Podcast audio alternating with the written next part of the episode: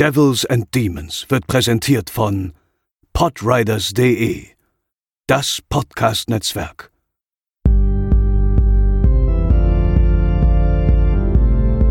They're coming to get you, Barbara. They're coming for you. Diese Episode wird präsentiert von Deadline, das Filmmagazin, die Fachzeitschrift für Horror, Thriller und Suspense. Jetzt im Kiosk oder online unter deadline-magazin.de. Moin moin und herzlich willkommen zur 160. Episode von Devils and Demons. Ich bin der Chris und an meiner Seite sind selbstverständlich Pascal. Moin moin. Und André. Hi.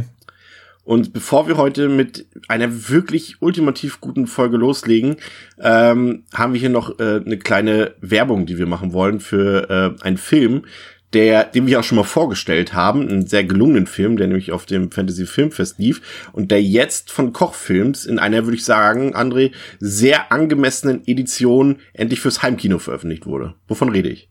Ja, absolut. Und zwar Psycho Gorman mit dem sehr plakativen Namen, aber auch sehr passenden Titel. Äh, ein Film, der ja eigentlich Chris Geschmack nicht treffen dürfte, denn er beinhaltet Comedy-Elemente und Splatter. Ist ja eigentlich nicht dein Ding, aber er hat dir trotzdem gefallen. Ja. Und ja, worum geht's? Ganz schnell, es geht um äh, ein, nee, es geht um ein Geschwisterpärchen, ein sehr junges, äh, ein Mädel und ein Jungen, die finden ein seltsames Device und können damit einen intergalaktischen Weltenschlechter kontrollieren, den es auf die Erde verbannt hat. Und äh, der aus der Galaxie Gygax, glaube ich, kommt. Und äh, ja, die Kinder treiben natürlich allen möglichen Schabernack mit diesem äh, ähm, mit diesem ja, wie soll man sagen, diesem, wie, wie bei Sims halt, sie können ihn durch die Gegend laufen lassen und Sa Sachen machen lassen. Neben Ballspielen mit ihm werden natürlich aber auch Gesichter eingeschmolzen und rumgesplättert und äh, ja, das Ganze eben so richtig charmant in so einem äh, trashig ähm, lustigen Stil, aber trotzdem mit, auch mit viel Gekröse. Und ich habe mir mal so ein bisschen verglichen, so ist ein bisschen wie Power Rangers, nur mit Gewalt. Also es gibt ganz viele pl plastische Kostüme, praktische Effekte. Die Kostüme sind sehr, sehr liebevoll. Ähm, und dann gibt's halt so, dann hauen die sich halt aufs Maul. Wie, also stellt euch Power Rangers vor mit Blut. Dann habt ihr ein bisschen Psycho Gorman. Und ja, wie Chris gerade sagt, den gibt's jetzt eben im Heimkino und zwar kommt der jetzt die Woche am, äh, ich schaue noch mal gerade, 25. Februar, genau, kommt das Mediabook raus, äh, DVD und Blu-ray eben enthalten, wie es üblich ist. Gibt einmal auf Amazon exklusives Cover, das ist aber leider schon ausverkauft. Es gibt aber im Koch Media äh, Shop in dem hauseigenen ähm, shop.kochfilms.de, wir verlinken das aber auch nochmal in den Show Notes. Äh, da gibt es den ähm, da gibt es ein anderes Cover noch, die zweite Variante, ein bisschen in so einem Comic-Stil, sehr, sehr cool.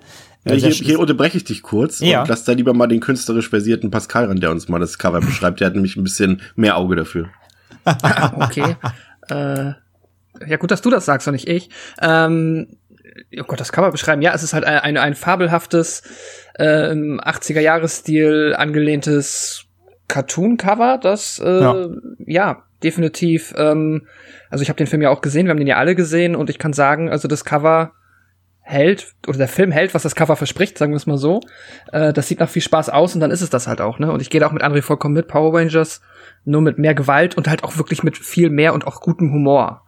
Ähm, das ist, ähm, ja, äh, ein wirklich sehenswerter Film. Tolle Kinderdarsteller. Ich hatte äh, auch sehr viel Spaß mit dem Film. Auf dem Cover ja. gibt's auch, das äh, ist ganz wichtig, es gibt so eine Art Gehirn, ein bisschen ein, Cran ja, ein Crank aus den Turtles. Und das ist auch schön dick auf dem Cover drauf, weil das ist auch sehr wichtig.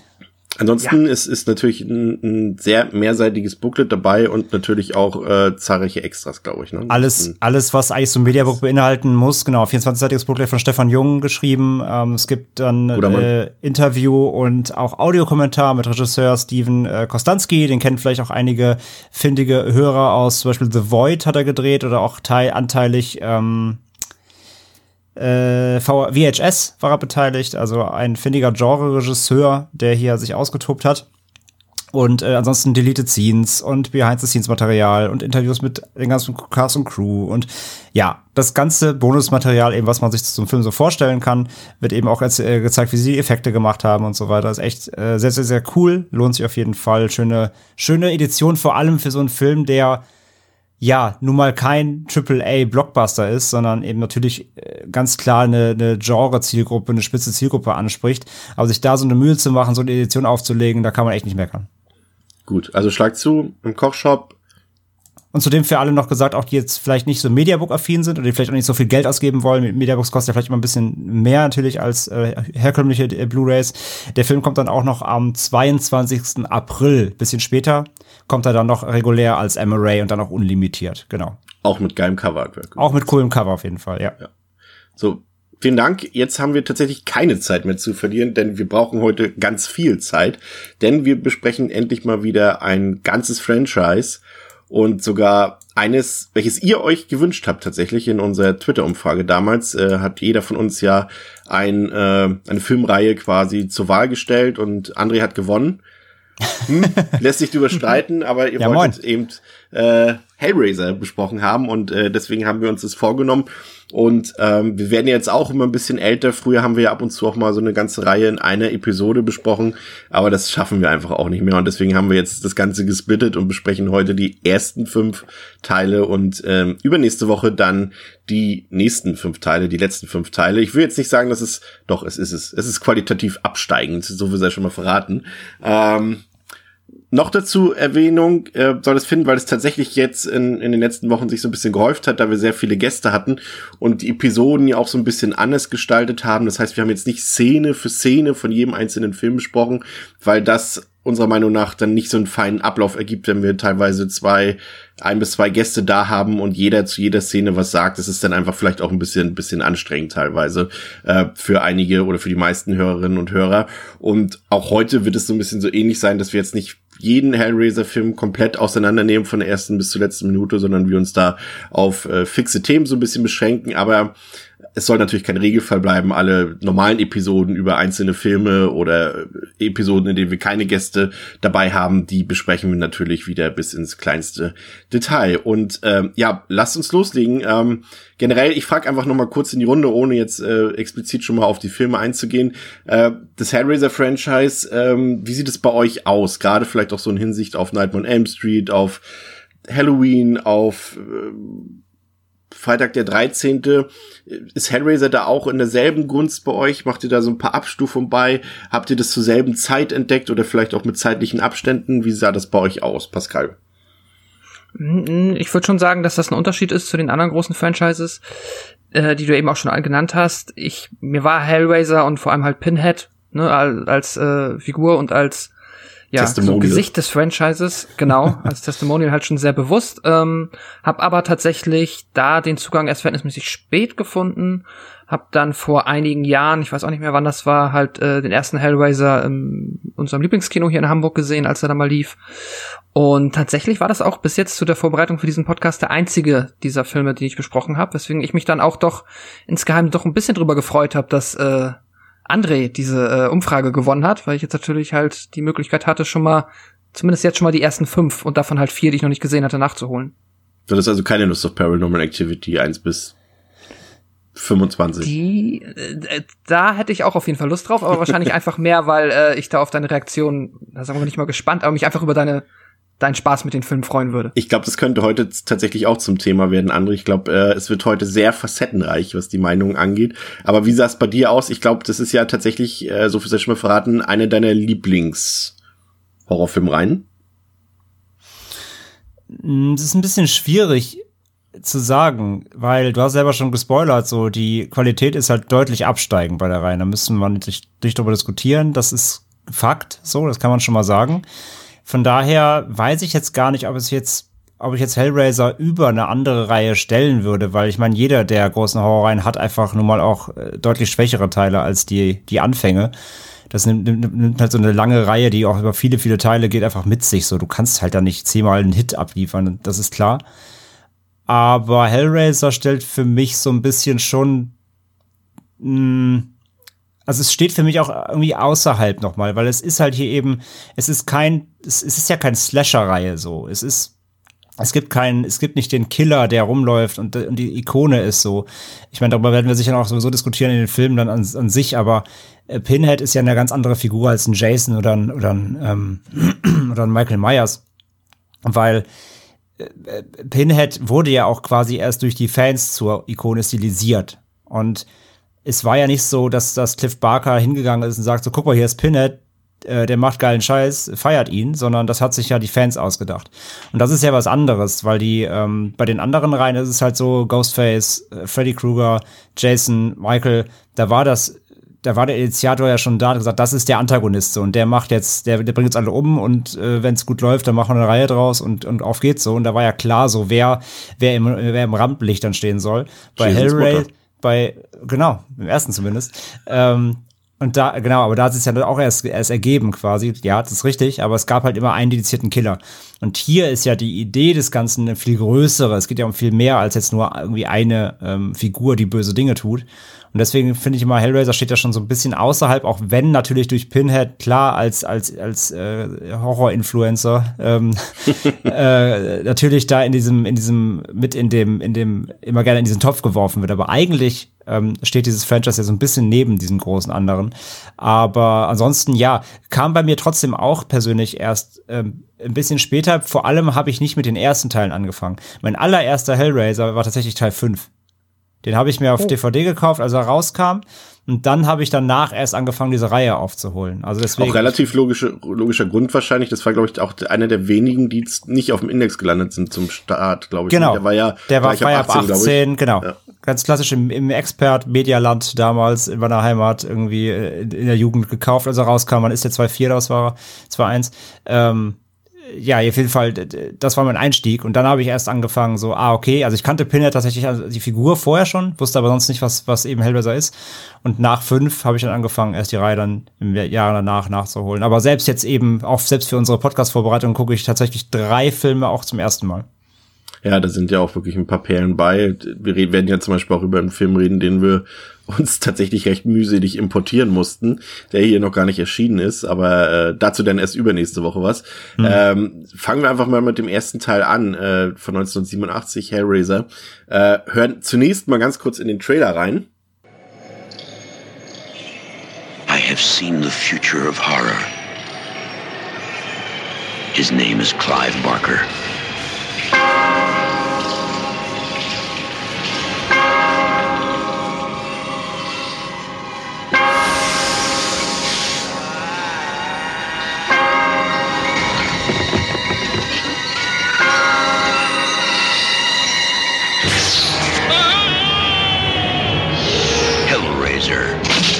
Beyond any terror you have imagined. A nightmare. No. Unlike anything you have witnessed, is born. Because within these walls, the unholy is unleashed.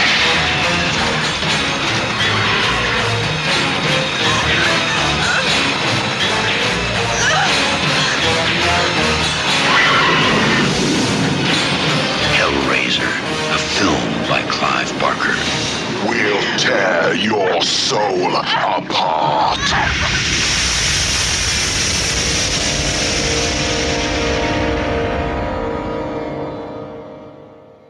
Und äh, ja, äh, André, du hast es eben schon gesagt, äh, die zentrale Figur hier, äh, die das Ganze ins Rollen gebracht hat, ist ja Clive Barker, der äh, Horrorautor. Und der war ja schon vor Hellraiser ein relativ erfolgreicher Autor. Der ist ein Engländer, ich glaube, kommt aus Liverpool und der ist damals tatsächlich mit äh, Doug Bradley, der ja später auch noch eine Rolle spielen wird bei uns, zusammen zur Highschool gegangen. Also für die, die es noch nicht wissen, die die Filme nicht kennen, das ist der spätere Darsteller dieser Pinhead-Figur, von der André und Pascal eben schon gesprochen haben. Und Doug Bradley und Clive Barker, die haben zusammen eine Theatergruppe äh, gegründet, der später dann auch Peter Atkins dazu kam, der dann der Drehbuchautor wurde von Hellraiser 2 bis 4. Und äh, Barker hat Kurzfilme gedreht und hat dann irgendwann angefangen, Horror-Kurzgeschichten zu schreiben. Und die, ich weiß nicht, ich glaube sogar, ich weiß nicht, André, hast du die vielleicht sogar gelesen? Books of Blood? Äh, ich habe es nie gelesen, nee. Aber ich kenne halt die erste Verfilmung und es gibt jetzt auch eine neue von Hulu. Stimmt, genau, die beschäftigt sich ja auch damit. Und, und die Books of Blood sind quasi auch mehrere Horror-Kurzgeschichten, von denen dann zahlreich auch verfilmt wurden. Candyman kennen wir, haben wir schon drüber gesprochen. Midnight Meat Train wäre eine etwas neuere Verfilmung oder Lord of Illusions, hat Clive Barker, glaube ich, selber sogar Regie geführt. Und ähm, die ersten Adoptionen waren aber eher ziemlich kolossale Flops, nämlich Rawhead Rex. Und da wird jetzt unser äh, Lieblingsgast hier Dominik wahrscheinlich aufhorchen, weil das, äh, glaube ich, ein Film ist, der ihm sehr gut gefällt. Und auch ich muss sagen, der ist tatsächlich ein bisschen unterschätzt, aber äh, der mangelt natürlich sehr oder der scheitert vor allem an seinem Budget so ein bisschen, aber ist vielleicht aus heutiger Sicht doch mal ein Blick wert und Underworld. Äh, die beiden sind tatsächlich sehr gefloppt. Und in der Folge hat äh, Barker dann direkt Stoffe geschrieben, bei der er schon so eine Art Verfilmung oder eine Adaption im Hinterkopf hatte. Und eine davon war The Hellbound Heart aus äh, der Reihe Night Visions 3. Und das war dann die spätere Vorlage für Hellraiser. Und sie war eben so geschrieben, dass sie mit einem niedrigen Budget adaptiert werden konnte. Das heißt, es gibt wenige Figuren, es gibt wenige Orte und das war eben zum Beispiel bei Raw, Head Rex und bei Underworld nicht der Fall, woran sie dann eben dann auch gescheitert sind. Und dann hat er sich mit dem Produzenten Christopher Fick zusammengetan ähm, und hat erste Drehbuchentwürfe geschrieben für The Hellbound Heart. Und äh, da sind dann auch schon so ein paar Unterschiede. Also wer die Kurzgeschichte kennt, der weiß, dass die, Figurenkonstel die Figurenkonstellation eine etwas andere ist als dann in der Vorlage sozusagen. Und ja, André hat schon gesagt, die Themen sind ein bisschen anders auf den ersten Blick sind sie vielleicht identisch mit dem gewöhnlichen Slasher. Sex und Gewalt spielen hier eine sehr große Rolle, aber eben auf eine andere Art und Weise als im herkömmlichen Slasher. Äh, auf eine sehr düstere Art und Weise. Und da ist es natürlich schwierig, erstmal einen Geldgeber zu finden. Ne? Also das muss, wenn sie es verfilmen wollen, brauchst du in der Regel einen Geldgeber, wenn du es nicht selber hast. Und Sex und Gewalt sind gerade da nicht unbedingt die verkaufsförderndsten Argumente.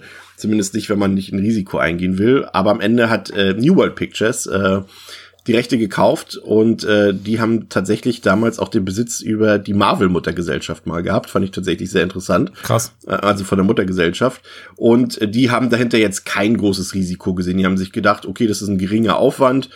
Den geben wir eine Million Budget an die Hand, mehr brauchen die nicht. Und wir haben einen relativ großen Autorennamen im Hintergrund mit Clive Barker. Das kann eigentlich was werden. Barker hat dann die Rechte abgetreten, aber eben unter der Bedingung, dass er eben selber Regie führen darf. Und da hat er halt eben komplett für den kompletten Stoff an allen Figuren die Kontrolle abgegeben. Ich kann mir durchaus vorstellen, dass er das später mal bereut hat, aber zumindest war es hier für seine Filmkarriere, sag ich mal, ein Kickstart. Und ähm, da sind, hat man sich ein paar andere, vor allem günstige Leute, aber auch erfahrene Leute noch dazu geholt. Das zum Beispiel, ich finde, Bob Keane ist da ein interessanter Mann. Äh, der war hier für die Spezialeffekte zuständig, für die ganzen äh, Make-up-Effekte und für Prothesen und sowas. Und der hat eben äh, tatsächlich vorher für Star Wars und Alien äh, die Modelle gebaut und hat später bei The Empire Strikes Back war der Maskenbildner und auch im Cast hat man möglichst günstig gearbeitet, aber eben Leute, die schon Schauspielerfahrung haben. Oder, das finde ich witzig, das zieht sich auch so ein bisschen durch die Reihe, äh, Leute, die halt bekannt sind mit Clive Barker, befreundet oder Kumpels oder irgendwo, der irgendwo mal mit denen zusammengearbeitet hat. Und so kam Doug Bradley dann eben auch hier wieder ins Geschehen. Und äh, im September 86 war dann Drehstart und Barker war ja eben quasi Neuling in dem Bereich. Also er ist halt Autor, hat vorher mal ein paar Kurzfilme gedreht, aber eben nicht so, wie man halt einen richtigen Film dreht unbedingt. Und deswegen musste er quasi on the fly bei dem Dreh sozusagen die Technik erstmal lernen. Und ähm, dann gab es aber ein Problem bei New World Pictures hat sich die hat sich quasi die Führungsebene komplett äh, verändert. Und es gab dort einen Wechsel und die haben dann die ersten Bilder gesehen äh, von Hellraiser, wie der Film mittlerweile getitelt war. Und sie fanden das alles zu erwachsen, das war zu unmodern, das war in Anführungszeichen zu britisch atmosphärisch, das war zu wenig der Zeitgeist, den die Amerikaner mochten, eben diese Slasher-Sachen, Freddy und äh, Michael und und und und Jason und so weiter. Und äh, auch die Zenobiten als Antagonisten, die waren den Leuten zu passiv und der ganze Film war einfach zu unspektakulär. Es kam eben ein bisschen vorher kam Nightmare on Elm Street 3 raus und sowas wollten die haben, mit Hokuspokus, mit viel Action und und pausenlos muss da was passieren. Und deshalb hat man äh, den Mitarbeiter Tony Randall nach England geschickt, der das ganze Projekt so ein bisschen überwachen sollte, der da auch eine größere Rolle noch spielen sollte sollte in dem ganzen Franchise. Und der zeigte sich begeistert. Der hat gesagt, dem fehlen eigentlich nur die Jumpscares. Somit hat man da nachträglich noch ein paar hinzugedreht und ein paar hinzugefügt, dass der Film zumindest ein bisschen dem amerikanischen Geschmack entspricht, aber ansonsten war er begeistert, sogar so begeistert, dass er sogar die finale Schnittfassung überwacht hat am Ende. Und ähm, ich fand es ganz interessant, dass du, das hast du nämlich gesagt, André, heute kennen wir alle, assoziieren wir alle Pinhead mit Hellraiser. Und damals war es eben so, dass weder Doug Bradley noch Clive Barker noch irgendjemand dachte, dass Pinhead irgendwie mal äh, ja das Testimonial werden wird, diese Reihe. Aber New World Pictures hat eben schon früh dafür gesorgt, weil sie den Nagelkopf quasi überall auf Fotos präsentiert hat, in Fangoria, ja. in den ganzen Zeitungen, auf Plakaten, überall, auf Bussen und in, in, in der Werbung. Und äh, sie haben es schon so ein bisschen gesteuert, aber die Intention von Clive Barker war es eigentlich nicht, weil letztendlich er auch das Design noch gar nicht kannte. Das kommt ja aus der Feder von äh, dem Herrn, von dem ich eben gesprochen habe, von Bob Keen. Der hat sich eben das Design ja. ausgedacht von Pinhead.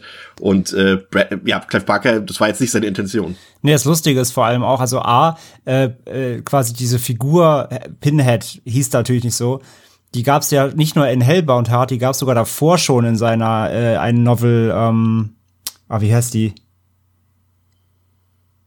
Äh, Hunters in the Snow. Und das Witzige ist, davon gab es äh, eine, eine Bühnenversion, also ein, ein, Theaterstück. Und Doug Bradley hat da schon Pinhead gespielt, ohne zu wissen, ah, dass nice. er später Pinhead spielen wird. Nur der hieß, der Charakter hieß da The Dutchman, hat aber dieselben Charakterzüge von Pinhead schon gehabt. Also das war eigentlich schon der erste Auftritt. Und das Ding ist ja auch selbst, also das ist ja auch bekannt, ähm, dass quasi Clive Barker hasst ja den Namen Pinhead. Ja. Der findet das, der findet den total beschissen, deswegen hat er ihn auch nie selber verwendet. Also im allerersten Hellraiser eh nicht. Da hieß er ja, glaube ich, in den Aftercredits heißt er ja einfach ähm, Lead Cenobite. Ja. Und äh, in, dem, in dem Novel heißt er einfach der Hell Priest. Und nachdem dann die Fans so ausgerastet sind und ihn alle Pinhead genannt haben, hat er extra gesagt im Interview, er findet den Namen voll scheiße und wird den niemals verwenden, hat er auch nämlich nie. Das passt eigentlich auch ganz gut. Das ist so ein bisschen, erinnert mich auch ein bisschen dran an unseren Silent Hill Podcast, so mit Pyramid Head, der ja auch ja. das Testimonial wurde, so ein bisschen ungewollt äh, von den ja. Produzenten eigentlich. Ähm, ja, der Film kam dann, äh, nachdem noch 20 Sekunden rausgeschnitten werden mussten, weil Sex und Gewalt und der Name Clive Barker, das ruft natürlich die MPAA in den USA äh, sofort hervor und äh, die hatten da ein paar Sachen zu beanstanden, aber er kam dann ein Jahr später im September 87 in die Kinos. Es musste, und das fand ich tatsächlich übel, aber das passt irgendwie auch, das ähm, passt irgendwie auch zum amerikanischen Filmmarkt, dass die britischen Schauspieler komplett neu synchronisiert werden mussten dafür, weil man äh, den Amerikanern den Dialekt nicht zumuten wollte.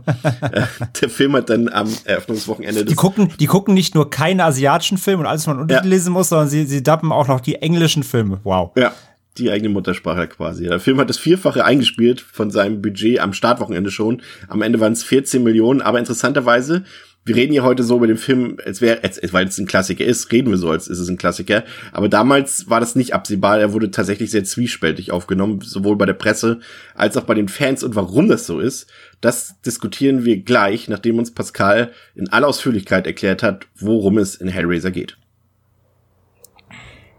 Ein prachtvoll verzierter, aber davon abgesehen unscheinbarer Würfel soll das Leben der amerikanischen Familie Cotton Film auf den Kopf stellen. Frank Cotton, der jüngere Bruder von Larry, hat diesen Würfel einem mysteriösen Händler in einem orientalischen Land abgekauft und nach seiner Rückkehr in sein Zuhause festgestellt, dass ihm ein Mechanismus innewohnt, welchen er auch sogleich ausgelöst hat. Daraufhin hat sich für Frank das Tor zur Hölle geöffnet und er durfte Bekanntschaft mit den Zenobiten machen, grausame Entitäten, die ihn auf fürchterliche Weise gefoltert und anschließend in ihrer Dimension gefangen gehalten haben. Als einige Zeit später die Familie seines Bruders Larry in das Haus einzieht, ahnen sie nichts von Franks Schicksal.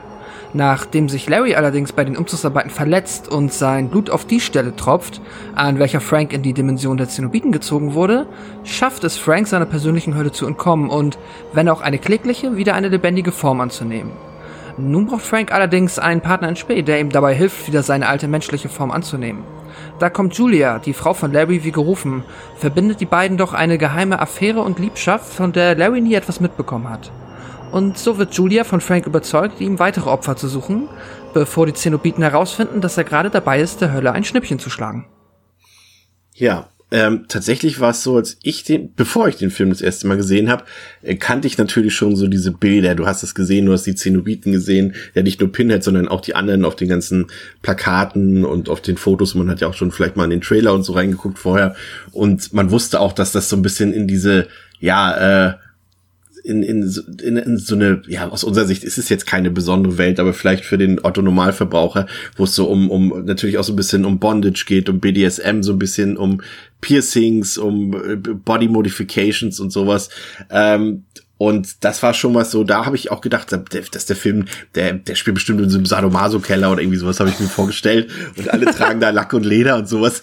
Und dann war der Film am Ende der erste, ja eigentlich letztendlich ein kleiner, äh, überschaubare Atmosphäre, vor allem atmosphärische Horrorfilm, der eben gar nicht so auf diese äh, Instinkte gesetzt hat, die ich mir vorgestellt habe, sondern durchaus ein sehr wie sagt man, so, so eine ansteigende Spannungskurve hat. Er baut sich langsam auf, quasi so wie sich auch Frank immer mehr aufbaut, so baut sich auch der Film immer mehr auf. Und das ist auch das, was mir so sehr gefällt, André, dass die Geschichte so, so klein eigentlich ist, ne? Das äh, habe ich tatsächlich, als ich den Film das erste Mal, das ist jetzt glaube ich sechs, sieben, acht Jahre her, als ich den das erste Mal gesehen habe, hatte ich das so nicht erwartet. Nee, vor allem, also das, was du vorher beschrieben hast, das wäre wahrscheinlich die Version gewesen, wenn die, wenn die Amerikaner die Wolf da, hätte, ne? die auch. Nee, vor allem, wenn die Amerikaner da wirklich äh, nochmal drüber gebügelt hätten, ähm, die, die neue Führungsriege da damals.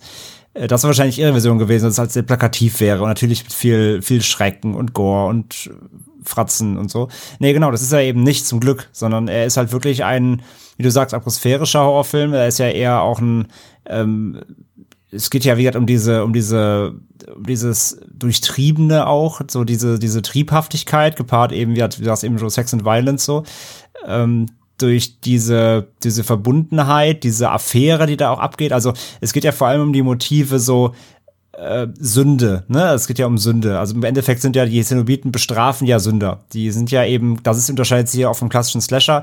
Die kommen ja nicht einfach rein und, und schneiden dich kaputt, sondern die, die dürfen ja auch quasi dich nur foltern, wenn du, wenn du gesündigt hast. Also ist ja so ein bisschen Himmel-Hölle-Prinzip halt so, ne? Also die sind, die sind die Richter so quasi. Und deswegen geht's ja in diesem Film halt vor allem darum, um diese Sündhaftigkeit, um diesen Betrug, dass dann quasi die, äh, wie heißt sie, der Charakter von ihr? Julie. Ja, genau. Das, Julia? Das, Julia, Julia. Julia. Dass Julia, dass Julia eben diese Männer in das Haus lotsen ja muss, ähm, um, um ihm äh, quasi Opfer darzubieten. Ähm, und das macht sie ja, indem sie natürlich eben mit den Reißen spielt und die Leute eben, diese Männer eben da ins Haus lockt, um, äh, um ihnen Sex anzubieten, offensichtlich. Und darum geht's ja, um diese Sündhaftigkeit, um dieses, und, und, und damit eben dann verbunden dieses Himmel-Hölle ausspielende. Und ja, eben das, man, man sieht halt gerade in der ersten Hälfte noch relativ wenig Horror eigentlich. Es geht eher, ist fast ein Thriller, kann man fast sagen. Die erste Hälfte ist fast ein reiner Thriller. Mal abgesehen jetzt eben davon so ein bisschen Würfel-Action und dass man so diesen, diesen Frank-Appeal da hat als übers übersinnliche äh, Komponente. Aber eigentlich ist es erstmal ein relativ klassischer Thriller, bevor dann in der zweiten Hälfte dann wirklich dieses Höllenszenario so richtig reinkickt.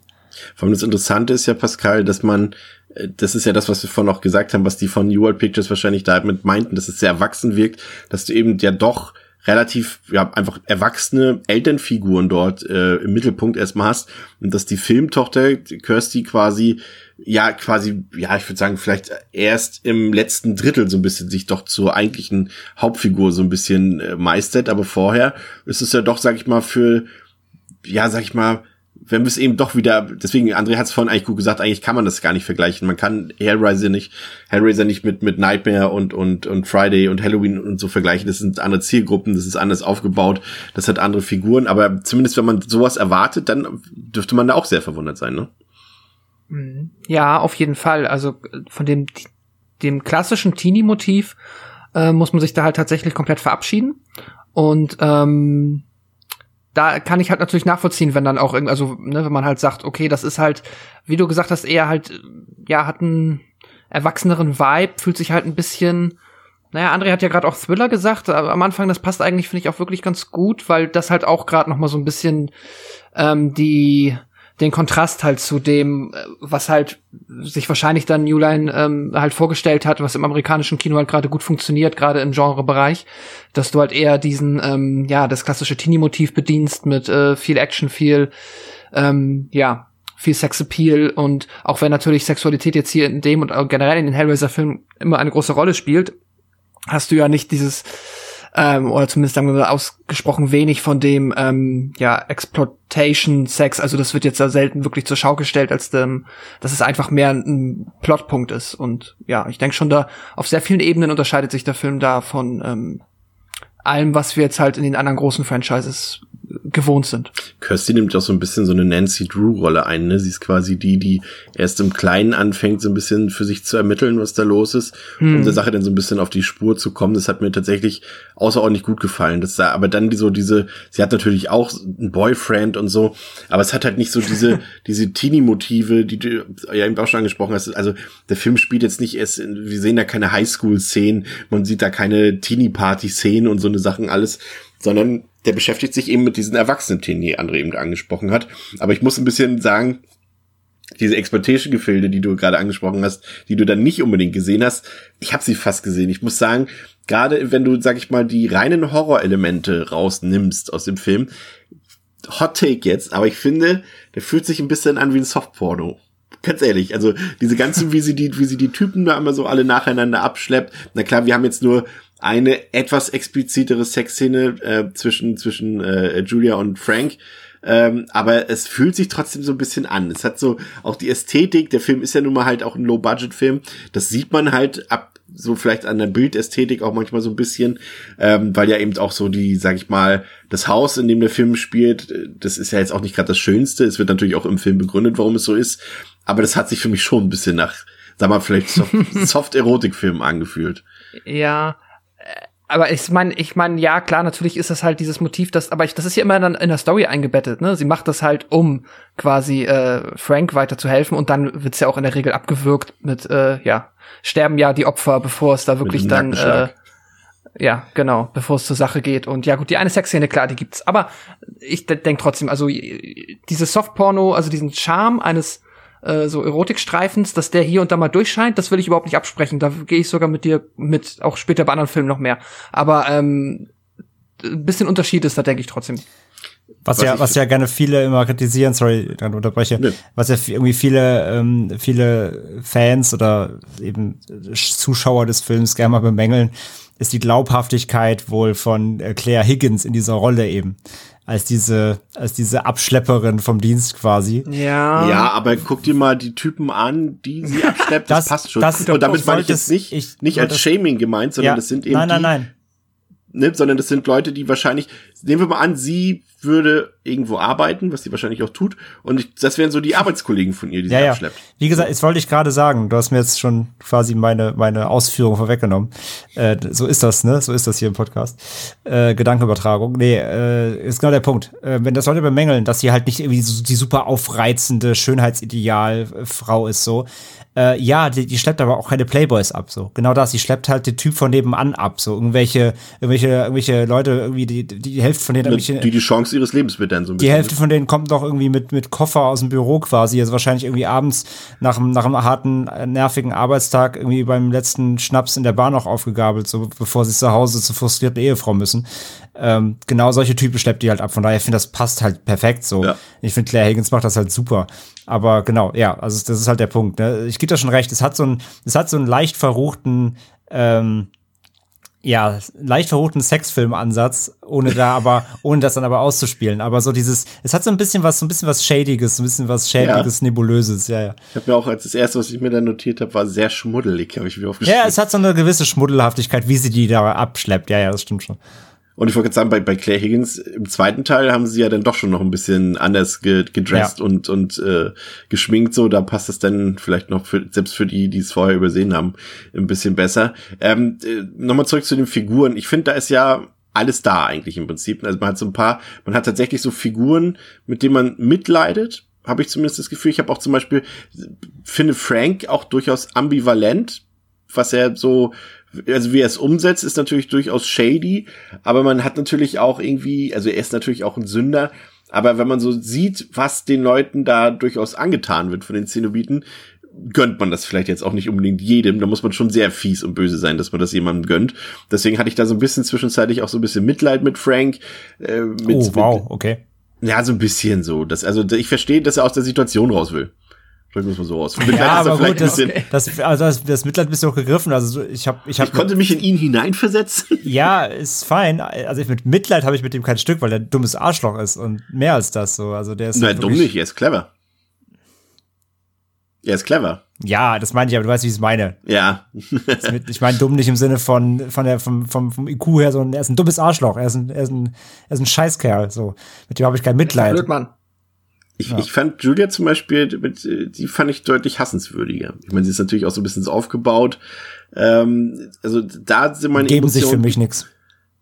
Da, da sind meine Emotionen geweckt worden und natürlich zum Mitfiebern hast du eben dann nachher logischerweise äh, Kirsty da. Aber äh, das ist für mich aufgegangen, muss ich sagen. Also das war irgendwie, das hat für mich äh, Hand und Fuß gehabt. Was äh, gut, Clive Parker hat es eben. Äh, ich glaube, im Roman ist es so, dass Kirsty, ne, sie ist nicht die Stieftochter von Julia, sondern eine Freundin von Larry, also von dem Vater eigentlich, mhm. äh, die eifersüchtig ist oder so. So hatte ich das irgendwie, ähm, so ist es, glaube ich, in der, in der Romanvorlage. Also es ist schon ein bisschen anders, aber da ja hier äh, ähm, Barker ja auch beteiligt war am Drehbuch, logischerweise, und damit gegangen ist, finde ich, ist das, was die da gezaubert haben, in Anführungszeichen, äh, hat für mich funktioniert, ist für mich aufgegangen, Pascal. Ja, doch, würde ich mitgehen. Also, dass die Figurenkonstellation an sich funktioniert. Ich bin, ähm, ja, Mitleid ist auch immer schwierig, ne? Aber klar, ich meine, äh, die Folterszenen sind ja nun auch äh, durchaus explizit und grausam dargestellt. Also da ist es halt dann, ja, da kann ich, also das wünsche ich dann wahrscheinlich dann trotzdem niemandem, aber äh, ich finde auch trotzdem Frank ist schon sehr hassenswert und äh, Juliana natürlich die beiden als ähm, ja böses Pärchen dann äh, sind halt die sind halt neben den Zenobiten, wenn man die jetzt überhaupt einordnen möchte auf der Ebene, aber schon mal sehr gute Antagonisten und höchstens halt Larry ist halt so ein bisschen, könnte jetzt sagen, Larry ist halt nur so ein Larry, aber der äh, wenn, ich, wenn ich mit wem Mitleid hatte, mit Larry. Der, der weiß von nichts ja, und plötzlich ist er ist halt weg. so ein Opfer. Er ist ein Naivling, genau. ne? Ja, ja, genau. Ja, er ist halt der, der Trottel des Films, der halt nichts ahnt. Ähm, mit dem hat man dann ein bisschen Mitleid, genau, weil man halt schon viel mitbekommt, wie er halt an der Nase rumgeführt wird. Und ähm, ja, aber Kirsty dann halt trotzdem, auch wenn es, äh, auch wenn das natürlich jetzt halt nicht die ganzen Knöpfe drückt, die halt jetzt so jeder 80-Slasher äh, gedrückt hat, hast du trotzdem so ein bisschen das Final Girl, halt den Final Girl Appeal in hier halt trotzdem drin, dass du da am Ende sagst so, okay, dann, ähm, ja, go girl, äh, irgendwer muss ja jetzt hier noch äh, halbwegs gut aus der Situation rauskommen dann ähm, bist du das jetzt halt, wenn es äh, dein Dad nicht ist. Der hat natürlich auch so ein paar unfreiwillig komische Momente, ne? Gerade wenn Julius Versteckspiel oben, also man muss ja halt so sehen, sie verführt ja zum einen diese Männer ähm, in dem Haus, in dem auch alle anderen wohnen, äh, sie, äh, also Frank ist auch oben in dem Haus im Dachgeschoss, in dem alle anderen wohnen und so dieses Spielchen, sie geht man da in das Zimmer und dann, oh Gott, jetzt werde ich beinahe erwischt, wie schaffe ich das jetzt irgendwie zu vertuschen? Oh Gott, hier ist ja alles voller Blut, ich muss ins Badezimmer, wie schaffe ich das zu vertuschen? Das ist natürlich, entbehrt sich natürlich auch einer gewissen Logik und erfordert auch ein bisschen, bisschen Toleranz beim Zuschauer, aber ich fand das im, im mhm. Grunde eigentlich äh, okay auf jeden Fall. Aber der große Setting Point des Films, abgesehen von der generell düsteren Atmosphäre, die der Film ja wirklich hat, ist natürlich auch ähm, The Body Horror, André. Und da gibt's ja wirklich, äh, muss ich sagen, ein paar echt schön eklige Spitzen, die auch äh, heute noch, würde ich auf jeden Fall behaupten, wir haben die jetzt alle auch nochmal gesehen jetzt ähm, auf, äh, zur Vorbereitung für die Episode, äh, funktioniert immer noch gut, ist zeitlos, was die Effektarbeit angeht und ist wirklich einfach auch muss ich sagen, eklig. Also das, da gehe ich voll mit. Also es gibt, wir haben schon irgendwie rausgerissene Arme und sowas alles. Äh, hat alles für mich nicht so eine Wirkung wie, aus, jetzt vielleicht Matthäus mal ausgeklammert, weil er was ähnliches zeigt, nur natürlich mit moderner Tricktechnik, aber als der gehäutete Frank dort, als er erst dieser Lappen Fleisch, der da ist, oder dieser Lappen Blut, dann dieser Fleischklumpen, der sich immer mehr entwickelt, aber einfach so dieser gehäutete ich erinnere mich, also für die, die den Film nicht kennen, es sieht so ein bisschen aus wie, wie Robbie Williams in dem Rock DJ Video, mhm. falls sich jemand ja, immer dran denken. Ja.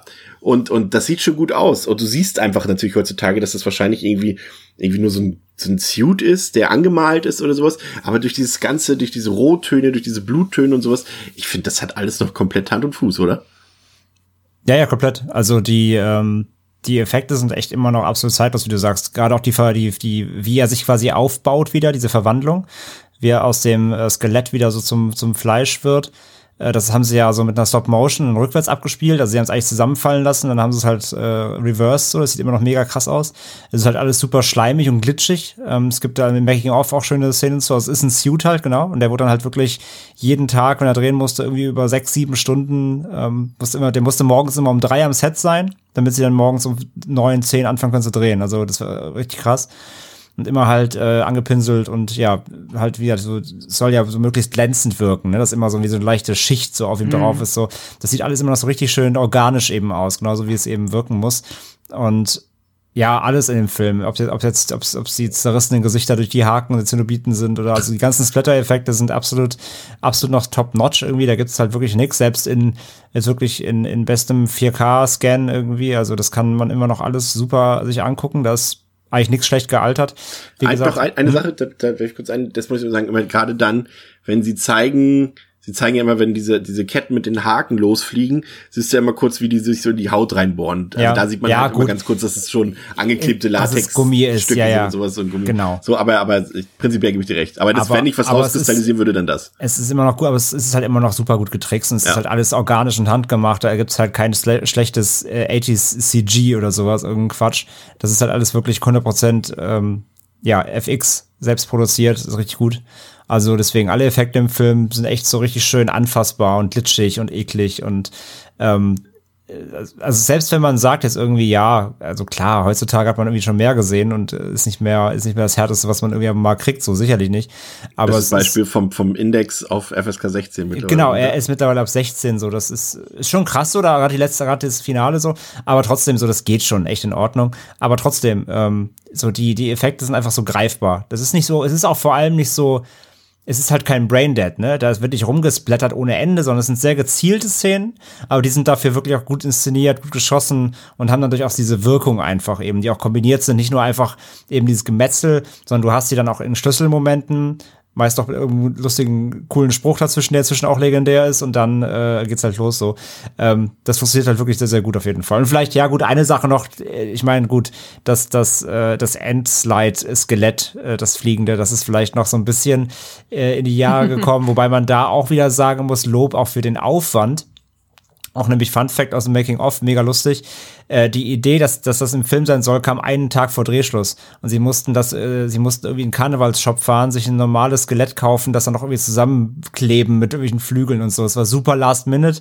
Und deswegen sieht's auch vielleicht eben nicht so geil aus, weil sie dafür nicht eben viel Zeit hatten zur Vorbereitung. Aber ja, das kann man, das kann man vielleicht auch ankreiden, aber das ist dann auch der Zeit des, der Deadline geschuldet des Films. Aber sonst, ja, das wäre das Einzige noch. Apropos kurz äh, Making of, hast du gesagt, bevor wir es vergessen, wer sich da ein bisschen tiefgründiger mit auseinandersetzen will, es gibt halt zu jedem, zumindest zu den ersten drei Teilen, gibt es sehr ausführliche Making ofs, äh, die sehr, sehr sehenswert sind. Ähm, und das Ganze gibt's auch nochmal gebündelt als äh, Dokumentarfilm. Leviathan, der geht, glaube ich, oh Gott, ich glaube, gehen fast drei Stunden oder sowas. Ich habe ihn jetzt auch tatsächlich erst- lang, ja. ja, auch erst nur die Hälfte oder so geguckt. Äh, sehr, sehr ähm, empfehlenswert auf jeden Fall und ist auch in der, ja, die meisten, die ihn jetzt so in den letzten Jahren gekauft haben, werden wahrscheinlich die Turbine ähm, Box haben oder die Arrow Box und zumindest bei der Turbine Box ist die Leviathan Doku auch dabei. Da sind auch die Ja. ersten Kurzfilme von Clive Barker noch auf, auf Bonusdisc dabei. Bei Arrow sind die Kurzfilme, glaube ich, mit dabei, glaube ich. Aber die Dokumentation ist da nicht dabei. Aber wer das hat, ähm, unbedingt mal reinschauen. Ähm, Pascal, dann haben wir natürlich auch den, den Auftritt der Zenobiten. Hier noch durchaus, sage ich mal, ich würde sagen, fast perfekt getimt, könnte man sagen. Also man wird hier nicht, nicht überdrüssig. Ähm, den Zenobiten sind äh, gut eingesetzt. Sie machen aus meiner Sicht sehr, also sie hinterlassen einen Eindruck. Ähm, und sehen auch einfach fantastisch aus, muss ich sagen. Also ich liebe diese Designs.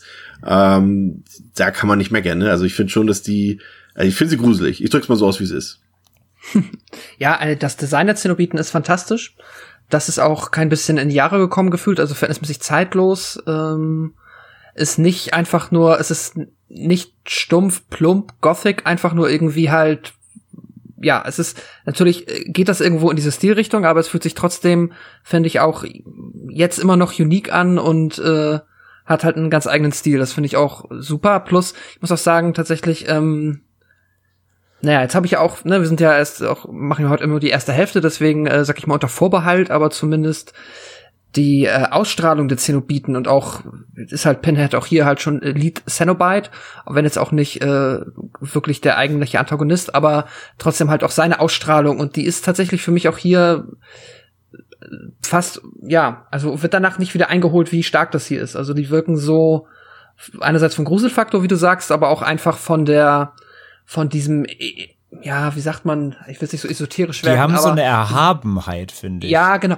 genau, genau. Also die wirken, genau, die wirken nicht so wie der böse, so böser, böser Mensch oder ne, nicht so wie so ein Marvel-Bösewicht, sondern die wirken halt hier wirklich wie so eine Entität aus einer anderen Dimension, die jetzt zwar irgendwie in einem menschenähnlichen Form stecken, aber trotzdem eigentlich was ganz anderes sind und jetzt wahrscheinlich auch gar nicht an diesem Körper gebunden sind. Sehr, sehr ähm, unirdisch und halt sehr, ja, vielleicht auch ein bisschen Lovecraft-esque, halt einfach nur eine Entität des höllischen. Ja, sie wirken So. auch gar nicht, du sagst schon, sie sind, wirken nicht wie Bösewichte an sich, dass du jetzt sagst, das sind, also natürlich sind es die Antagonisten im Film irgendwie, aber sie sind, ich, ja, sie sind eigentlich eher die moralische Instanz, weil ich habe das Gefühl, wenn die sagen, also natürlich kann man so bestreiten, ob jetzt jemand so bestraft werden muss, wie die äh, im Film bestraft werden, aber sagen wir es mal so, wenn die sagen, wie ein, ein, ein Richter vor Gericht, wenn ein Staatsanwalt sagt, äh, ja, okay, du gehörst verurteilt, äh, dann glaube ich das Pinhead in dem Fall. Dann habe ich das Gefühl, so wie die sich geben dort, dass sie aus dem Erfahrungsschatz, den sie haben, es kommt ja auch noch ein bisschen später, kann Andrea vielleicht auch noch was zu sagen, gleich so ein bisschen zu der Mythologie, die wird ja auch ein bisschen aufgebaut im Laufe der Reihe.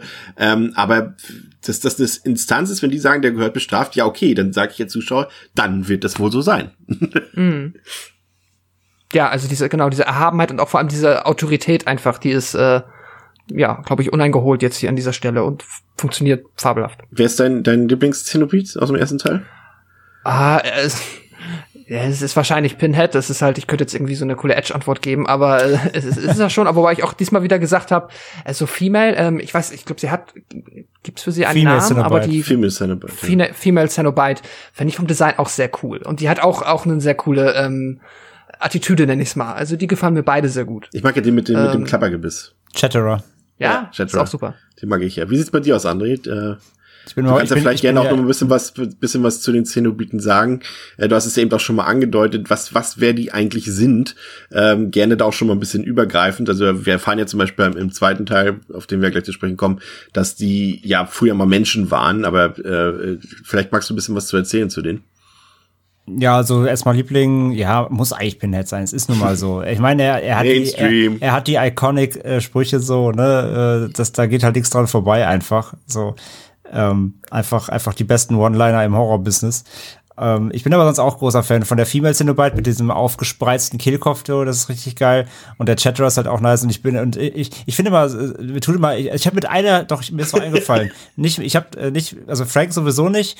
Der Vater ist halt ein Larry, haben wir schon gesagt. Wenn ich mit jemandem Mitleid habe, dann ist es natürlich der Butterball, der, der, der bisschen kräftigere Cenobit, weil er einfach immer, immer ein bisschen, der kriegt nicht so richtig Screentime, der kriegt immer nicht so richtig so seine Aufmerksamkeit. Er sollte sich mal fragen, warum. Der vergessen- Das liegt nicht an seinem Body Mass Index. Der, der vergessene Zenobit, Butterball, ja.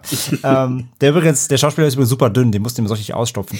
Ähm, nee, also zu den Zenobiten, du sagst gerade schon, ja, in, den, in, in der Reihe dann fortschreitend wird halt dann ja, also gerade natürlich, weil dann eben natürlich Pinhead so die Galionsfigur wurde, kriegt der ja sowieso richtig viel Lore noch, dazu kommen wir dann gleich noch. Aber vor allem, ja, die Zenobiten selbst kriegen auch noch so ein bisschen Background. Also du hast gerade schon gesagt, ja, sie waren halt mal Menschen, wird gesagt, die halt dann zu diesen Entitäten, zu diesen Dämonen, ne, also ich meine, was es ja genau sind, wird ja nicht so richtig beziffert. Eigentlich sollte zum Beispiel Pinhead auch nie aus der Hölle kommen, war mal ein Clive Barker Interview-Zitat, sondern eigentlich sollten die, ähm, also dieses Hölle, wie wir, wie die christliche Welt es kennt, sollte das eigentlich gar nicht darstellen, sondern es ist quasi eine eigene Hölle. Es ist eine, eine Welt voller Schmerz und, und, und, und Lust, so quasi. Also es sollte gar nicht diese die Hölle darstellen, also das kon Kontra zum Himmel, aber dann wurde es dazu quasi gemacht, auch durch den namensgebenden Titel Hellraiser, so, klar. Aber sie sollten eigentlich halt so entrückte Wesen sein, die eben so zwischen, zwischen Licht und Dunkelheit stehen. Also die, wie du gerade sagst, sind nicht der Antagonist. Also sie kommen halt nicht rein und schnetzeln dich einfach aus Prinzip, sondern die, die holen dich, wenn du A, sie rufst, also durch diesen Würfel eben, wenn du es provozierst, weil das dann auch quasi das, was sie dir ja zuführen, ähm, sehen sie ja quasi als Pleasure, ne? Also sie sehen es ja, sie sehen es ja als Lust und was Geiles. Für dich ist es halt scheiße, aber das ist ja nicht ihr Problem so.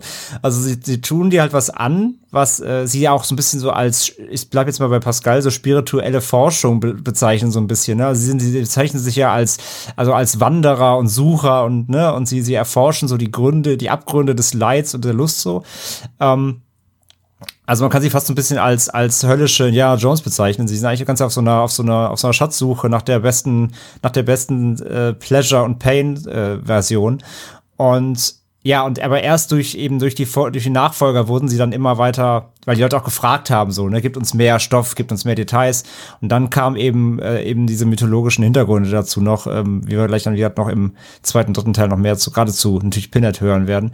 Aber ja, das ist halt das Ding. Sie sind ähm, die sind eben keine einfachen Antagonisten, die halt Menschen jagen oder so, sondern sie werden entweder gerufen und deswegen auch hier im ersten Teil ist ja nun mal die, die Key Story auch dieser, der Frank ist ja halt entkommen ihnen und dann jagen sie dich halt, ne? Also du darfst ihnen halt, du wirst, wenn sie dir entkommen, dann, dann wirst du halt wieder zurückgeholt, so als du hast dein Urteil ja quasi schon bekommen.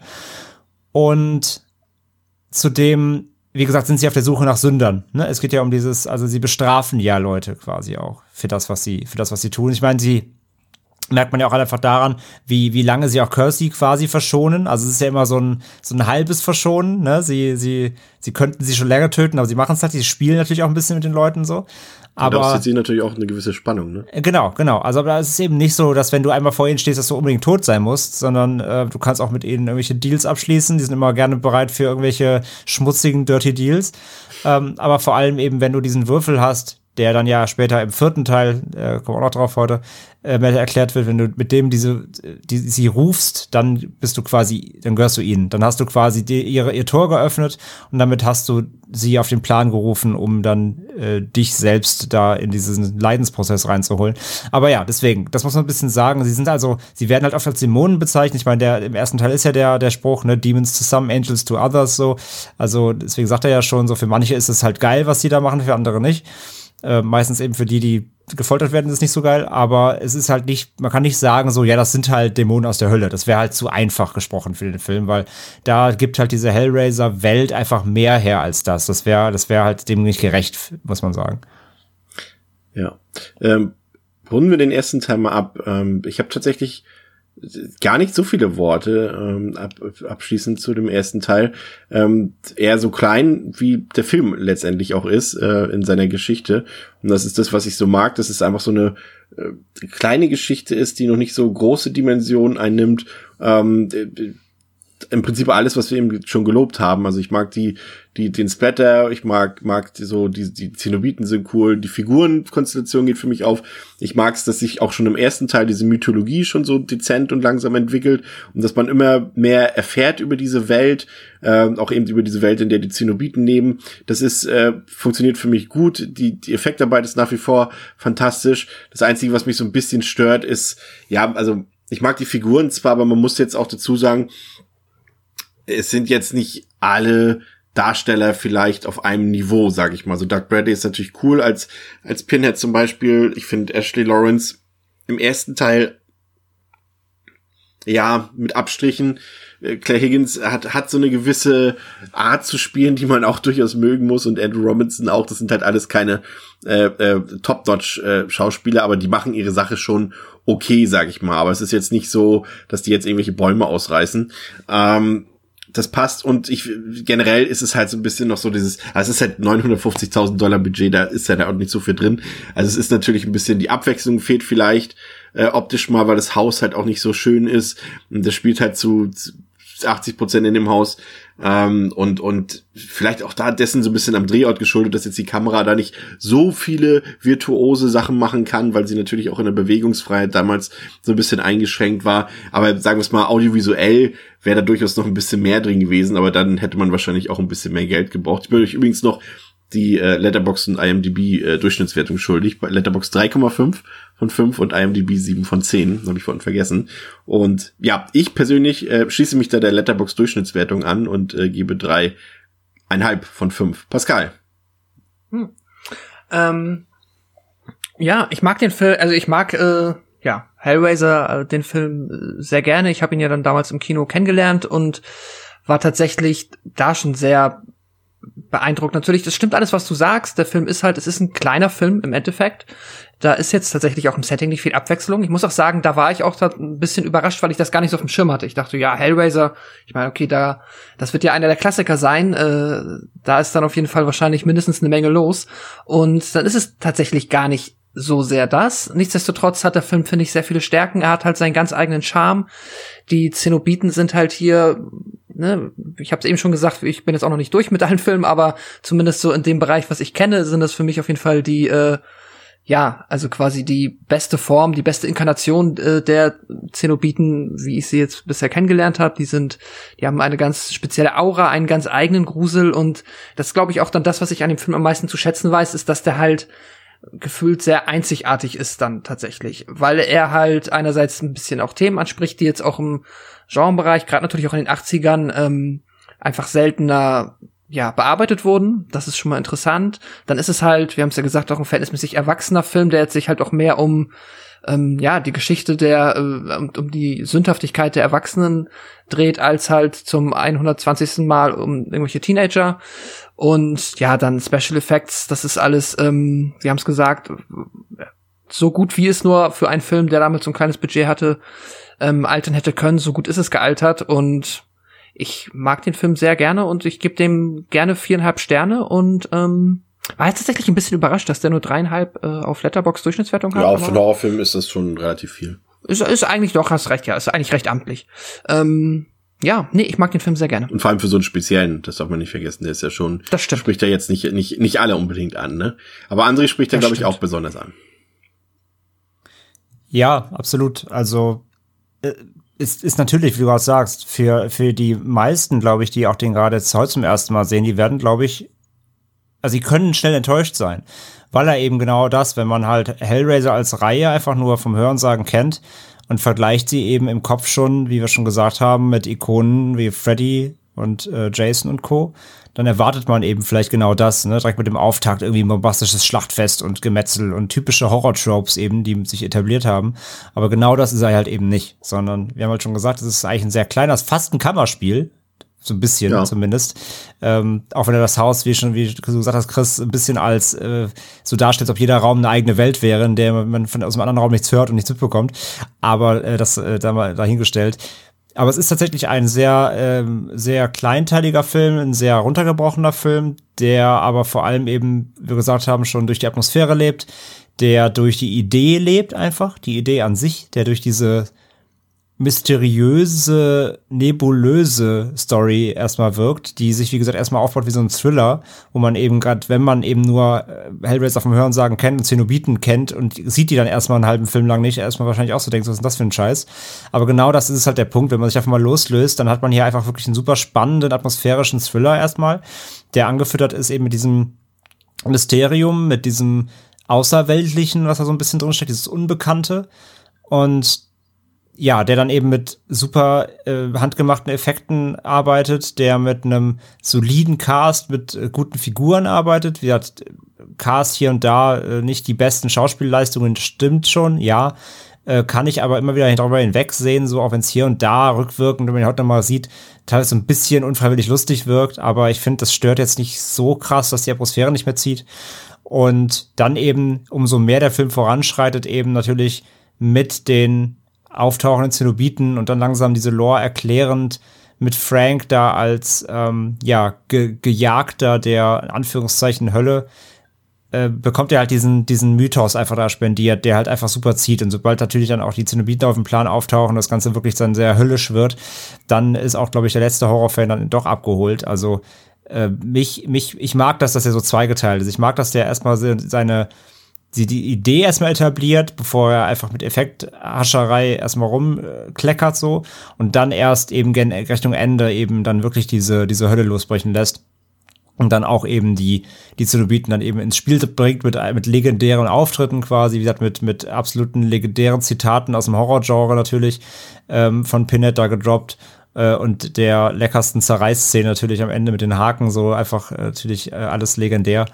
Und äh, von daher, ich, ich, ich mag den Film sehr. Er hat natürlich hier und da clunky Probleme so. Er ist halt, wie gesagt, er war, er war sehr günstig. Dafür haben die echt viel rausgeholt, muss man ja auch einfach mal sagen. Aber klar, wie gesagt, er hat an, nicht an allen Ecken ist er komplett rund und ist nicht überall ganz äh, glatt gebügelt und geschönt. Und wie gesagt, ein paar, ähm, ein paar Schauspielleistungen hier und da ein bisschen, bisschen, äh, bisschen schief. Und von daher, aber für mich ist es wirklich ein Klassiker. Ich mag den wirklich einfach sehr, sehr gerne, wenn man sich vor allem, wie gesagt, im Kopf mal davon ähm, loslöst, hier erstmal diesen einen Dämonen-Horrorfilm zu sehen, weil es ist es halt einfach nicht. Hier. hier kommt halt die Idee von Hellraiser mit am besten halt natürlich raus, einfach was Cliff Barker da eigentlich wirklich machen wollte. Und von daher von mir auch viereinhalb mit Herzchen so für den ersten. Wunderbar. Äh, nur ein Jahr später, 1988, sollte dann schon das Sequel in die Kinos kommen, nämlich Hellbound, Hellraiser 2 und äh, bevor wir über den Film reden, hier wieder der Trailer.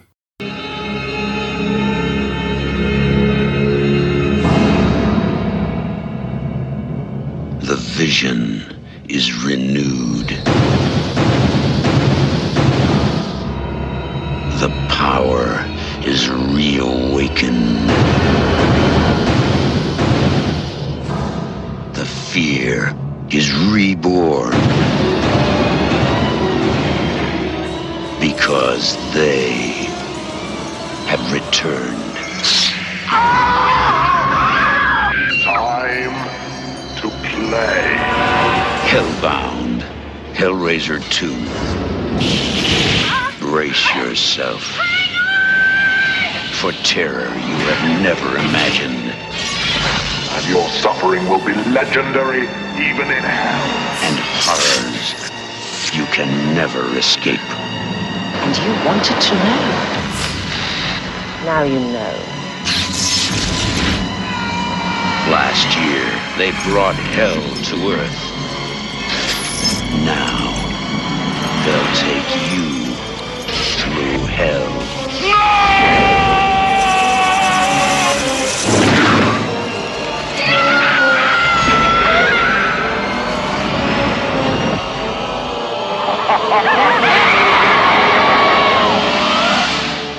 Hellbound, Hellraiser 2. Time to play.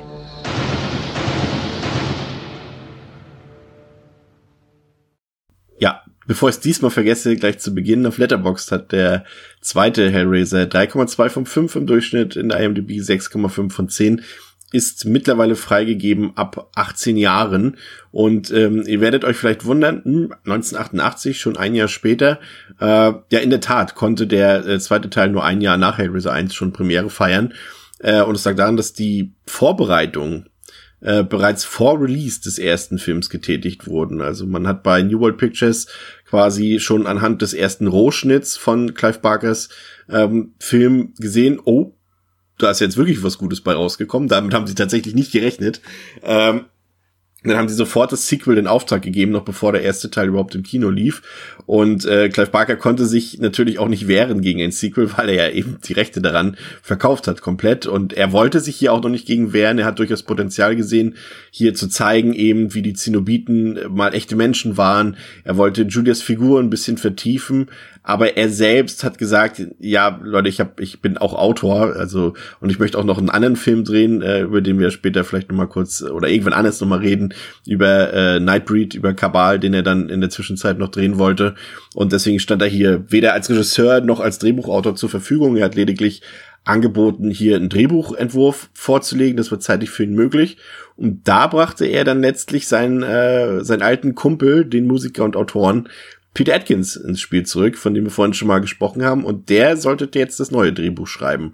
Und dann kam eben der erste Hellraiser ins Kino und wurde dann eben, haben wir eben schon erwähnt, zum großen Erfolg. Und dann kam, André hat es ja vorhin gesagt, jetzt äh, kam die Fanerwartung ins Spiel. Denn eigentlich sollte äh, Julia so eine Art Freddy Krueger werden für das Hellraiser-Franchise. Und sie sollte eigentlich die wiederkehrende Antagonistin sein.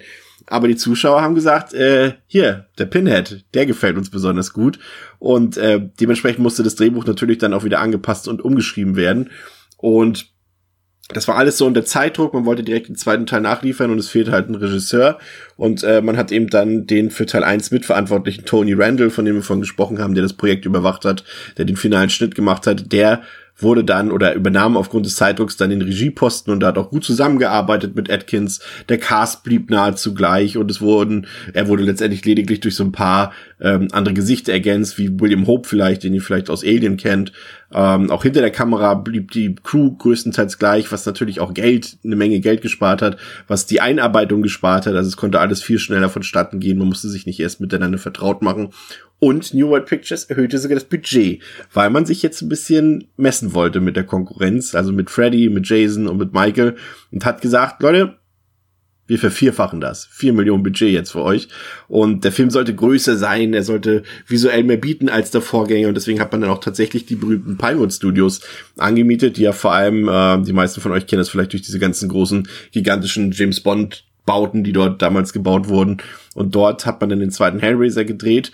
Ähm, aber es gab dann eben auch Schwierigkeiten. Also vor Drehstadt ist der, der Larry-Darsteller Andrew Robinson ausgestiegen aus dem Projekt, weil ihm die Gage zu niedrig war. Und deswegen sind die Aufnahmen im zweiten Teil von ihm, die zu sehen sind, sind quasi Archivaufnahmen, die man für den ersten Teil nicht verwendet hat.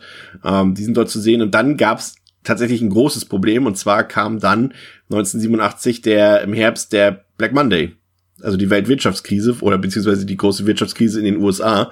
Und äh, jetzt wird's interessant. Also der erste Teil wurde, das haben wir ist vielleicht bis Untergang, der wurde halt in England gedreht, ist mehr oder weniger eine englische Produktion mit amerikanischen Geldern. Und der zweite Teil war es im Prinzip auch noch zum, zum Teil so. Zumindest war es so, dass die die amerikanischen Dollar, die vier Millionen, noch nach England mussten und in Pfund umgerechnet werden mussten. Und durch die Weltwirtschaftskrise waren es dann eben nicht mehr vier Millionen, sondern nur noch drei Millionen Dollar umgerechnet. Also es ist einfach mal ein Viertel des Budgets dadurch weggebrochen.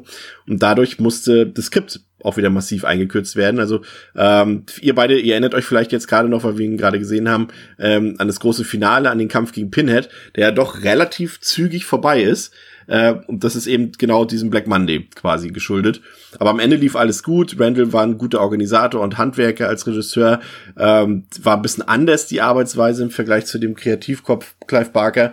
Und es gab auch ein paar Unfälle. Und da muss ich sagen, als ich es gesehen habe und gehört habe und gelesen habe, das hat dann doch ein bisschen geschmerzt. Ähm, der Darsteller des äh, Chatterer-Zenobiten, der Nick Vince, äh, der da ist was schiefgegangen mit dem Haken. Er hat den irgendwie nicht kommen sehen, als der Haken auf ihn zuflog und da hat sich dann komplett durch den Oberkiefer durchgebohrt. Und da dachte ich so, okay. Autsch. Man, also man sieht angeblich nichts davon äh, heutzutage mehr von dem Unfall. Ähm, ja, ansonsten waren die, die tatsächlich die Darstellerinnen und Darsteller am wenigsten überzeugt von dem Projekt und von dem Film. Sie sagen zwar, es war alles eine gute Zusammenarbeit, aber der Film selbst hm, lässt sich drüber streiten. Äh, Clive Barker selbst war auch öfter am Set, hat sich aber nicht eingemischt, weil das vertraglich ja alles so geregelt war.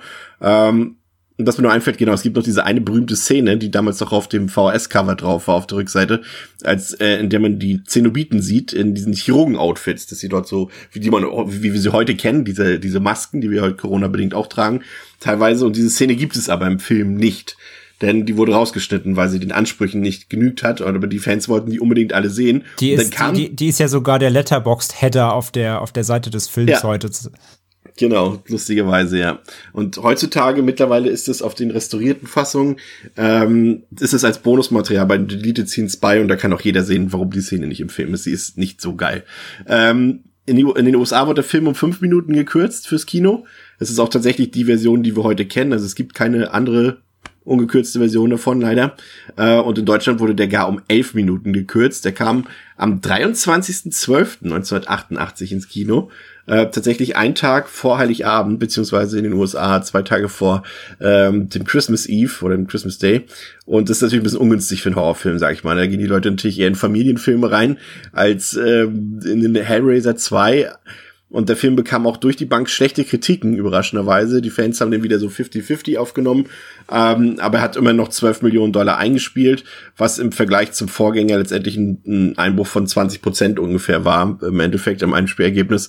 Ähm, was aber trotzdem den Produzenten von New World Pictures gereicht hat, weil zeitgleich die Konkurrenz, die Nightmare und die Freitag der 13. Filme irgendwie 40, 50, 60 Prozent äh, Verlust gemacht haben im Vergleich zu den Vorgängern. Aber da hat man nicht beigedacht, dass das die erste, zweite Hellraiser war und bei den anderen war es schon der sechste oder siebte Teil. Aber das ist eine andere Sache. Pascal, lange Rede, kurzer Sinn. It's your job. Worum geht's in Hellbound? Kirsty, die Tochter von Larry Cotton, hat ihr Zusammentreffen mit den Zenobiten zwar überlebt, ist von diesem aber sichtlich gezeichnet und befindet sich in der Psychiatrie, die von Dr. Philip Chanard geleitet wird. Dieser ist selber fasziniert vom magischen Würfel und den Zenobiten und möchte alles über diese in Erfahrung bringen. So lauscht er den Erzählungen Kirstys, interessiert und beginnt zugleich einen Plan zu schmieden und auch umzusetzen. Er lässt einen seiner Patienten auf der Matratze Suizid begehen, in welcher sich das Blut von Julia befindet. Wie vorher schon Frank, entkommt diese daraufhin der Hölle und den Zenobiten und nun ist es an Dr. Chanard weitere Opfer zu finden, um Julia wieder ihre menschliche Form zu verleihen. Kirsty kommt diesem Vorhaben auf die Schliche und zusammen mit Kyle, dem Assistenten des Doktors, und Tiffany, eine weitere Patientin der Psychiatrie, versuchen sie dieses zu verhindern. Daraufhin landen sie im Endeffekt zusammen mit dem Doktor und Julia in der Dimension der Zenobiten und nun müssen sie nicht nur Julia an ihrer Rückkehr hindern, sondern auch noch um ihr eigenes Leben kämpfen und einen Weg zurück in ihre Welt finden. Ja, André, was würdest du sagen? Höher, schneller, weiter? Das typische Sequel? Ja, vor allem merkt man halt ganz klar, äh, dass der Film erstmal versucht, Dream Warriors zu sein. Ja, das auf jeden mhm. Fall. Also selbst, selbst hier, wie heißt sie? Ähm, äh, die Darstellerin Tiffany? Tiffany, Sind- ja. Sitzt du Imogen, eigentlich gerade ein Pinhead im Hals? Imogen, äh, ja, ich habe ein Pinnet im Hals, ja. Hast du die, Die- Funko Pop verschluckt? Die äh, Imogen Bormann, die sieht ja, die sieht ja fast so aus wie, ähm, wie, äh, ja. Wer hat sie gespielt in, in Dream Warriors? Ähm, In jungen Jahren? Hilf mir auf die Sprünge. Ich hatte auf jeden Fall aber auch das Gefühl, dass ich dachte auch irgendwoher. Äh, Patricia Arquette. Ja. Chris, Chris auf dem Schlauch gerade. ja, ich weiß jetzt gerade nicht, wovon ihr redet. Helft mir mal bitte. Die Imogen, Imogen Bormann, die Tiffany Ja. spielt hier in Hellraiser Hellbound. Ja. Die sieht ja optisch auch fast schon so aus wie Patricia Arquette in Dream Ach so, Warriors. ja, ja, ja, und ja, es spielt total. halt und es spielt halt in der ins, im Institut. Klinik. Ne? Also also die die Konstellation der Figuren plus Klinik, die ist halt die ist halt fast Mhm. eins zu eins Dream Warriors. Und der Film kam halt ein Jahr vorher. Das merkst du halt so krass. Es ist äh, tatsächlich auch wieder so eine sehr komische Einrichtung, in der alle möglichen Patienten sind. Ne? Vor allem man hat, auch, ich habe auch nie so ganz verstanden, warum Kirsty da letztendlich landet. Man denkt auch im ersten Moment, wenn der Film so anfängt, ich vergesse es auch jedes Mal wieder, gut, ich habe den jetzt auch erst zweimal gesehen, glaube ich, äh, nee, dreimal. Ähm, das denke ich, das erste ist ein normales Krankenhaus. Und dann denkt man so, okay, das ist echt ein bisschen spärlich eingerichtet, das sieht jetzt auch nicht so medizinisch so hochwertig aus. Und dann erst so im Verlauf des Films kriege ich immer erst wieder mit, dass es eigentlich eher so ein ja so ein Institut ist. Ja. und äh, das ja weiß ich nicht, das fand ich immer ein bisschen komisch, aber das ist auch wieder das, was so typisch ist. Ja, Sequel ist natürlich auch immer eine Frage, wo spielt das, wann spielt das, was haben sie sich da einfallen lassen? Und das ist hier, ich würde mal sagen, geht man hier auf Nummer sicher. Vielleicht. Also dass Kirsty natürlich nach den Ereignissen im ersten halt irgendwie in der Anstalt sitzt, ja okay, fair enough, so fein. Boah. Findest du? Ja, ja, also, äh, was soll, was soll denn sonst passieren, wenn du kurz wie die Hölle gesehen hast? Entweder, entweder, mach, entweder wäre sie dann einfach nicht mehr da oder, oder, also, dass sich dann einweisen lässt oder zumindest irgendwie Hilfe brauchst, das ist. Ja, aber macht sie auf dich den Eindruck, als bräuchte sie jetzt äh, Mental Health?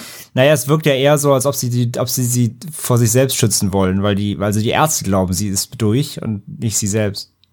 Sie, sie, sie, sie will den Ärzten ja eher verklickern, dass es real ist und sie sagen, ja, ja, hier mach mal, mach mal, mach mal langsam so. Was sagst du, Pascal? Ja, mich stört auch weniger die Tatsache, dass sie jetzt in einer Psychiatrie ist. Das ähm, kann man irgendwie, finde ich, auch schon verargumentieren nach den Ereignissen des Vorgängers. Mich stört mir so ein bisschen der Weg dahin. Und gleichzeitig, was tatsächlich dann für mich am Anfang so ein bisschen die Glaubwürdigkeit in Frage gestellt hat und was mir auch tatsächlich ein bisschen schwer gefallen ist, dann ähm, da so richtig in die Geschichte einzusteigen, ist halt so ein bisschen wie die Figur Kirsty halt auch damit umgeht. Also einerseits wird das am Anfang alles so sehr schnell abgehakt. Da ist es so jetzt hier, Kirsty, du bist hier aufgewacht. Äh, ach ja, dein Freund aus dem Vorgänger, den gibt's auch, aber der ist nicht hier. Und über den reden wir auch nicht mehr. Hier ist und übrigens, du ein, interessierst Hilfs dich auch hier ist übrigens ein Hilfsarzt. Das ist der neue Ja, genau. So, also sie ist auch nicht, also und dann ist sie ist dann so unverhältnismäßig entspannt, weil du würdest ja eigentlich davon ausgehen, dass sie halt so, oh mein Gott, ich muss mal meinen Freund, ich liebe den doch, das ist doch und wir haben das doch zusammen erlebt. Ich möchte noch so viele Fragen stellen, was da alles passiert ist. Xenobiten, was los? Und äh, sie ist halt dann sehr schnell sehr, na gut, okay, dann äh, lebe ich jetzt halt hier in dieser komischen Zelle und äh, harre dem aus, was da kommt und das fühlt sich alles so ein bisschen äh, und dann auch niemand sonst interessiert sich für sie, außer Ja. der Polizist, der am Anfang noch mal da ist und dann kommt er aber auch nie wieder. so, also sie wird da sehr schnell abgeschoben und das ist irgendwie. Das will ja auch nicht ist auch raus, ne? verhältnismäßig. So besonders, also sehr, also natürlich will sie raus, aber deswegen dachte ich halt immer, immer die ganze Zeit oder jedes Mal, wenn ich den Film wieder gucke, denke ich am Anfang, ja, ist ja ein Krankenhaus, weil sie am, Mhm. einfach auch nicht den Eindruck erweckt, jetzt würde sie sich jetzt besonders Mühe geben, da rauszukommen, ne? Ja, genau. Und aber es, es ich habe aber auch nicht das Gefühl, dass da zehn Wachen stehen, die sie davon abhalten würden, weil es ist dann so sehr, ist es dann auch nicht äh, Dream Warriors. Da, da der ist der Film halt vielleicht auch einfach ein bisschen äh, besser gewesen da drin, einem zu verklickern, Ja. dass die da halt schon Lawrence Fishburne äh, fehlt. Ja, Lawrence Fishburne fehlt, der über die Gänge schleicht und dann halt dich dann wieder zurück in deinen Raum steckt. Ähm, ja, da ist der Film halt, da fällt es mir manchmal ein bisschen schwer, das nachzuvollziehen, aber ja, das hätte der Film, glaube ich, geschickter machen können. Aber glaubt ihr generell, habt ihr das Gefühl, dass der Film, also er geht ja jetzt schon eine Dimension größer im wahrsten Sinne des Wortes, ähm, alles ein bisschen größer angelegt, ähm, gerade ja dann vor allem in der zweiten Filmhälfte, in dem wir dann ja quasi in die Abgründe gehen. Findet ihr die Geschichte trotzdem immer noch greifbar? Die macht ja jetzt schon deutlich mehr Fässer auf als, sage ich mal, der Vorgänger.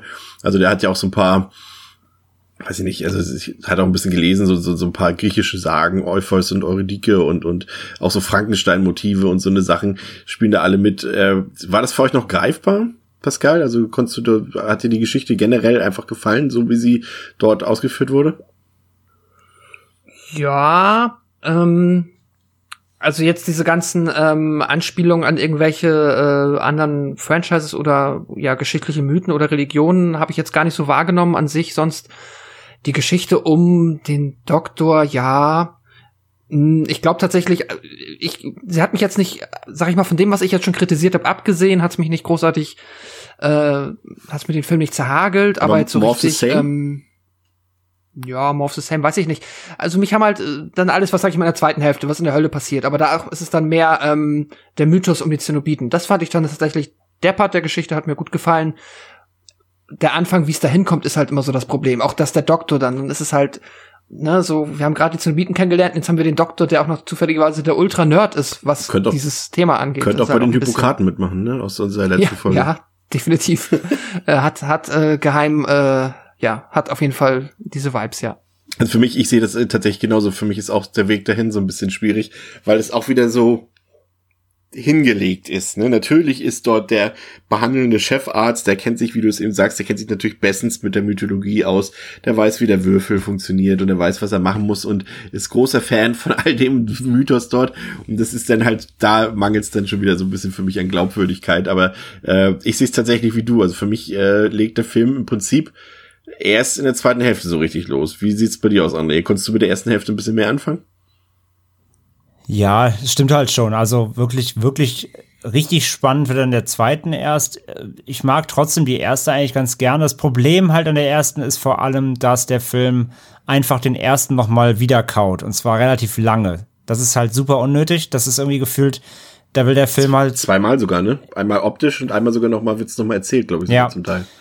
Der Film, ich habe immer das Gefühl, der, der Film will da noch mal die Leute abholen, die den ersten nicht kennen, nach dem Motto, du kannst den zweiten auch einfach gucken, du musst den ersten gar nicht sehen, weil der erste ist wahrscheinlich zu langweilig für dich, weil da gibt's zu wenig Horror, also guck den zweiten und erzählen wir einfach, was los ist. Das ist halt ein bisschen schade, weil er durch, ah, also das hätte man einfach entweder weglassen können oder mit, mit was Besserem füllen. Ja, also du hast schon recht, um es dir kurz zu erklären, es ist tatsächlich genau aus dem Grund, um die Leute abzuholen, die den ersten nicht gesehen haben und weil du so einfach schon mal zehn Minuten füllen kannst, ohne dafür Geld ausgeben zu müssen. Ja, genau. Zack, Ja. gespart. Ja. Äh, Spar Sparmaßnahme Film. Das ist Und- quasi die Million an Umrechnungen, die eingespart wurde. Das ist halt- den Black Monday. Das ist halt ein bisschen schade, aber trotzdem finde ich die erste Hälfte wichtig und gut, weil, also wenn wir bei der ersten, wenn wir jetzt erste Hälfte bezeichnen als alles, was jetzt vor der, vor der Unterwelt passiert, vor der Hölle Ja. passiert oder vor dieser Paralleldimension passiert. Weil du hast halt schon die, natürlich die legendäre Matratzenszene so, die ist halt, die ist halt geil. Die ist halt absolut, also Tatsächlich ist die effekttechnisch gar nicht so krass, wie man sie immer in Erinnerung hat, weil du siehst dann, also äh, da, da, ne, wenn dieser Mensch sich da, dieser Verrückte sich da opfern soll mit dem Skalpell und der Doktor redet ihm ein, er sieht halt hier äh, Schaben und so auf seinen Arm und er schneidet sich mit dem Skalpell die Haut auf. Du siehst oft gar keine Schnitte. Du siehst eigentlich nur, wie er sich da irgendwie langfährt und läuft ein bisschen rot raus und in Nahaufnahme siehst du dann halt so ein bisschen diese äh, plastischen Gore-Effekte aber das sieht gar nicht so übelst hart aus, wie man es immer im Kopf hat. Aber trotzdem, Nee. die, aber die Szene ist trotzdem, äh, trotzdem ziemlich gut und ziemlich intensiv. Und dann hast du halt diese geile Szene, wie halt dann natürlich, ähm, wie natürlich äh, Julia dann wieder aus dieser Matratze raussteigt, da natürlich jetzt in dieser, in dieser Hautlappenform wie Frank im ersten. Das ist halt einfach sehr geil. Und ich finde auch geil, wie er dann Julia mit heimnimmt und dann, wo sie diese Banderolen kriegt, äh, und dann, ich finde es einfach immer geil, wie sie anfängt zu rauchen, während sie einfach so ein Ja. Hautlappen ist. Das ist irgendwie immer wieder lustig. Ähm, die Story in dem Zusammenhang ist halt super, ist halt super banal irgendwie, ne? Also, dass natürlich dann dieser Doktor das alles kennt und da schon nachforscht schon lange und das natürlich alles geplant hat. Das ist halt super so, ja, banal und du kannst du machen, aber ähm, trotzdem, ich finde die Bilder irgendwie stark, dass auch dieses Spiel umgedreht wird. So, ähm, der, der Doktor holt jetzt irgendwie die Opfer ran und die hängen dann da alle auf dem Dachboden ab an Ketten und äh, ausgesaugte Leiber und so. Das ist alles schon wieder, ich finde das schon irgendwie geil. Das hat schon, das ist halt, halt diese kleine Atmosphäre des ersten, ohne aber da so ins Detail zu gehen. Das passiert ja auch alles eher im Off. Du siehst dann immer nur das Ergebnis so. Aber wie sich Julia da wieder zusammensetzen lässt und den Doktor dafür halt benutzt, ist irgendwie schon, schon, schon cool. Das mag ich eigentlich ganz gerne. Wie gesagt, der Film verschwendet da so ein bisschen zu viel Zeit dann aber dem Flashback. Dann auch der, ähm, wie heißt der, der neue, der neue Freund quasi? Nein, der, Ja, der, der, William der Arzt. Hope. Ja, William Hope William Hope. Kyle, genau. Kyle, Kyle ist halt quasi der neue Larry. Der ist halt, der ist halt ein totaler Lappen. Der, der macht eigentlich gar nichts im Film. äh, Oh. Ach schon. schon, komm. Der, der, der, der will immer einen Tag retten, aber eigentlich macht er gar nicht viel. Und irgendwann ist er einfach weg. Also der ist, der ist halt auch eher so, eher so ein, äh, der wird aufgebaut als wichtiger Charakter, aber ist eigentlich ein Lurch, so, der, der eigentlich auch keine Rolle spielt fürs Ende mm. und so. Ah, Chris, ich merke schon, Chris will mir wieder, wieder Worte geben gleich. Aber äh, jedenfalls, ich finde, also die erste Hälfte ist auf jeden Fall die schwächere des Films. Ich finde sie aber trotzdem hat immer noch genug Highlights, dass ich sie, ähm, dass ich sie jetzt nicht, nicht langweilig finde oder sie skippen müsste. Ähm, ich muss zum einen äh, fand ich es interessant, weil du hast eben nochmal die Szene erwähnt, äh, die Matratzenszene, als der Typ sich ja vorher da so aufschnetzelt, die man halt brutaler in Erinnerung hat, als sie dann nachher ist, obwohl ja. sie ist natürlich brutal äh, und auch lang und so. Und da musste ich halt dran denken an diesen äh, Netflix-Film, äh, den ich letztes Mal geguckt habe, The Perfection. Ja. Das ist ja auch so, wo sich die Hand abpackt, weil so, ja. äh, ihr erzählt wird, dass da Maden oder irgendwie so eine Käfer und sowas sind. Ähm, aber ich fand tatsächlich das Kyle, ähm, Vielleicht liegt es auch daran, weil sie jetzt einfach endlich mal noch einen guten Schauspieler im Cast haben mit William Hope, den ich eigentlich auch bei Alien immer schon ganz cool fand. Ähm, der ist für mich so ein bisschen ja, so ein Misch, also er ist ein bisschen creepy auch, weil er schon so, man hat, man, man wartet die ganze Zeit darauf, dass sich irgendwas mit Kirsty anbahnt, obwohl da, glaube ich, ein Altersunterschied von 20 Jahren zwischen ist oder so, keine Ahnung. Ähm, aber ich fand ihn durchaus äh, tauglich als Sympathieträger und er versucht ja auch zu ermitteln. Also er geht ja auch in, in das Haus von dem, von seinem Chef, vom Chefarzt, was ihn ja durchaus den Job kosten konnte, könnte. Und ähm, er, ich finde ihn nicht, also so unnütz. Das verletzt mich jetzt schon ein bisschen, Pascal. ich weiß aber auch, was André meint. Äh, ich finde jetzt, also er ist halt schon. Aber er ist kein Larry. Er, er rettet halt nicht den Tag, aber er wird so auch eingeführt, als würde er das tun. Aber er macht's halt nicht, weil er eigentlich gar nichts schafft. ja, okay, der bricht da ein. Ja, fair enough. Er ist ein bisschen, er ist ein bisschen, ist, und das ist wieder der Nightmare 3 Vergleich, er ist ein bisschen wie der, der Arzt, äh, der, der Nancy helfen will. Im, in Nightmare 3. Ach so, der, der auch quasi ja. mit dir, ne? Ja, ja, so das stimmt, absolut. Das ist eine gute Parallele, auch gerade nochmal, wo wir schon gesagt haben, dass der da versucht, äh, sich da sehr dran zu orientieren. Und ja, er ist halt auch einfach, ne, du brauchst halt, Tiffany ist ja jetzt halt auch äh, in dem Film größtenteils, nee, taubstumm ist falsch, aber sie redet halt nicht, äh, aus Gründen. Und dann, ähm, ja, hast du halt zumindest noch jemanden, der dann auch ähm, sich mit Kirsty unterhalten kann, der nicht offensichtlich was Böses im Schilde führt. Ja, und das Einzige, was er halt, glaube ich, dann macht, ist ja mehr oder weniger rausfinden, was halt der Doktor plant, um das dann mehr oder weniger äh, ja weiterzugeben. Also er bricht ja, so wie ich sehe, er bricht ja dann in das Haus quasi ein, wenn ich mich jetzt so ja. richtig erinnere, vom Doktor und sieht dann, dass da böse Sachen sind. Und später ist er halt so ein bisschen der, nein, nein, wir dürfen das nicht. Und dann ist er halt, ja, ja, also, äh, richtig cool ist er nicht. So, und dann bin ich schon bei André, aber ja. er ist auch, ich, ich fand ihn jetzt auch nicht super ätzend, er ist irgendwie da. Ich unterschätzt ihn maßlos. Okay, gehen wir mal, okay. gehen wir mal ein bisschen in die zweite Hälfte rein. Da äh, geht's ja dann quasi ab. Es ist ja schon richtig. Es ist ja nicht nur die Welt der Zenobiten. Es ist ja letztendlich die Hölle. Aber es ist eben genau so, André, du hast es zum ersten Teil vorhin gesagt. Es ist eben die Hölle, in der das ist nicht die christliche Hölle in dem Sinne. Ne? Das ist einfach nur die, die, der Ort, in dem sich die Zenobiten aufhalten. Es ist, wird auch Hölle genannt, glaube ich. Aber es sieht halt nicht so aus wie, hier ist alles voll mit Lava, alles ist rot oder blutbeschmiert und alles ist so, so, ne? Das ist eher so ein bisschen, ähm, ich hatte es gelesen, es stand, ähm, das war wohl die Inspiration für Clive Barker auch so ein, wie so ein Escher-Gemälde mit so mit diesen ganz vielen Treppen und Gängen und sowas mhm. alles. Und äh, so wird die Hölle da quasi dargestellt. Also schon ein bisschen komplett entgegen dem christlichen Glauben zum Beispiel, wie er dort beschrieben wird. Ne? Und äh, das fand ich auf jeden Fall schon mal ziemlich cool gemacht. Und auch das, gut, darüber kann man sich jetzt optisch natürlich streiten, aber ich fand zum Beispiel auch gut, dass der äh, Leviathan äh, quasi eine Rolle bekommt, ähm, der quasi sowas wie die, die Gottheit für die Zenobiten darstellt. Ähm, das hat einfach auch sehr viel die Mythologie erweitert. Ähm, generell macht der zweite Teil ja da durchaus sehr viel. Hier wird ja eben auch dann, glaube ich, zum ersten Mal dann erwähnt, was wir eben schon gesagt haben, dass die, die Zenobiten eben vorher Menschen waren. Und ähm, das ist zum einen das, was mir in der zweiten Hälfte gefällt, aber es ist natürlich auch einfach sehr viel Action. Es passiert sehr viel. Es ist viel äh, ja brutaler, blutiger als der Vorgänger und das kommt auch in der zweiten Hälfte nochmal. Es ist aufwendiger. Also es sind tatsächlich äh, man merkt, okay, die haben gesagt, hier habt ihr vier Millionen Budget, aber jetzt macht auch mal was draus. Jetzt hebt es mal auf, aufs nächste Level. Und ich finde, das äh, macht die zweite Hälfte und es gelingt der zweiten Hälfte auch, finde ich. Also die ähm, ist, sag ich mal, sind für mich bis dato die stärksten Hellraiser-Momente, muss ich sagen. Die befinden sich hier im zweiten Teil in der zweiten Hälfte. Wie sieht's für dich aus, André?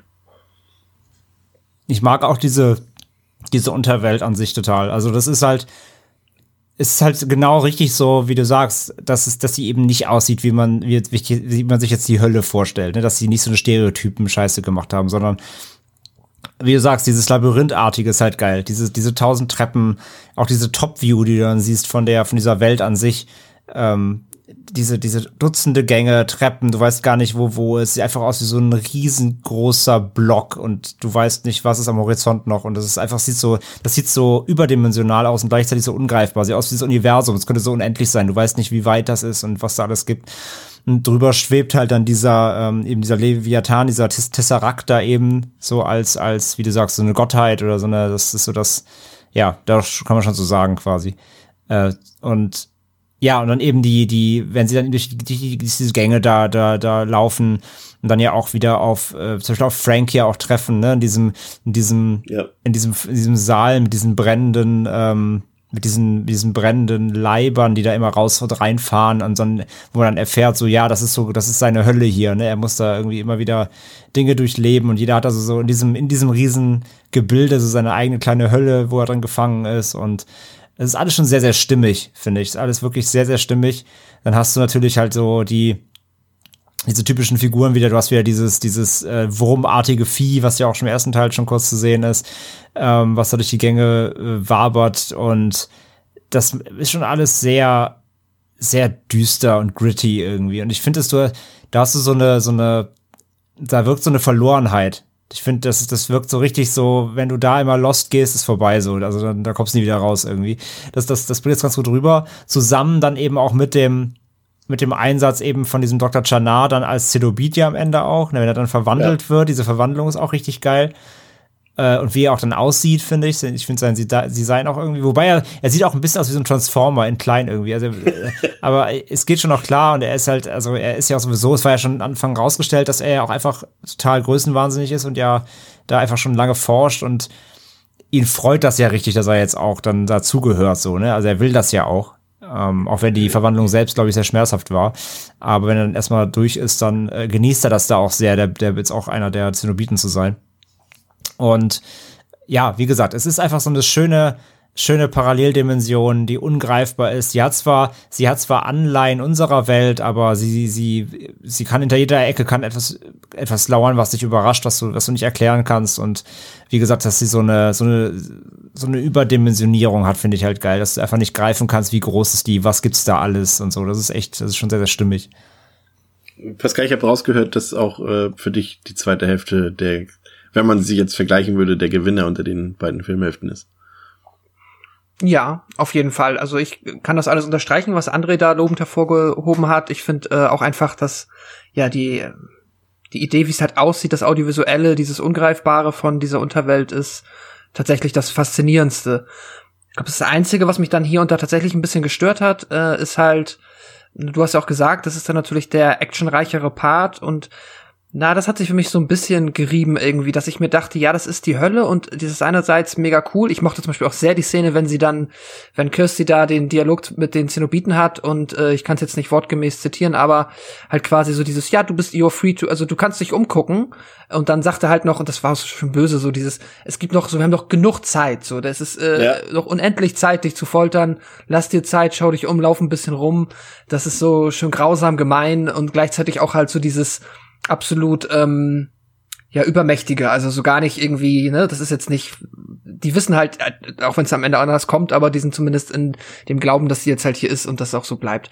Ähm, trotzdem gibt's dann halt diese Action-Momente und ich finde so, da beißt sich mich so ein bisschen das Konzept, vielleicht, weil ich mir, glaube ich, mehr gewünscht hätte, wenn das mehr so ein cleverness Intelligenz-Game wäre, als so ein, es wird halt relativ viel durch Gänge gelaufen und dieses durch Gänge laufen ist dann halt so richtig so, das macht's für mich irgendwie wieder ein bisschen, zieht's mir so auf die Erde zurück und macht's mehr so ein klassisches Action-Standoff-Ding draus. Weißt du, wenn ihr wisst, was ich meine? Also das ist dann halt nicht mehr so dieses irgendwelche kosmischen Entitäten äh, möchten hier ein Urteil sprechen, sondern dann werden auf dann schießt das Ding nachher nach Laser und dann ist, kommt schon fast so ein Star, Star Wars Appeal. Das ist, da hatte ich so ein bisschen Probleme mit, dass da halt dann teilweise relativ ja.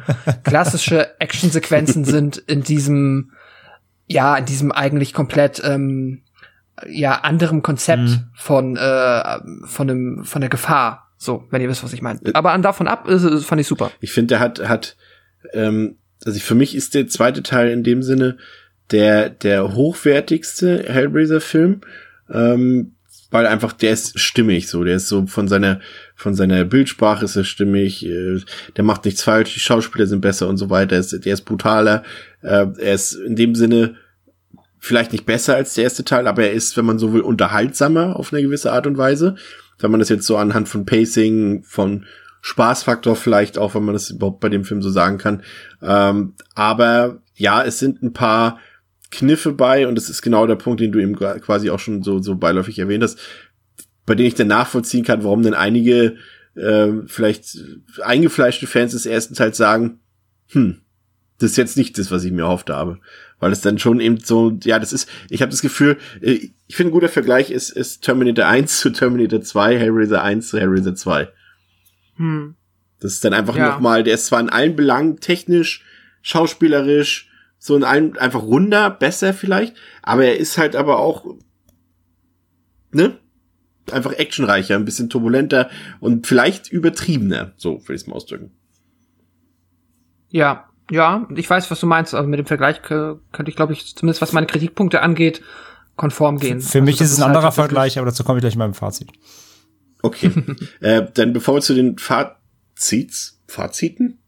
Fazita? Fazit Fazit. gut. Fazits. Äh, kommen, äh, muss ich allerdings negativ anmerken, dass äh, wenn der erste Teil noch so gesprudelt hat von Pornoflair, äh, ist das dem zweiten Teil, abgesehen von einer Szene, doch sehr abhanden gekommen. Für meinen Geschmack zu viel abhanden gekommen. Aber das ist Geschmackssache. Aber ich, also ja, Gewalt mehr ja, aber dafür deutlich weniger Sexappeal. Das muss man auch aber an dieser Stelle mal sagen. Merkst schon, du bist ein großer Teil, äh, großer Fan vom fünften Teil, aber da kommen wir später. Ja, nee, kann man schon stehen lassen, das stimmt schon. Also klar, du hast halt den Part jetzt wieder den umgedrehten mit, ähm, mit Julia und dem Dr. Chanar.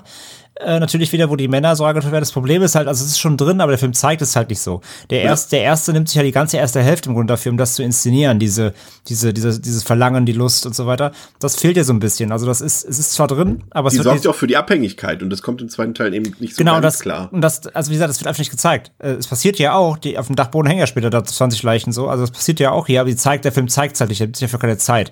Deswegen, das Motiv ist drin, aber der Film, der Film reizt es nicht aus. Du darfst dein Fazit direkt anschließen. Okay, ähm, dann mein, mein Vergleich. Der Film äh, ist für mich, verhält sich Hellraiser 1 zu Hellraiser 2 wie Alien zu Aliens.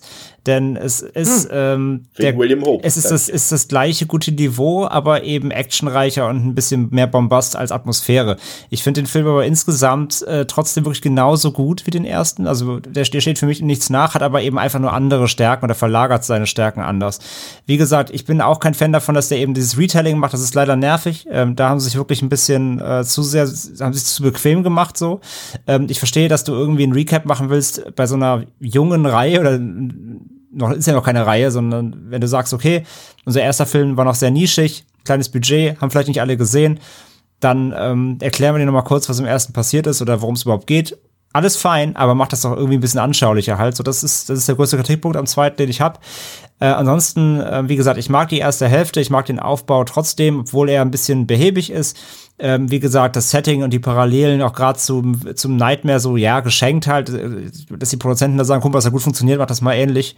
So, äh, passiert halt, passiert heute noch. Es funktioniert aber trotzdem so in seiner Art und Weise, auch wenn er zum Beispiel halt, wie gesagt, hier so eine Tiffany eigentlich auch jetzt nicht die Mega-Rolle hat, obwohl sie so prominent im Film vorkommt. Sie läuft ja trotzdem auch nur so ein bisschen mit.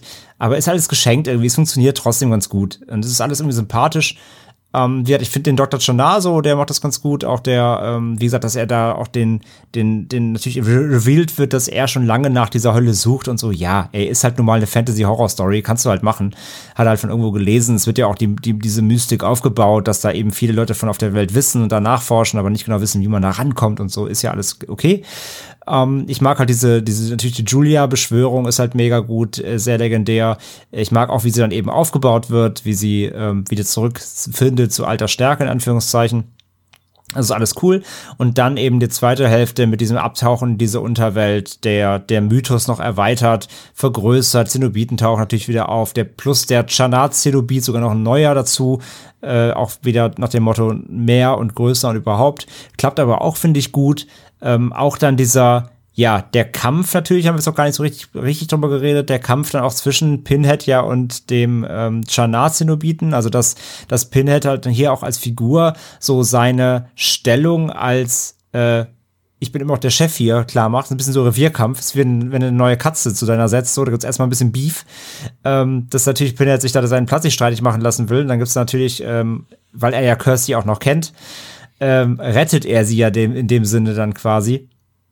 Wo er dann auch noch so ein bisschen, bisschen Backstory schon reinkommt, so über, über eben die Figur Pinhead, aber eben nur angedeutet hier. Und ähm, das funktioniert für mich auch, weil, weil sie natürlich A gemerkt haben, dass die Figur funktioniert und sie hier an, schon anfangen, ihn so ein bisschen mehr noch zu beleuchten. So, das ist alles in Ordnung, das geht. Und dann auch der Endkampf noch und, und das, das ist alles, alles wirklich gut gemacht, sieht wieder gut aus, die Effekte sind gut. Ähm, da, da kann man auch nicht meckern. Ich gebe Pascal schon ein bisschen recht, was er eben gesagt hat, so, dass man vielleicht ein bisschen mehr hätte machen können, als irgendwie durch Gänge laufen. Ja, da fehlt es vielleicht noch so ein bisschen an Kreativität, aber auch hier wieder ist halt die Atmosphäre wirklich gut einfach. Und ich mag halt einfach, wie gesagt, mhm. diese, diese, ähm, habe ich ja gesagt, diese Weiten dieser Unterwelt und dieser, diese Ungreifbarkeit, plus dann nochmal Bonus, dass auch nochmal Frank auftaucht und ne, die die quasi Privathölle noch mal kurz zeigen da unten so, wenn wenn wenn Kirsty noch mal auf ihre Ängste und so trifft. Das klappt also schon echt gut. Von daher, ich mag, ich mag Hellbound äh, im gleichen Zuge, im gleichen Maße wie den ersten. Wie gesagt, er hat einfach nur andere, anderen Fokus. Von daher, wie gesagt, Alien-Aliens-Vergleich und von mir auch viereinhalb für den zweiten. Es ist trotzdem letztendlich derselbe Vergleich, wollte ich nur mal anmerken, weil die meisten Leute das, was sie, was du über Alien und Aliens sagst, sagen die meisten Leute über Terminator und Terminator 2 und umgedreht. Aber ja. Mm, ja, aber ich verstehe das auch ja. genauso. Also es, äh, ich lasse beides gelten. Okay. Ähm, ich gehe da tatsächlich mit in dem, was du sagst, in dem Fazit, dass der Film für dich ähnlich gut ist, wenn nicht gar gleich gut ist. Ähm, ich muss sagen, dass er mir von Mal zu Mal besser gefällt. Ich fand ihn ich interessanterweise, du hast ja das einmal an dieser Stelle auch nochmal erwähnt, die Begrüße an, an Patrick äh, vom Bahnhofskino. Du hast ja mit ihm damals auch eine Episode aufgenommen zu Hellbound, wenn ich mich nicht irre. Ja. Und ich habe die damals gehört, bevor ich den Film das erste Mal gesehen habe. Und der hat mir quasi richtig das, äh, wie sagt man, das Wasser im Munde zusammenlaufen. Ach so. Was? Sorry, ich, wollte, ich dachte, du wolltest schmackhaft sagen. Sorry. Ja. Äh, ja. Ist quasi das Gleiche, nur mit mehr Wörtern. Ja. Du weißt, du, danke, dass du mich dabei äh, hinderst, äh, mal ein Sprichwort flüssig. Es, es war aber richtig. Es war aber ja. richtig. Das Wasser im Munde zusammenlaufen Ich wollte dir helfen, aber du hast es ja hinbekommen. Sorry. ähm, und war dann enttäuscht, als ich den Film gesehen habe, weil er nicht das äh, gehalten hat, was ihr mir versprochen habt. Ähm, aber mittlerweile sehe ich genau das, was ihr damals auch gesagt habt. Und das hat sich also komplett geändert. Also ich finde nach wie vor, dass die erste Filmhälfte noch nicht so das Gelbe vom Ei ist, aber die zweite Hälfte, da geht's wirklich richtig ab. Höllisch gut ab, würde ich mal sagen, um es mal im Stile des Films zu formulieren. Ähm, da denke ich, hat da, da gewinnt der Film eigentlich auch jeden Horrorfan. Also ich finde, der, der liefert da eigentlich alles für jeden Geschmack was ab. Der hat auch diese düstere Atmosphäre aus dem ersten Teil da. Äh, du er spielt halt, ist halt ein bisschen ja, überirdisch ist ja Quatsch, unterirdisch ist auch Quatsch, aber beides. Zwischenweltlich. Ja, genau. Und äh, hat äh, Creature Feature drin. Er hat äh, viel Splatter drin ähm, hat das auch bei, was man im ersten Teil mochte. Ähm, er ist nur einfach alles runder. Für mich ist es einfach runder. Genau das, was wir jetzt eben auch schon mal gesagt haben. Deswegen auch die Vergleiche, die guten. Es ist alles. Nee, stimmt, der Vergleich passt doch nicht so ganz, weil Aliens ist, ist handwerklich nicht besser als Alien. Das, das ist doch noch ein Unterschied. Aber jetzt will ich mich gar nicht darauf einschließen. Aber der Hellraiser 2 ist handwerklich aus meiner Sicht besser als der erste. Und ähm, ja, muss sagen, also hat mir auch wieder gut gefallen. Ähm, ich würde sogar fast sagen, na, ist er besser als das? Nee, also er ist gleich gut, aber er ist unterhaltsamer als das Original. Drücken wir es mal so aus. Und ich gebe ihm auch dreieinhalb von fünf. Und ähm, doch, ja, es ist generell erstmal positiv anzumerken, dass er das Niveau halten kann beim zweiten Teil. Das können ja schon die wenigsten Horror-Franchises von sich behaupten. Ne? Pascal. Mm, ja, mir hat ähm, ja Hellbound hat zum ersten Mal gesehen, hat mir insgesamt auch gut gefallen. Äh, ich finde, also jetzt für meinen persönlichen Geschmack hat er jetzt für mich nicht so das Niveau des ersten halten können. Da hat mir der erste tatsächlich ähm, ja doch irgendwie hat mir da hat er für mich was anderes gehabt, was mir hier ein bisschen fehlt.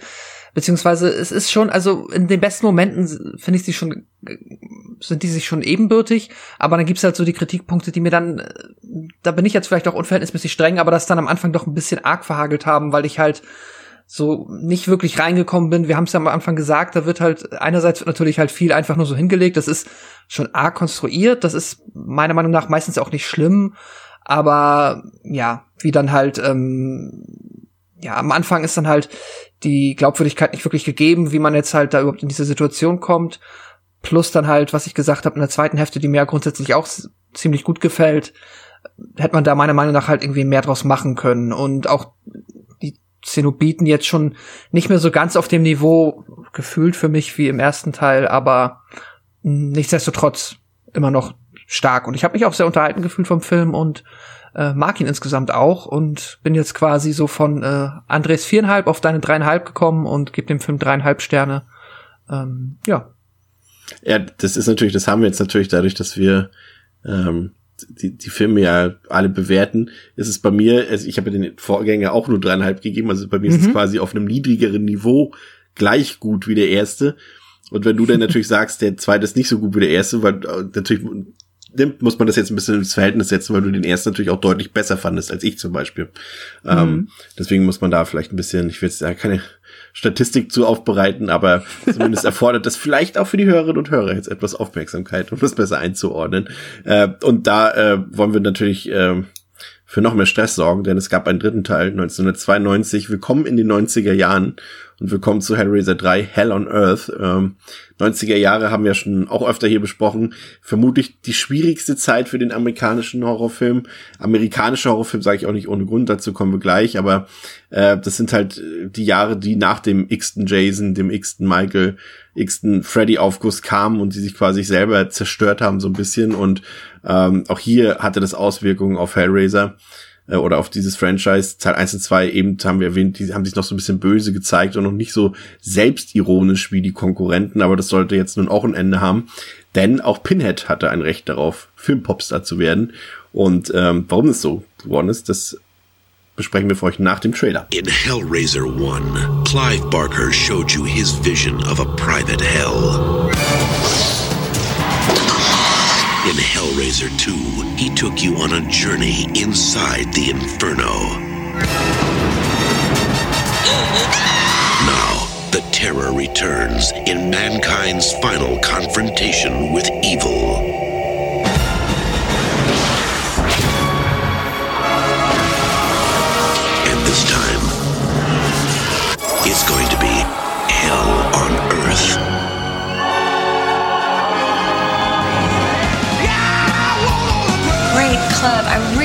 It here. It's a great club.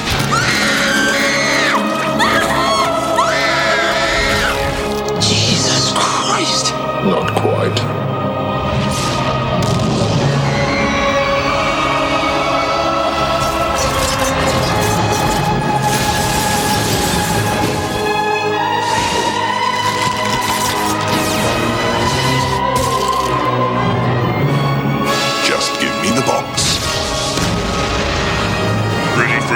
Close-up.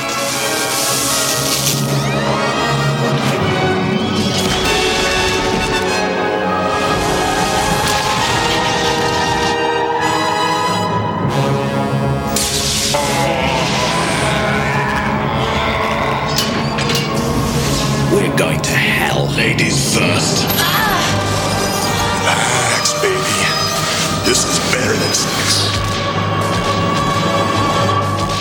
It's so good to be back.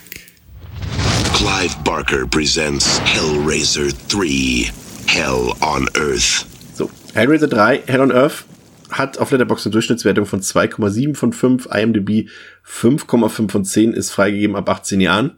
Ähm, der dritte Teil sollte so ein bisschen einen Einschnitt in das Franchise bedeuten. Ähm, wir haben es erwähnt, die beiden Vorgänger haben mit ein und demselben Team größtenteils gearbeitet, aber nun sollte es andere Strippenzieher geben. Die Marke Hellraiser an sich, die sollte jetzt ähnlich groß gemacht werden wie Freitag der 13. oder Nightmare on Elm Street. Dafür wurde, und das habe ich eben schon angedeutet, äh, die Produktion auch verlegt von England in die Vereinigten Staaten. Und ähm, man hat es noch wieder, glaube ich, angeboten, Clive Barker, dass er Regie führen könnte. Das wollte er aber nicht. Und ähm, es gab ja ein paar interessante Drehbuchentwürfe, deswegen will ich von euch gleich eigentlich nur einen Daumen hoch und einen Daumen runter jeweils haben. Ich fasse es aber sehr kurz zusammen. Also die erste Drehbuchidee sah vor, dass äh, der Film ähnlich wie ein Sequel, zu dem wir gleich noch kommen, quasi auf mehreren Zeitebenen spielt. Ähm, die eine Zeitebene sollte eine Geschichte im alten Ägypten sein, in der ein Zenobit als Pharao herrscht. Und äh, parallel sollte es eine Gegenwartshandlung geben, die dann in einem Museum spielt. Was, also ich will jetzt nicht in die Tiefe gehen, weil ich auch nicht die tiefgründigen Informationen dazu habe, aber wenn das jetzt einfach mal mein, mein Take wäre dazu, würdet ihr dem Daumen hoch oder runter geben, Pascal? Oh, äh, Zenobit, Pharao und Ägypten natürlich direkt irgendwie äh, harte Stargate-Vibes, aber ähm, ja, doch, also hat zumindest, könnte irgendwie funktionieren und Museum, äh, ja, also ich sag mal Daumen hoch für Ägypten und Daumen in der Mitte für Museum. André? Weil das kann alles werden. Also irgendwie Ägypten-Setting fände ich ja noch ganz spannend das Ganze parallel zu erzählen, hätte wahrscheinlich, also entweder wäre das alles super platt und irgendwie alles zu kurz gekommen, oder der Film hätte irgendwie zweieinhalb Stunden gedauert, wäre viel zu lang. Also hätte es eigentlich auch schief gehen können, aber wenn von beidem hätte ich das eher in Ägypten gesehen wollen. Zweite, zweite Idee ähm, sah ein Krimi vor, da kommen wir später auch noch zu, in dem Cobb Bronson, also der den Pascal so kurz abgeschmettert hat, vorhin der nur kurz einmal mehr oder weniger das Bild rennt aus Teil 2, äh, und der ermittelt zusammen mit Kirsty gegen eine Sekte unter der Führung von Julia Cotton die Puh. quasi wahrscheinlich irgendwie die, die äh, Zenobiten wieder heraufbeschwören und irgendein Höllentor öffnen wollen oder so. Äh, Wäre ähm, wär irgendwie konsequent gewesen, um den Julia wieder einzuführen, nochmal, aber ob das dann auch richtig geil gewesen wäre, nochmal das gleiche und uh, ja, weiß ich nicht. Klingt, klingt halt auch sehr dröge, ne? Also, also, was heißt dröge, aber vielleicht hat man es überreizt damit auch mit Julia. Also, sie war jetzt, war jetzt zweimal ja. da, ich glaube, das wäre zu viel gewesen. Ich glaube auch, so ikonisch war sie dann halt, oder ist sie am Ende des Tages auch nicht. Und ich glaube auch Kirsty tatsächlich nicht. Also, Nee. Für produktionstauglich äh, befunden wurde dann die dritte Idee, auch wenn sie letztlich nicht übernommen wurde, aber sie wurde zumindest vorläufig erstmal akzeptiert und mit der wurde gearbeitet. Aber da sie nicht genommen wurde, auch für euch zu frei, oh Gott, zur Abstimmung, finde ich eigentlich noch viel Nee, ich sag dazu nichts. Ähm, in der Version, in dieser Drehbuchidee geht es um einen ehemaligen Priester. Bei André kommen jetzt schon Velocipastor-Gedanken hoch wahrscheinlich. Ähm, der mittlerweile Bordellbesitzer ist und der versehentlich Pinhead zum Leben erweckt. Pinhead tötet und überwältigt den Priester und übernimmt ab sofort die Geschäfte und trifft im Showdown auf den Erbauer des Würfels. ja, Daumen hoch. Will ich sehen. also haben die Leute von Transatlantic Pictures auch gesagt. Ja, und mit ja, dem Pinhead als Pimp. Pimphead. Pimphead. Pimphead. ja, Pimphead. Ganz einfach. Dann, Pimphead, Pimphead. Ja, dann da hast du, da hast du noch dein Porno, dann Chris. Ja. Ja, also tatsächlich ging man äh, zunächst mit der Idee in die Vorproduktion, aber dann ging tatsächlich, äh, äh, jetzt habe ich ihren Namen vergessen, New. Ja, jetzt wer, wer aufgepasst hat, äh, der weiß es noch. Wie hießen sie noch? New World Pictures. Die sind äh, pleite gegangen tatsächlich und äh, die haben dann die Rechte an Transatlantic Pictures verkauft, gemeinsam mit der Lizenz für Kinder des Zorns mit verheerenden Folgen, will ich mal sagen, wie wir später noch erfahren sollen. Ähm, aber das war, daran war damals noch nicht zu denken, als das dieser, dieser ja, Transfer-Coup dort äh, gelungen ist für Transatlantic Pictures. Und ähm, sie haben, äh, haben das quasi gekauft und haben auch gleich gesagt, sie wollen alles, aber sie wollen auf keinen Fall Clive Barker mehr dabei haben. Der soll da nicht mitreden dürfen, der hat viel zu hohe künstlerische Ansprüche und der würde dem Weg in den Mainstream nur entgegenstehen. Also der sollte dort nicht mitmachen. Der hat ja auch zeitgleich eben, wie gesagt, Nightbreed gedreht, mit dem er dann auch gefloppt ist.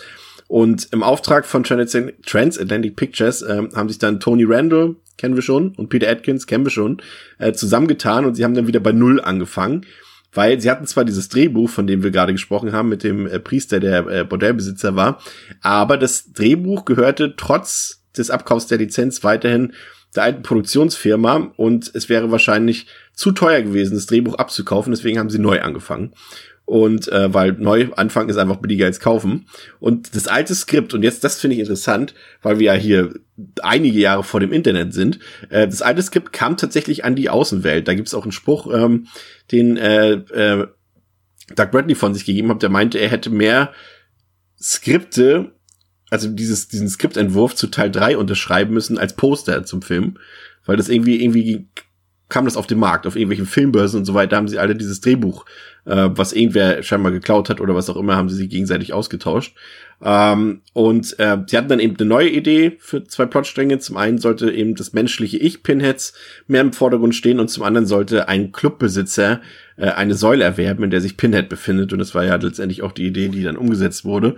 Aber bis es soweit war, auch wenn es jetzt vielleicht ein bisschen langwierig und komplex ist, kamen noch ein paar Sachen dazu, und zwar Fangoria die äh, berühmte Filmzeitschrift hat sich damals äh, quasi selbst den Auftrag gegeben, dass sie einmal jährlich ein Horrorfilmprojekt finanziell unterstützen wollen. Und sie haben sich Hellraiser 3 ausgesucht. Bedingung dafür war aber, dass Clive Barker mitwirkt, was ja eigentlich die Produktionsfirma nicht wollte. Und so kam Clive Barker eigentlich wieder dazu, im Film mitzuwirken, in irgendeiner Art und Weise. Und der hatte natürlich schon wieder direkt einen neuen Drehbuchentwurf, in dem es um Mafia-Strukturen ging und ein Mädchen, das Nachkomme von Pinhead ist. Ich weiß auch wieder sehr kurz, gibt auch einen Daumen runter wahrscheinlich von der ganzen Runde, aber das war äh, auch sehr seltsam. Klingt schon fast wie Romeo und Julia. Aber da musste man sich auch nicht lange Gedanken drüber machen, denn Fangoria stieg relativ zügig aus dem Projekt wieder aus und dadurch wurde auch Clive Barker wieder aus der Produktion rausgeschmissen. Und ähm, vor allem wenn ich mir vor allem wenn ich mir andere Fangoria Produktionen angucke, bin ich ja ganz froh drüber. jo, ja, das stimmt. ich sag doch Castle Freak Remake. Huiuiui. Äh, war das Original nicht auf Fangoria? Hm, nee, ich glaube nicht. Das war ja, das war ja hier äh, Stuart Gordon und so. Die, ja, ja, aber schließt das eine ja nicht aus. Aber ich recherchiere das kurz. Ja, ich recherchiere das kurz. Äh, äh, Tony Randall ist dann nach diesen Unstimmigkeiten auch ausgestiegen und dann hat man einen Regisseur gefunden. Das war Anthony Hickox. Der hat den Posten übernommen und der sollte eben das Ziel umsetzen, Hellraiser aus der Nische in den Mainstream zu holen. Und Clive Barker hat sich auch nur dazu geäußert. Das ist so ein bisschen so diese Fehde, die wir mit Kubrick und, und Stephen hm. King hatten im Vorgänger. Das ist so ein bisschen Barker, der immer die ganze Zeit alles kommentieren muss, ungefragt. Und ähm, der zeigte sich sehr unzufrieden mit der Hickox-Besetzung. Der meinte, dass es einfach kein guter Storyteller wäre. Und ähm, man hat dann, ist dann in die Produktion gegangen und aus Kostengründen wurde das so eine Back-to-Back-Produktion mit Kinder des Zorns 2. Äh, das soll sich auch so ein bisschen wiederholen, deswegen, das ist auch so ein bisschen, das werden wir jetzt vielleicht noch nicht so ganz feststellen. André hat schon was gefunden? Nee, hat nichts zu tun gehabt. Okay, vielen Dank. Ähm, und ähm, äh, das merken wir jetzt hier vielleicht noch nicht bei Teil 3 und auch bei Kinder des Zorns 2 noch nicht. Aber später war es tatsächlich so, dass diese rechte Lage von Kinder des Zorns und von Hellraiser quasi immer nur fortgesetzt wurde damit die Rechte beibehalten werden. Das merken wir gerade jetzt so bei später bei Hellraiser Judgment zum Beispiel und Hellraiser, Hellraiser Revelations, die wurden nur gedreht, damit man die Lizenz dafür oder die Rechte dafür nicht mhm. verliert. Und das zieht sich halt bei beide Reihen komplett bis zum Ende durch ab einem gewissen Zeitpunkt. Und deswegen ist es halt so quasi auch schon die Beerdigung dieser beiden Franchises gewesen, hier dieser Rechtewechsel. Ähm, ja, man hatte dann wenig Zeit, um den Film zu drehen. Man hat dann aber immer dieselbe Crew nehmen können wie bei Kinder des Zorns 2. Man hat äh, die Szene mit Ashley Lawrence schon lange vorher gedreht und es war wichtig, dass Peter Atkins die ganze Zeit am Set war, weil das alles so kurzfristig getan werden musste, dass er immer für kurzfristige Skriptänderungen auch vor Ort sein musste. Und das Budget war sehr klein, aber dafür war zumindest äh, der Hickox äh, der richtige Mann. Also die Leute waren alle begeistert von ihm. Für die meisten Leute, die auch bei mehreren Teilen beteiligt waren, war das der beste Dreh ihres Lebens, weil er das so gut organisiert hat. Doug Bradley hat das zum Beispiel gesagt. Aber dann kam wieder ein fairender Wechsel, André, denn Bob Weinstein und Dimension Films kamen ins Spiel. Und äh, die haben quasi letztendlich diese beiden Franchises wirklich begraben, denn die kauften die Auswertungsrechte für die Kinoauswertung auf, für Hellraiser und Kinder des Zorns und sie kauften auch sofort Clive Barker wieder auf und er sollte viele Szenen neu drehen, sollte sie umdrehen. Das CGI, was hier sehr markant ist in dem Film, ist komplett auf Wunsch von Bob Weinstein in den Film gekommen und ähm, das ist auch wieder sehr witzig, weil typisch Clive Barker. Clive Barker sagt, er hätte das jetzt alles neu gedreht, er hätte das alles umgesetzt. Hickox, der eigentliche Regisseur, sagt aber, das stimme gar nicht. Er hätte das gedreht. und hätte das alles umgesetzt und Clive Barker hätte nur Geld dafür bekommen, dass sein Name in den Credits und auf den Plakaten auftaucht. Naja, 92 kam der Film dann in die US-Kinos, ist äh, bei den Kritikern tatsächlich besser angekommen als Hellbound. Das äh, wird André gleich auf den Plan rufen, weil er da bestimmt nicht mit konform geht. Ähm, hat 12,5 Millionen Dollar eingespielt und äh, ja, immerhin mehr als Hellbound, aber blieb trotzdem so ein bisschen hinter den Erwartungen zurück, die natürlich gestiegen sind durch den Einstieg von Weinstein ähm, und der Menschenfilms und Pascal, ich bin außer Atem. Mach du mal weiter. Worum geht's in dem dritten Teil? Hell on Earth. Joey Summerskill ist Fernsehjournalistin und während sie eines Nachts aus einer New Yorker Notaufnahme berichtet, bekommt sie mit, wie ein junger Mann schwer verletzt in diese eingeliefert wird. Mit Haken bestückte Ketten zerren an seinem Körper und scheinen den Mann regelrecht in Stücke zu reißen. Terry, ein junges Mädchen, welches den verletzten Mann begleitet hat, möchte zuerst nicht mit Joey über, über den Zwischenfall reden, lässt sich aber schlussendlich doch davon überzeugen, Joey bei ihren Ermittlungen bezüglich dieses übernatürlichen Falls zu helfen. Die Spuren führen zu JP Monroe, dem Besitzer des Nachtclubs The Boiler Room, welcher sich vor einiger Zeit eine bizarre Skulptur gekauft hat, ohne auch nur zu ahnen, dass sich in dieser Pinhead oberster Zenobit befindet und auf einen Moment hart aus diesem Kunstwerk zu entkommen. Dieser Moment lässt auch nicht lange auf sich warten und so befreit sich Pinhead und beginnt ein fürchterliches Massaker im Boiler Room zu veranstalten. Nun liegt es an Joey und Terry, dem Grauen Einhalt zu gebieten und den Kampf gegen Pinhead und die anderen Zenobiten aufzunehmen. JP Monroe, bester Mann, wirklich. JP. Ja, der Film, man sieht es eigentlich tatsächlich, also äh, sofort, der Film ist in den 90er Jahren angekommen, was auch tatsächlich äh, aufgrund einiger technischer Änderungen, die Dimension-Films äh, oder beziehungsweise äh, Bob Weinstein unbedingt umgesetzt haben wollte, moderne Kameratechnik und moderne Schnitttechnik und so weiter. Und es sorgt auch für diesen sehr ja prägnanten Look, der den ich finde, den kann man am, eh, am ehesten vielleicht eben mit einem anderen Barker, mit einem anderen Barker-Franchise sozusagen vergleichen mit Candyman, der hat einen ähnlichen Look tatsächlich.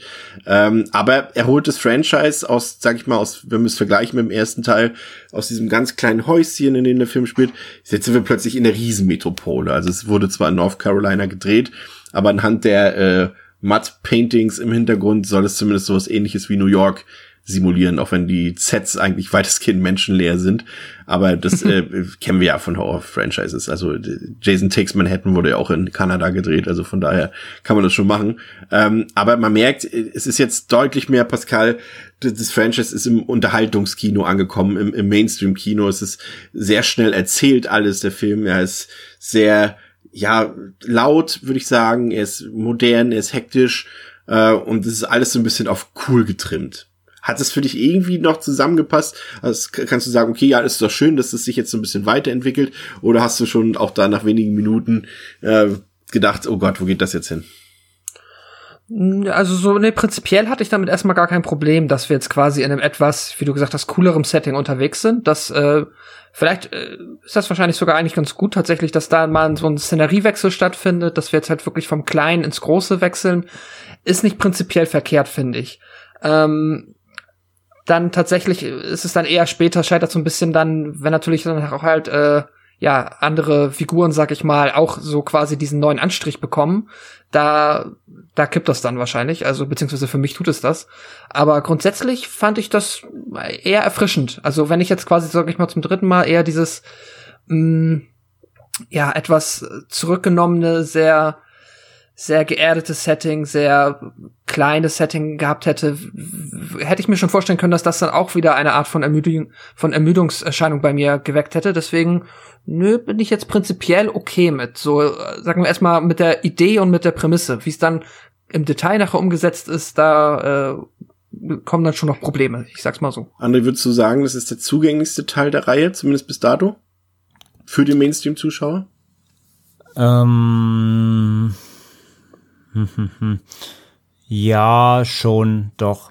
Ja, kann man schon so sagen. Gerade weil, also einmal, wir haben ja schon gesagt, so der, du hast auch schon selber angeschnitten, so nicht nur der Look, sondern äh, der Film ist halt einfach so krass 90s und das ist so weird, weil der einfach nur, nur vier Jahre nach dem zweiten kam, aber halt einen ganz, ganz anderen Look und ganz anderes Feeling einfach.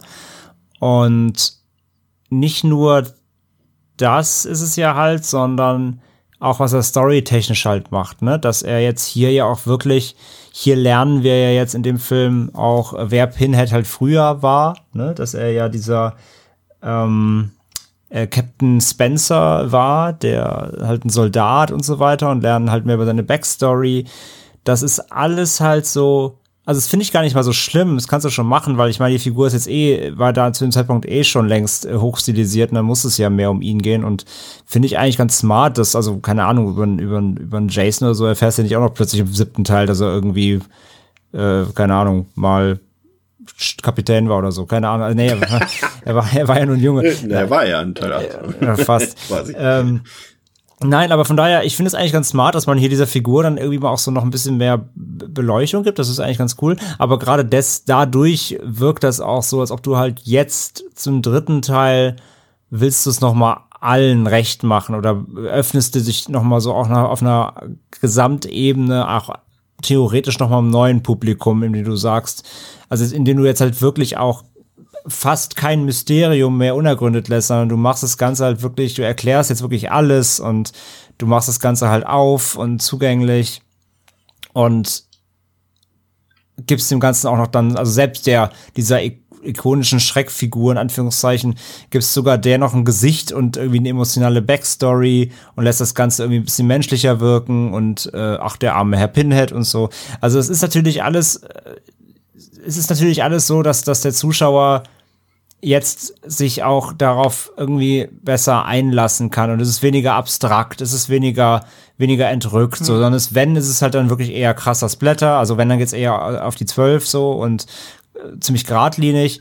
Ähm, er, er, also er, ich sag nicht, er das entmystifiziert, aber im dritten fehlt mir schon so ein bisschen dieses ganzen Ungreifbaren und Unerklärlichen. Er macht, er, er macht das Ganze jetzt schon sehr, sehr, sehr viel Exposition halt. Aber, also, abstrakt, also ich meine, da steht im, im Wohnzimmer von JP Monroe, steht einfach so eine fette Säule, die jetzt auch nicht besonders hübsch ist und äh, er, die redet mit ihm quasi. Findest du es nicht abstrakt? Naja, aber spätestens dann später am Ende des Films, wenn du alles über, über, über Pinhead erfährst, ist es ja auch irgendwie. Und ich meine, diese Säule ist eh Schwachsinn. Also die ist halt auch Bullshit. Ich, ich finde die total bekloppt, diese Säule, weil sie war ja einfach nur eine Symbolik in den ersten zwei Filmen, ähm, um diese, dieses, ah, es war im Grunde einfach ein Höllengimmick oder eins dieser, dieser abstrakten Höllengimmicks, weil dann diese ganzen Fleischfetzen da dranhängen und das, das soll ja so ein bisschen diesen Folterraum der Zelobiten so ein bisschen be, be, untermauern, dass das Ding jetzt halt hier so zu einem, zu einem Plot-Device wird, ist halt eh irgendwie kompletter Schwachfug. Ähm, bin ich auch kein Fan von in dem Teil von dieser, von dieser Säule. Aber ja, natürlich sind da Horrormotive drin und es ist halt ein Fantasy-Ding. Aber der Film als Ganzes gesehen, der ähm, macht schon, der erklärt schon das meiste irgendwie seiner Lore und ohne da jetzt groß mysteriös zu wirken oder nebulös oder wie die anderen beiden Teile irgendwie in, in vielerlei Hinsicht. Finde ich schon. Also ich konnte zum Beispiel mehr hier damit leben, dass er uns versucht, irgendwelche Hintergrund- und Background-Geschichten über Pinhead zu erzählen, als er das zum Beispiel irgendwie bei Freddy Krüger in dem Franchise getan hat oder in irgendwelchen anderen Horrorreihen, wo immer noch was dazugedichtet wurde und irgendwie was dahin hingeschrieben wurde, um irgendwie Taten oder sowas zu erklären, weil wir eben eingangs gesagt hatten, dass ja eben die Zenobiten eben nicht eben wie Slasher-Killer da durch die Gegend rennen, sondern eben eigentlich letztendlich nur, ja, wie so, Auftragskiller, kann man das was so nennen? Irgendwie, naja, ne? Ja, du hast ja mal, hast du sie mal mit Staatsanwälten verglichen? Ja, ja, Fand genau. ich eigentlich ganz charmant. Urteilrichter, genau, irgendwie sowas. Und, und, und äh, deswegen ist es okay für mich, weil ich nie, also ich finde die zwar gruselig, aber ich habe jetzt nicht so diese, äh, so diese Angst, Ehrfurcht wie jetzt vor Michael Myers zum Beispiel und so. Und bei dem, umso mehr, umso mehr mir bei so einer Figur erklärt wird, desto mehr fällt für mich das Ganze. Aber hier irgendwie tatsächlich nicht, weil ich das, die Figuren halt ganz anders sehe als eben unsere Slasher-Killer. Deswegen ist es für mich tatsächlich eher eine Vertiefung so ein bisschen der Mythologie. Ich meine, das kann natürlich an einem gewissen Punkt irgendwann dann auch zu viel sein. Da würde ich auf jeden Fall mitgehen. Ich habe Ähm, ja, ich hab ja überhaupt nicht gesagt, dass es viel ist. Du hast ja nur gefragt, ob ich es als, ob ich es als äh, massentauglich erachte. Das war die Frage. Ich habe nicht gesagt, dass das alles schlimm ist. Ja, das stimmt. Ich habe nicht gesagt, dass das jetzt dadurch schlecht wird. Ich habe nur gesagt, dass es, dass es dadurch, dass sie es so viel erklären und dass sie ähm, also auch dem, dem letzten eigentlich nicht Horrorgucker, der jetzt Hellraiser schon als Massenfranchise wahrnimmt, ähm, dass der nicht danach da sitzt, das habe ich nicht verstanden. So, dafür, dafür ist der Film halt gemacht. So, das ist das Punkt. Ich will nur den Konflikt hier langsam reinbringen, den ich eingangs versprochen habe, der hier in dieser Episode zur Geltung Der kommen kommt sollte. noch, keine Angst. Ja. Äh, Pascal, äh, was sagst du dazu, dass, dass diese Background-Geschichte erweitert wurde und, und äh, dass es so ein bisschen vertieft wurde? Ja, ich finde, der Film macht das ganz geschickt, weil, also, hm, naja, also mal um auf deinen Punkt einzugehen, eben den Vergleich, den fand ich ganz interessant, dass du gesagt hast, hier stürzt sich weniger. Mich stürzt tatsächlich hier auch erst einmal weniger. Trotzdem muss ich sagen, ich hätte es auch hier nicht gebraucht. Also ich hätte auch hier von Anfang bis Ende wahrscheinlich einfach damit leben können, dass äh, Pinhead einfach Pinhead ist. So, ich brauche dann, ich muss nicht wissen, wo er herkommt. Ähm, aber dadurch, dass das hier dann auch so verhältnismäßig okayisch in die Geschichte eingewoben wird und dann auch ähm, so quasi auch ein Outcome hat, finde ich es okay. Ähm, ja, also ich finde es nicht schlecht. Ich hätte darauf verzichten können wahrscheinlich, wenn es jetzt ein anderer Drehbuchentwurf geworden wäre, wo es halt irgendwie nicht so sehr darum ging. Aber ähm, richtig gestört hat's mich auch nicht. Da muss ich auch sagen, also gerade bei äh, in der Nightmare-Reihe gibt's da halt, äh, hat's mich, habe ich auch glaube ich auch dann in dem Podcast gesagt, da ja. dann wurde mir halt irgendwann wirklich zu viel. Hier ist das jetzt noch nicht der Fall. Wir haben hier quasi im Mittelpunkt ja mehrere menschliche Figuren, auch so ein bisschen weiter ausgelegt, finde ich, als, als ähm, in den Vorgängern. Wir haben hier zum einen äh, Kevin Bernard, der hier den JP Monroe spielt, ähm, der natürlich äh, auch darauf ausgelegt ist, dass er wahnsinnig nervig und unsympathisch ist.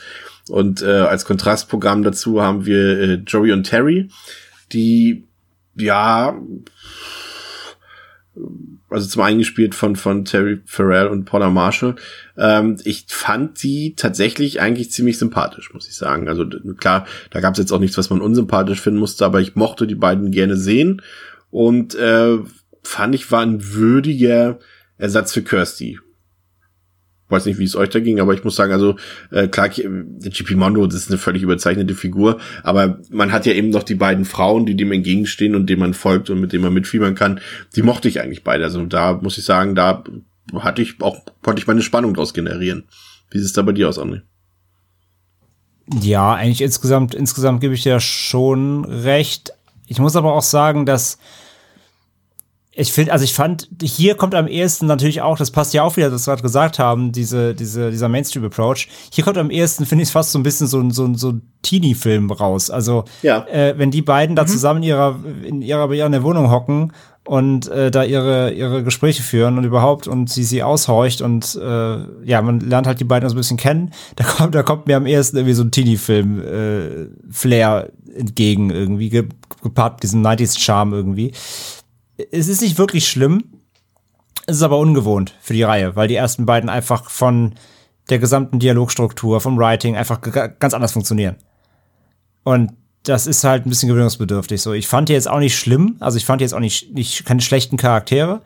Ähm, die äh, Terry, glaube ich, ne, ist, ist die, ist die, ist die aus dem Club, ne? Oder die, ja, ja, doch, ja. Genau. Die, ich finde, Penny Marshall sieht, sieht, hat tatsächlich einen interessant, diesen, dieser Gothic-Look, den sie da hat der hat mir gefallen, muss ich sagen. Ich, ich musste tatsächlich, ich gucke jedes Mal wieder, welche Schauspielerin das ist und wo sie noch mitgespielt hat. dann sehe ich, wie sie in den anderen Filmen denkt, ja stimmt, das ist die, aber die erkennt man eigentlich gar nicht so in dieser äh, Montur da. Ja, ist witzig, dass du sagst, weil ich wollte mich gerade sagen, ich finde ihr, ich finde ihr Gothic-Outfit nämlich mega peinlich, aber das ist eine andere Geschichte. ähm, ja, ich finde, sie ist halt so ein Plakativ-Goth wieder. Das ist so, das ist halt wie in den 90s halt einfach so, ja. Ähm, sie könnte auch eine Raverin sein. Zieh dir mal schwarze Sachen an, dann ist sie bestimmt wie Gothic, aber eigentlich ist sie es gar nicht und irgendwie alles, weiß ich nicht. Äh, finde ich ein bisschen, also sie ist halt ein krasser Stereotyp natürlich.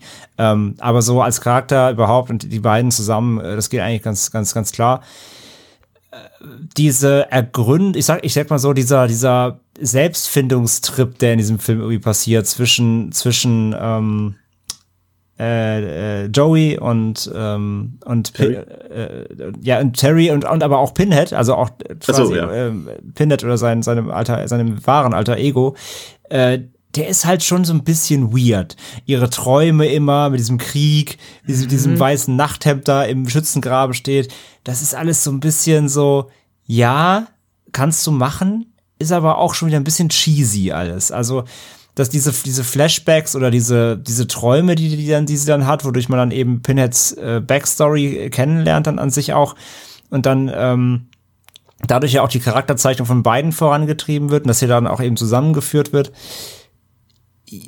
das ist halt so ein bisschen so, ich bin halt bei Pascal.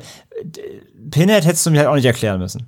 Ich bin, da, also da kommen wir gleich dann drauf, ich bin eher Fan von der Erklärung, die der vierte Teil vornimmt, als die Erklärung, die der dritte Teil vornimmt. Weil die Erklärung, die der dritte liefert, sind genauso nötig wie die Erklärung, die der Film Solo über, den, über die Figur Han Solo im Star Wars-Universum liefert.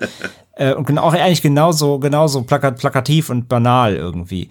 Ähm, dass, dass halt er selbst mal den Würfel irgendwie mal gefunden hat und hier und da so, ja, okay, das kannst du dir aber auch theoretisch auch irgendwie denken, so irgendwie muss er da auch dran gekommen sein. Ähm, das ist halt, das ist alles okay, wie gesagt, aber das ist auch alles, alles ein bisschen egal am Ende des Tages. Also so richtig geilen Impact auf jetzt auf die Lore und auf die Reihe hat das halt nicht so richtig. Und das spiegelt sich halt auch in der gesamten Figur, in, der, in den Figuren allgemein wieder. Ich finde, also ich fieber da auch mit keinem so richtig mit. Also die, denen ihre Schicksale sind alle so ein bisschen, ja, hm, okay, cool.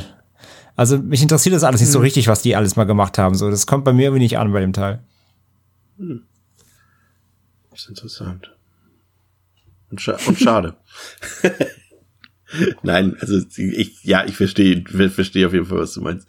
Ähm, was natürlich, wir haben es eben angesprochen, äh, eben äh, natürlich hier auffällt, äh, hatten wir ja schon eben gesagt, es ist natürlich diese 90s-Optik, ähm, die bei dem Film stark heraussticht, gerade auch im Vergleich zu den Vorgängern. Da muss ich allerdings erwähnen, ich bin tatsächlich auch das hat sich so ein bisschen geändert. Das war nicht beim ersten Mal, als ich den Film so gesehen habe, aber es war beim diesem Mal, als ich den Film gesehen habe. Ich bin jetzt großer Fan der Optik dieses Films. Also äh, hat mir tatsächlich sehr gut gefallen. Ähm, und mir ist aufgefallen, der Unterschied, du hast es ja eben gesagt, es sind nur vier Jahre dazwischen. Ähm, und die Optik sieht dabei so aus, als wären da 15 oder 20 Jahre gefühlt zwischen. Das liegt aber einfach daran, dass Teil 1 und 2 für die Jahrgänge, in denen sie gedreht wurden, zu alt aussehen. Also die könnten auch Ende der 70er Jahre sein oder Anfang der 80er Jahre. So von der, ich meine jetzt nicht die Tricktechnik, sondern generell die Bildsprache.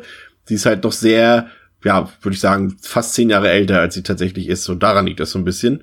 Ähm, ansonsten mochte ich eigentlich diese Aufpeppung so ein bisschen. Also ich mochte das auch, dass die, das ist natürlich, das ist natürlich grobe Geschmackssache, dass da jetzt auf einmal so ein paar, äh, dass da jetzt auf einmal Motorhead läuft, statt ein Orchesterspiel zum Beispiel. Das ist natürlich mh, hm, Geschmackssache, aber ich finde, es hat irgendwie ganz gut gepasst eigentlich. Und äh, der macht natürlich alles ein bisschen, ja, ein bisschen krasser, ne? Also ich fand auch, dass die Splatter-Effekte gut sind. Äh, der hat natürlich auch viel, zum Beispiel dieses, dieses Gemetzel da auf der offenen Straße. Das ist kein Hellraiser, das weiß ich, das sehe ich auch. Aber mir hat es total viel Spaß gemacht. Ich mochte auch die neuen Zenobiten, die sind ein bisschen, ja, das neue Gefolge, sage ich mal, ist, ist, ist, ist crazy, ist natürlich nicht mehr so gruselig, aber da sind schon ein paar coole Leute bei, so ein paar, paar fiese Designs, zum Beispiel der Diskwerfer da, nachdem er, nachdem die ja dann da, nachdem sie das Gemetzel in der Disco gemacht haben, da, das sind alles ganz cool. Also es sind ein paar Erweiterungen, es ist ein bisschen, bringt ein paar frische Sachen rein. Und gerade dieses Gemetzel auf offener Straße, wo da dauernd Sachen explodieren und sowas, fand ich geil. Bin ich ehrlich, fand ich geil. André äh, dreht mit den Augen. Nee, ey, nee. Also gerade diese Straßenszene, da denke ich mir jedes Mal, Leute, habt ihr gesoffen oder? Also haben sie wahrscheinlich, aber habt ihr zu viel gesoffen? Also nee, echt, das ist doch kein, das ist da, das ist halt stirb langsam irgendwie. Also sie, sie rennt da halt rum, da fliegen irgendwelche Autos in die Luft und irgendwelche Hydranten gehen hoch und da explodiert natürlich wieder ein Videorekorderladen, weil im Film irgendwie 220 Videorekorder zu sehen sind. Ähm, ey, das ist halt, also nee, ja, Hell on Earth und so schön und gut, aber nee. Die einzige Szene, die ich wirklich richtig mag, ich mag nicht mal die Disco-Szene, ich finde die total Banane. Ich, die einzige Szene, die ich, äh, auch wenn sie das Highlight des Films ist, muss man leider sagen, ähm, die Szene, die ich am besten finde, ist die in der Kirche. Die ist ja, auch ziemlich da geil. Bin ich komplett bei dir. Die ist halt, die ist atmosphärisch ja. gut. Da ist halt Pinhead super wieder. Da kommen halt wieder wirklich iconic Momente, ne, wie er dann da wie Jesus da zwischen dem, zwischen dem Altar da steht und so. Das ist halt wieder Gold. Ähm, da, da, da ist Atmosphäre da, da ist irgendwie, da, da, da kommen Vibes vom zweiten durch, so, vom zweiten, vom Hellbound. Ähm, da ist ja echt ein richtig starker Moment, aber dieser Fluchtszene durch die Straßen, da finde ich furchtbar. Ähm, ja, wie die Disco-Szene ist halt, die Disco-Szene ist halt quasi äh, der, das ist halt der, der, der finalisierte, ausge, ausgefeilte Carry-Moment, ne? Mainstream, ja, und auch Mainstream-Moment trotzdem. Das ist so der, alles klar, was geben wir den Leuten? Auf geht's, wir schmeißen mit Discs in Köpfe von Leuten. So, das ist halt jetzt der, der mhm. Splatter-Gorbauer-Moment so der, der Reihe.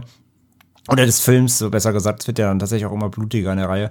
Ähm, aber das ist halt so der Inbegriff von, so jetzt ist Atmosphäre, haben wir jetzt mal zweimal gemacht, ist auch gut jetzt. Jetzt wird halt, äh, jetzt wird halt rumgesplattert irgendwie. Ähm, ja, wie gesagt, ist irgendwie das Highlight des Films, weil er davor halt auch nicht so viele Highlights hat aber richtig geil ist es halt nicht, finde ich. Also die Effekte sind halt wieder ganz nett auf jeden Fall, klar. Und ich sag, ich gebe, ich, ich habe lieber was gegen gute Gore-Schauwerte, wenn sie irgendwie passend sind und kannst du halt schon machen. Aber ich nehme jeden, jedes, jeden, äh, jedes Finale vom, von Hellraiser 1 halt, nehme ich halt 300 Mal lieber als, als einmal den, den, äh, den äh, Boiler Room irgendwie in Teil 3. Aber also Effekte technisch muss man natürlich die CGI-Sachen ausklammern, die sehen natürlich horrible aus in dem Diesen Film. Crap, ich meine halt die ja, wirklich die, die praktisch natürlich, ja. Aber ich, ich finde zum Beispiel auch diese typische Hellraiser-Zerfetzung, die es ja immer gibt dort im Krankenhaus dort, die hat auch diesmal so ein bisschen Elektrizität und zu den Ketten dazu hat, fand ich cool gemacht. Und vor allem natürlich die Szene, ähm, da haben wir gleich Best of Both Worlds wieder, ne? Da kommt der Erotik-Faktor wieder dazu und der Splatter-Faktor in einem, als äh, JP Morgan, äh, Morgan sag ich schon, Monroe, äh, JP Morgan ist PayPal, ne? Der ist auch da. Ja, der ist auch da, als äh, JP Monroe mit dem einen Mädel dort schläft. Und ähm, da hat man natürlich eine relativ heiße Sexszene dort, würde ich mal durchaus behaupten. Und außer dass JP Monroe beim, beim, beim Bumsen rum also dieser Rauch dabei, das hätte man sich irgendwie auch klemmen können.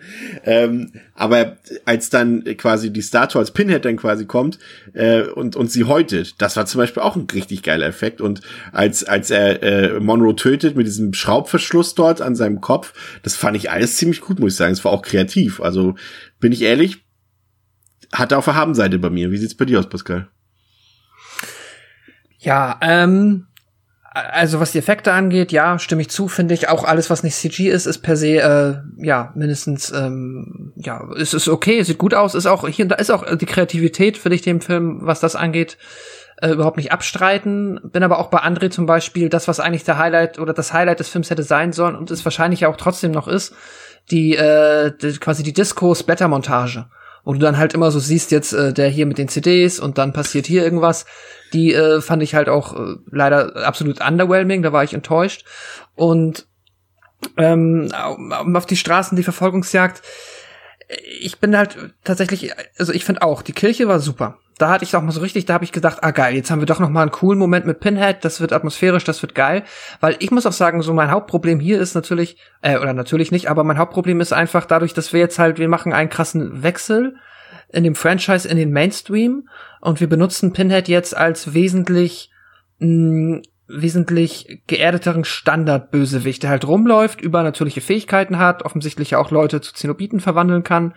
Aber gleichzeitig ähm, habe ich jetzt schon hier langsam das Problem, dass wenn ich da mitgehen soll, dann ich, und da bin ich vielleicht auch pedantischer als andere Filmeschauer, aber ich möchte irgendwie in meinem Kopf ein Verständnis dafür haben, wie dann jetzt dieser neue Pinhead funktioniert und was er kann. Denn er hat für mich so diese, diese kosmische Autorität, die ich jetzt gesagt habe, die er in den ersten zwei Teilen hat, die verliert er hier natürlich da komplett, weil man kann ja komplett, also im zweiten sind sie auch weggelaufen. Ich weiß, aber hier können sie halt so richtig wie eine normale Verfolgungsjagd vor ihm weglaufen. So, wie lange er braucht, um dann irgendwie diesen blöden Würfel wieder zu bekommen. Das ist so dieses, ja, da fehlt mir so ein bisschen das, also klingt doof, aber so das Power-Level wird mir nicht ganz klar.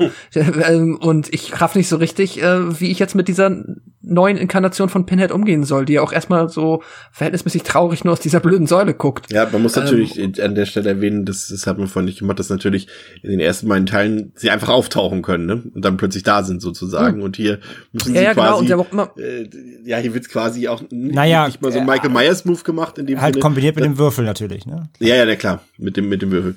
Äh, hier hab, hast du halt nicht mal so ein Michael Myers Moment, dass die Kamera das ausblendet, wie er von A nach B kommt, sondern hier wird's halt auch so gezeigt und das ist dann halt schon Ja. so ein bisschen, ja, er läuft halt rum, so er ist halt wirklich so ein bisschen der, wenn wir noch mal auf Terminator rumreiten wollen, der T1000, der ist schon echt stark. Und äh, aber ja, nee, da das war so, ja, da dadurch hat das leider alles für mich, was diese Action und diese peppige Actionsequenzen angeht, hat für mich nicht wirklich funktioniert, ähm, weil da hat halt dann von dieser Kirchenszene abgesehen, mir ist mir wirklich so die Zenobiten-Autorität flöten gegangen. Das sind dann für mich jetzt, jetzt sind wir wirklich so im Bereich, wo das äh, witzige Dämonen sind, die Quatsch machen. Ähm, aber tatsächlich bei der Sexszene gebe ich dir recht, die fand ich auch äh, äh, spicy, die hat mir gefallen. Äh, gute Sexszene, JP Monroe. Sehr, generell auch da muss ich sagen, da hat auch für mich der Humor funktioniert. Ich weiß gar nicht, Ja. ob der Film das absichtlich so machen wollte, aber Ich JP schon. Monroe ist natürlich auch auch ein Abziehbild und der ist halt voll der Wichser, aber der ist halt irgendwie auch schon wieder in seiner, also dass er da in diesem komischen ja, in diesem Loft, dass er dann direkt am Club angeschlossen hat und dann, wenn es da irgendwie laut wird, dann äh, die, die Türsteher quasi, die extra Türsteher Ja. zu seinem Loft klopfen, dann ist alles cool? Ja, ist alles cool. Okay. Es ist schon, also das ist ein bisschen witzig. Da muss ich auch sagen, da hat mir auch das Setting an sich, die Idee fand ich da auch cool. Nur schade, dass dann leider äh, die, die, die, das Massaker in der Disco-Szene äh, dann so underwhelming. Ich mochte auch die Szene, als er, als er die, die Säule kauft in dieser, in diesem Atelier dort Ja. auch. Das ist auch Ja, so geil, wie er da reinkommt, so, so, so ein, ja, so geht ein Kunstexperte. ich fand so gut, wie er damit auch mit, mit brennender Zigarette wieder reingeht und sich so umguckt, so, wie so natürlich jemand, der Geld hat, aber der keine Ahnung hat, so erstmal alles anfassen und so. Mhm. Das war äh, tatsächlich, äh, ja, das äh, war gut. Ähm, Das war so, ja, das war so ein bisschen, als wenn jemand, der keine Ahnung von Horror hat, mit so ganz cool in Mediamarkt geht und die geschnittene Version von Evil Dead kauft. Ja, ja. Und das aber, die dann aber auch noch aufführt vor 20 Menschen zu Hause oder so. Ja, und die, und die auf so einen, auf so einen, auf so einen, ähm, auf so einen Steelbook-Halter extra präsentiert, auf so einen Präsentierteller, ja. Der sich immer, der sich immer dreht. aber ich muss ganz ehrlich sagen, ihr seid aber auch wenig offen für Neues, ne? Also, ich versuche. Doch, ich bin total offen für Neues, das wirst du in der vor- Reihe noch merken, aber halt, ich bin auch nicht offen für Scheiße. Ich habe auch gesagt, dass das neue Setting mich durchaus anspricht. aber das und ist doch auch- ich, ich mag halt die Und Umsetzung. außerdem, das und außerdem Ja, nicht wirst du sehr. mal im Fazit merken, so schlecht finde ich den Film gar nicht, aber es gibt halt einfach viele, viele, viele Dinge, über die man sehr einfach stolpern kann. Okay, dann finde ich nur einfach die Sachen hier großartig, die ihr nicht gut findet und umgekehrt. Naja, ich muss mich jedenfalls äh, hier nach oben korrigieren. Also ich fand ihn jetzt bei der Zweitsichtung, das war jetzt meine Zweitsichtung, fand ich den, fand ich den wirklich gut und ist für mich auch der, und da schließe ich jetzt schon alle Filme mit ein, der unterhaltsamste Teil der ganzen Hellraiser-Reihe. Ähm, alles, was ich da vorher kritisiert habe zu dem Film, ist für mich jetzt ins Positive gerückt. Natürlich ist er jetzt im Mainstream angekommen. Er ist auch zugänglicher, aber ich mag die, äh, die Hauptfigur, ich mag die, die Nebenfiguren, auch wenn Monroe natürlich so ein bisschen nervt, aber wie Pascal eben schon gesagt hat, er hat trotzdem irgendwie was, ja, was Sympathisches. Er ist ein sympathischer Wichser, drücken wir es mal so aus. Und äh, die Story ist zwar nur so Mittel zum Zweck, aber dafür steht hier Action im Vordergrund, Splatter steht im Vordergrund und äh, da gibt's in Sachen Gore eben viele, viele starke Momente aus meiner Sicht zu verzeichnen. Das hat mir richtig Spaß gemacht und da sind auch richtig fiese Momente mit bei. Das Zenobiten-Design hat mir gefallen. Ähm, auch die, genau, die Neuzugänge sozusagen im Kader aus der Hölle, nenne ich mal, äh, fand ich gut. Und ähm, ja, blutig, schnell, schwer unterhaltsam. Also ich muss ehrlich sagen, auch wenn jetzt von der ursprünglichen Intention der Reihe, und da verstehe ich natürlich André auch, da ist nichts mehr von vorhanden, aber ich hatte richtig Spaß. Und deswegen ist es jetzt der äh, dritte Teil, den ich jetzt in Folge auch die äh, wohlverdienten dreieinhalb Sterne gebe. Tatsächlich alle drei Teile. Und André bereitet sich schon vor. Also ja, bitte, was wolltest du dem entgegenwerfen? Nein, völlig okay, natürlich. Jedem seine Meinung. Ähm, ja, der dritte ist bei mir tatsächlich auch nochmal abgewertet worden. Ich hatte den mal, ich habe ich kann schon mal vor weggreifen, ich habe dem mal früher drei gegeben, ich bin jetzt runter auf zweieinhalb. Ähm, nee. Nee, gerade nach den ersten beiden einfach, ich habe ja schon genug rausgestellt, warum ich, warum ich Hellraiser mag und warum ich die ersten beiden so sehr mag. Und das ist beim dritten einfach eben in großen Teilen nicht mehr vorhanden. Die Neuausrichtung gefällt mir einfach nicht. Ähm, wenn ich halt, ja, da sind gute Splatter-Effekte drin und der, der, der macht äh, ganz schön Tempo teilweise und so. Aber wenn ich das sehen will, dann gucke ich halt was anderes als Hellraiser. So. Da gibt's andere Franchises für, da gibt's andere Filme für, wenn ich halt Gekröse sehen will. Ähm, da gucke ich mir halt keinen Hellraiser an. Da möchte ich halt irgendwie Atmosphäre und ein Mysterium und irgendwie eine, eine, eine, Kos eine Cosmic, äh, eine Cosmic Mythology hinter und so und nicht halt ein, ein Bumsbär, der irgendwelche Frauen von der Säule wegmacht irgendwie. Das ist alles, das ist mir alles zu plakativ einfach. Das ist mir alles zu, zu 90s, zu Beverly Hills 90210 mit ein bisschen Horror drin. Ähm, trotzdem muss ich halt sagen, was ich halt wieder mag, äh, oder was funktioniert zumindest, mag ist ein bisschen zu viel gesagt, ist tatsächlich die Erklärung, diese Background-Geschichte ein bisschen von, äh, von Pinhead eben da, dass man erfährt, was er vorher war und wer er vorher war, kombiniert eben mit der, ähm, mit der Main-Story der Hauptprotagonistin so. Wie gesagt, es wäre nicht nötig gewesen, meiner Ansicht nach, aber es funktioniert zumindest und sie haben sich da noch genug Mühe gegeben beim Writing, damit das nicht komplett bescheuert wirkt. Und ähm, Doug Bradley eben auch, kann auch als, als, äh, als Nicht-Pinhead eben trotzdem auch irgendwie glänzen, so, macht dann so Sache Sache auch irgendwie sehr gut in seinen Szenen. Und das funktioniert für mich. Und wie gesagt, der, äh, das zweite Highlight oder das Highlight überhaupt mit auch ist diese Kirchenszene, wie gesagt, wo er nochmal so zu alten Stärken auch finden kann. Ähm, die ist zwar jetzt auch nicht so super lange, aber die funktioniert echt so gut. Und da ist auch irgendwie Pinhead der, der sonst immer war und äh, wie Pascal auch schon gesagt hat, äh, nicht, nicht irgendwie so ein Schluffi, der da rumrennt, wie so ein, wie so ein ähm, Entflohener aus dem, aus dem BDSM-Keller, eben das, das, das, das, was wir vorhin schon gescherzhaft gesagt haben. Ähm, und ja, wie gesagt, der Boiler Room natürlich an sich dann die, die, äh, die Abschlussszene oder zumindest die, diese Splatter, Splatter-Orgie dann da, die ist halt sehr zweckmäßig. Ja, die ist in seiner Gore-Gehalt und so weiter ist die in Ordnung. Ja, CGI-Effekte außen vor, die sind zum Kotzen. Aber ja, das funktioniert auch an sich, aber es ist wie gesagt nicht das, was ich in Hellraiser sehen will. Deswegen am Ende des Tages langweilt sie mich trotzdem, weil es nicht das ist, was ich bei einem, bei dem Franchise-Film hier in der Reihe erwarte. Ähm, Lange Rede, kurzer Sinn. Wie gesagt, den Film kann man irgendwie halbwegs mitnehmen, so zweieinhalb Sterne, aber es ist definitiv äh, weiter, weiter Abfall nach den ersten beiden für mich. Pascal. Ja, ich bin da offensichtlich jetzt äh, so ein bisschen zwischen euch gefangen. Ich, ähm, Ja, also nochmal auch bezüglich offen für Neues. Ich äh, bin da komplett ähm, auf der Seite, dass man wenn man sich offensichtlich dafür entscheidet, da den Mainstream irgendwie mehr in den Vordergrund zu stellen und dem halt massentauglicher zu machen, dann ist das ja per se legitim. Ich hätte mir halt irgendwie gewünscht, dass man das macht und dann quasi einfach einen besseren Bogen schlägt von dem, was halt die ersten beiden Teile dann doch so gut gemacht hat und jetzt hier nicht komplett, ja, es wirkt schon da halt, als würde man halt so wirklich ein richtig, ähm, quasi so ein Soft Reboot machen, so im Endeffekt, so dass es quasi, es gibt die alten Filme und jetzt machen wir mal was Neues und äh, ja, hoffentlich finden nicht äh, zu viele das jetzt blöd, die die alten mo mochten, aber eigentlich ist es uns egal, weil wir wollen neue Leute jetzt für dieses ja relativ dann ja doch traditionell amerikanische hm, Action Horror Kino dann gewinnen und ja, das finde ich halt schade und dann auch tatsächlich leider auch aber in der Ausführung an vielen Stellen einfach nicht so stark, als dass ich sagen würde, das hat mich jetzt richtig gut unterhalten. Ich hatte jetzt meine Kritik eben schon geäußert, dass mich, dass ich mit dem neuen Pinhead nichts anfangen kann, weil ich nicht wirklich weiß, ähm, also auch die Geschichte per se, also der Hintergrund habe ich ja auch gesagt, habe ich jetzt kein Problem mit, aber ich weiß nicht mehr wirklich, äh, wie er jetzt in diesem Universum als offensichtlicher relativ klassischer Bösewicht, der er jetzt sein soll, funktioniert. Finde ich ein bisschen schade. Hat seinen Moment in der Kirche, bin ich auch bei. Und ähm, Davon abgesehen fand ich aber halt die menschlichen Figuren eigentlich alle ganz cool. Ich hatte auch mit den mit den beiden äh, Female Leads, die haben ja auch äh, Joey und Terry, die fand ich auch äh, grundsympathisch, jetzt nichts Besonderes, aber hat gut funktioniert. JP Morgan, äh, JP, oh Gott, jetzt JP Monroe, Herr im Himmel, äh, hat seine Momente und äh, hat irgendwie seinen eigenen Charme, Setting irgendwie auch ganz nett. Und am Ende lande ich da auch dann bei äh, ja gut gemeinten drei Sternen und ähm, muss ich jetzt aber auch nicht demnächst wiedersehen. Ja, ähm, es, also Jason hat es ja irgendwann nach vielen Jahren äh, auch mal ins Weltall verschlagen, in den Weltraum. Äh, bei Teil 10 war das ja der Fall. Bei Hellraiser ging es so, ging's quasi schon mit Teil 4 los, mit Hellraiser 4 Bloodline im Jahre 1996 ging es für Pinhead in den Weltraum und wie er da hingekommen ist, das erklären wir euch nach dem Trailer.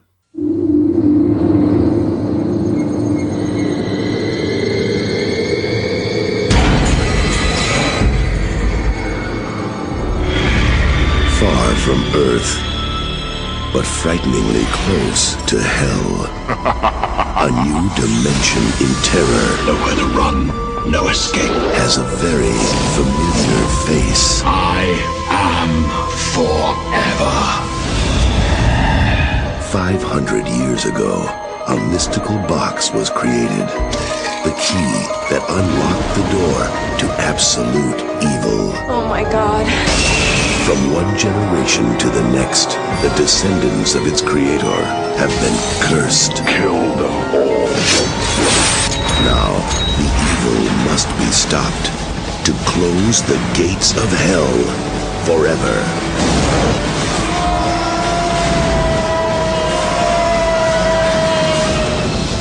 Welcome to Oblivion. Hellraiser Bloodline.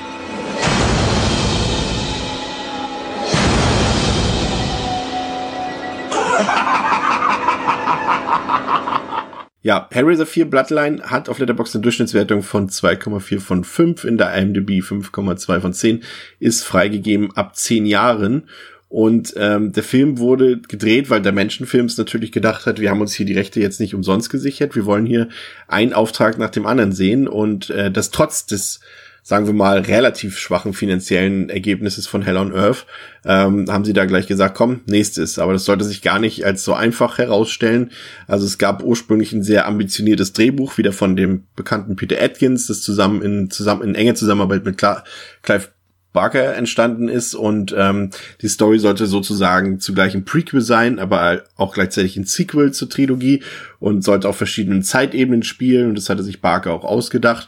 Und man hatte da war da sehr ambitioniert, man wollte Stuart Gordon als Regisseur haben, dann wollte man Guillermo del Toro als Regisseur haben, also das äh, sag ich mal, man hatte da große Vorstellungen. Am Ende ist dabei ein, ein Spezialeffekt-Künstler äh, auf dem Regieposten gelandet, Kevin Jäger, der unter anderem für Nightmare on MC 2 bis 4, für Friday 4, für Chucky und für Tales from the Crypt bekannt war.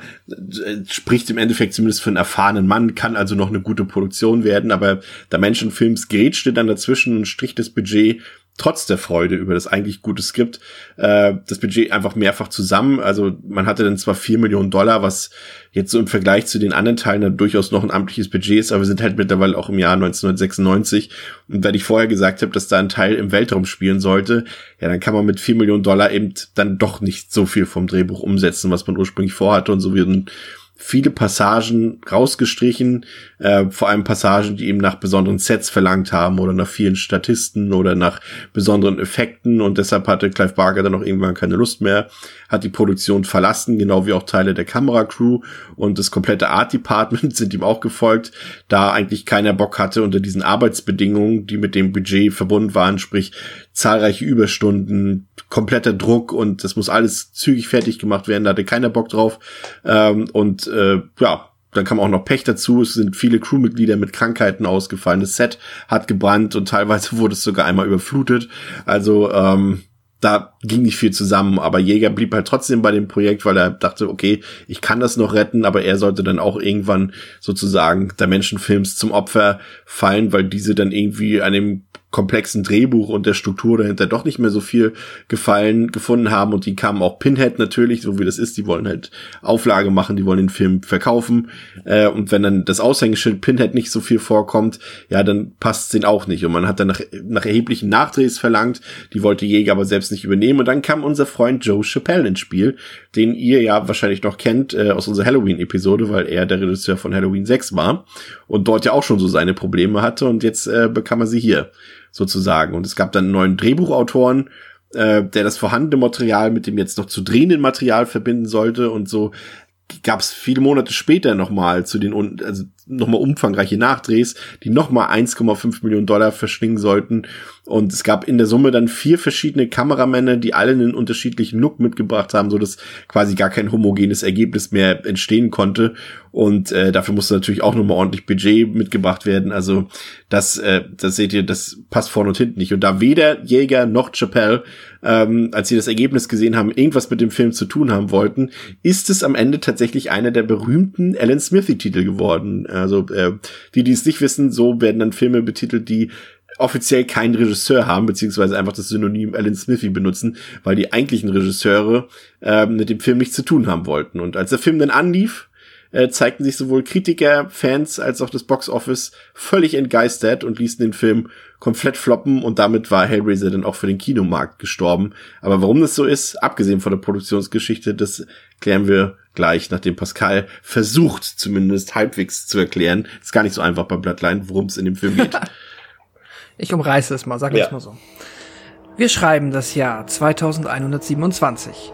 Ingenieur Paul Marchand befindet sich auf der Raumstation Minos und möchte ein ihm sehr wichtiges Projekt in die Bahn leiten.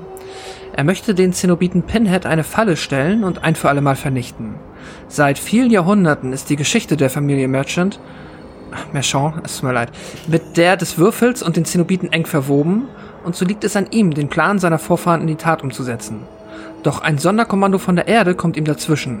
Kurz nachdem er Pinhead befreit hat, und nun muss er einiges an Überzeugungsarbeit leisten, bevor der unsägliche Zenobit beginnt, die Mannschaft rund um Offizierin Rimmer auf die ihm eigene Weise zu dezimieren. Ja, André, der Film, der spielt auf verschiedenen Zeitebenen. Wir haben natürlich einmal die Zukunft im Jahre 2127, wir haben die Vergangenheit im 18. Jahrhundert in Paris und wir haben die Gegenwart. Äh, es wird so ein bisschen die Geschichte des Würfels erklärt. Äh,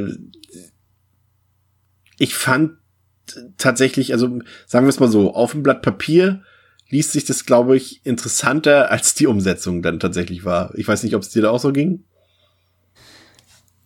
wie ich eben schon sagte, bei Teil 3, finde ich tatsächlich die Grundprämisse, hier den Würfel, oder die Geschichte des Würfels zu erzählen.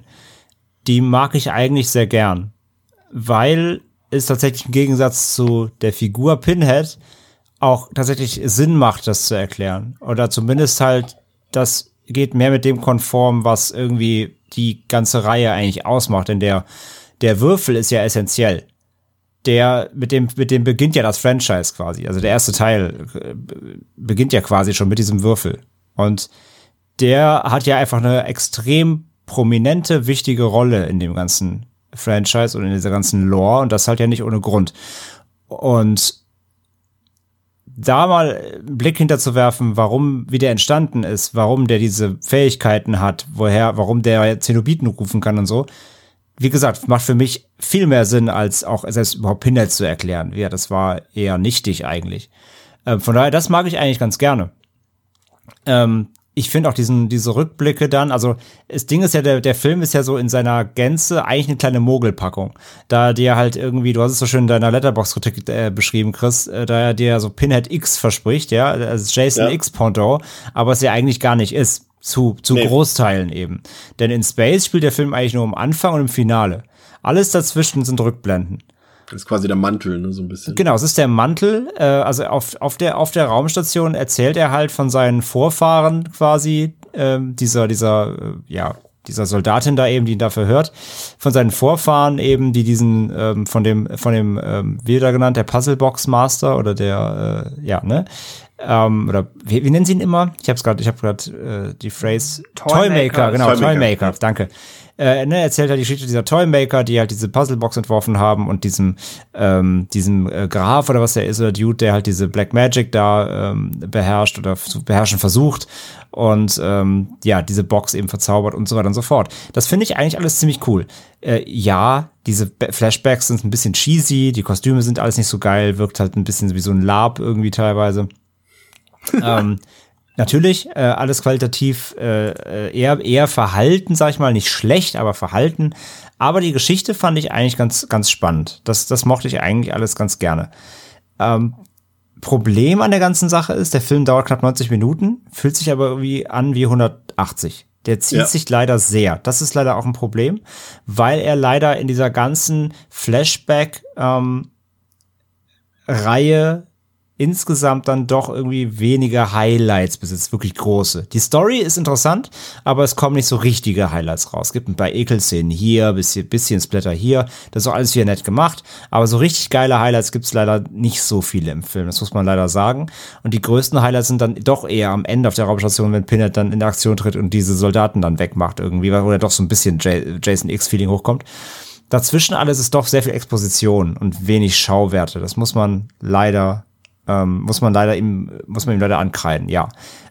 Dennoch, wie gesagt, finde ich einfach die ganze Grundidee des Films und die Story tausendmal spannender als Teil 3 ist zum Beispiel, für mich. Ja, also, ich, hm, ja, also, ich, wie gesagt, auf dem Blatt Papier, das hätte ich ja eben gesagt, funktioniert das für mich mhm. auch. Aber es ist mir dann tatsächlich in dem kompletten Part irgendwie gefühlt wie so ein Period Drama irgendwie. Das ist so ein Kostümfilm irgendwie. Das hat für mich nicht funktioniert. Das hat für mich nichts mit Hellraiser zu tun. Ähm, fand G ganz, Ansatz, ganz schlimm, gesagt, sorry, ist ganz kurz noch. Äh, ganz, ganz schlimm ist leider halt auch Adam Scott halt, ne? Adam Scott ist ja, war ja, ja seine erste Rolle, äh, vielleicht an die meisten oder vielen vielleicht bekannt, in, in Parks and Recreation hat er dann äh, mhm. große Rolle gehabt. Äh, der sieht Krampus. halt. Ja?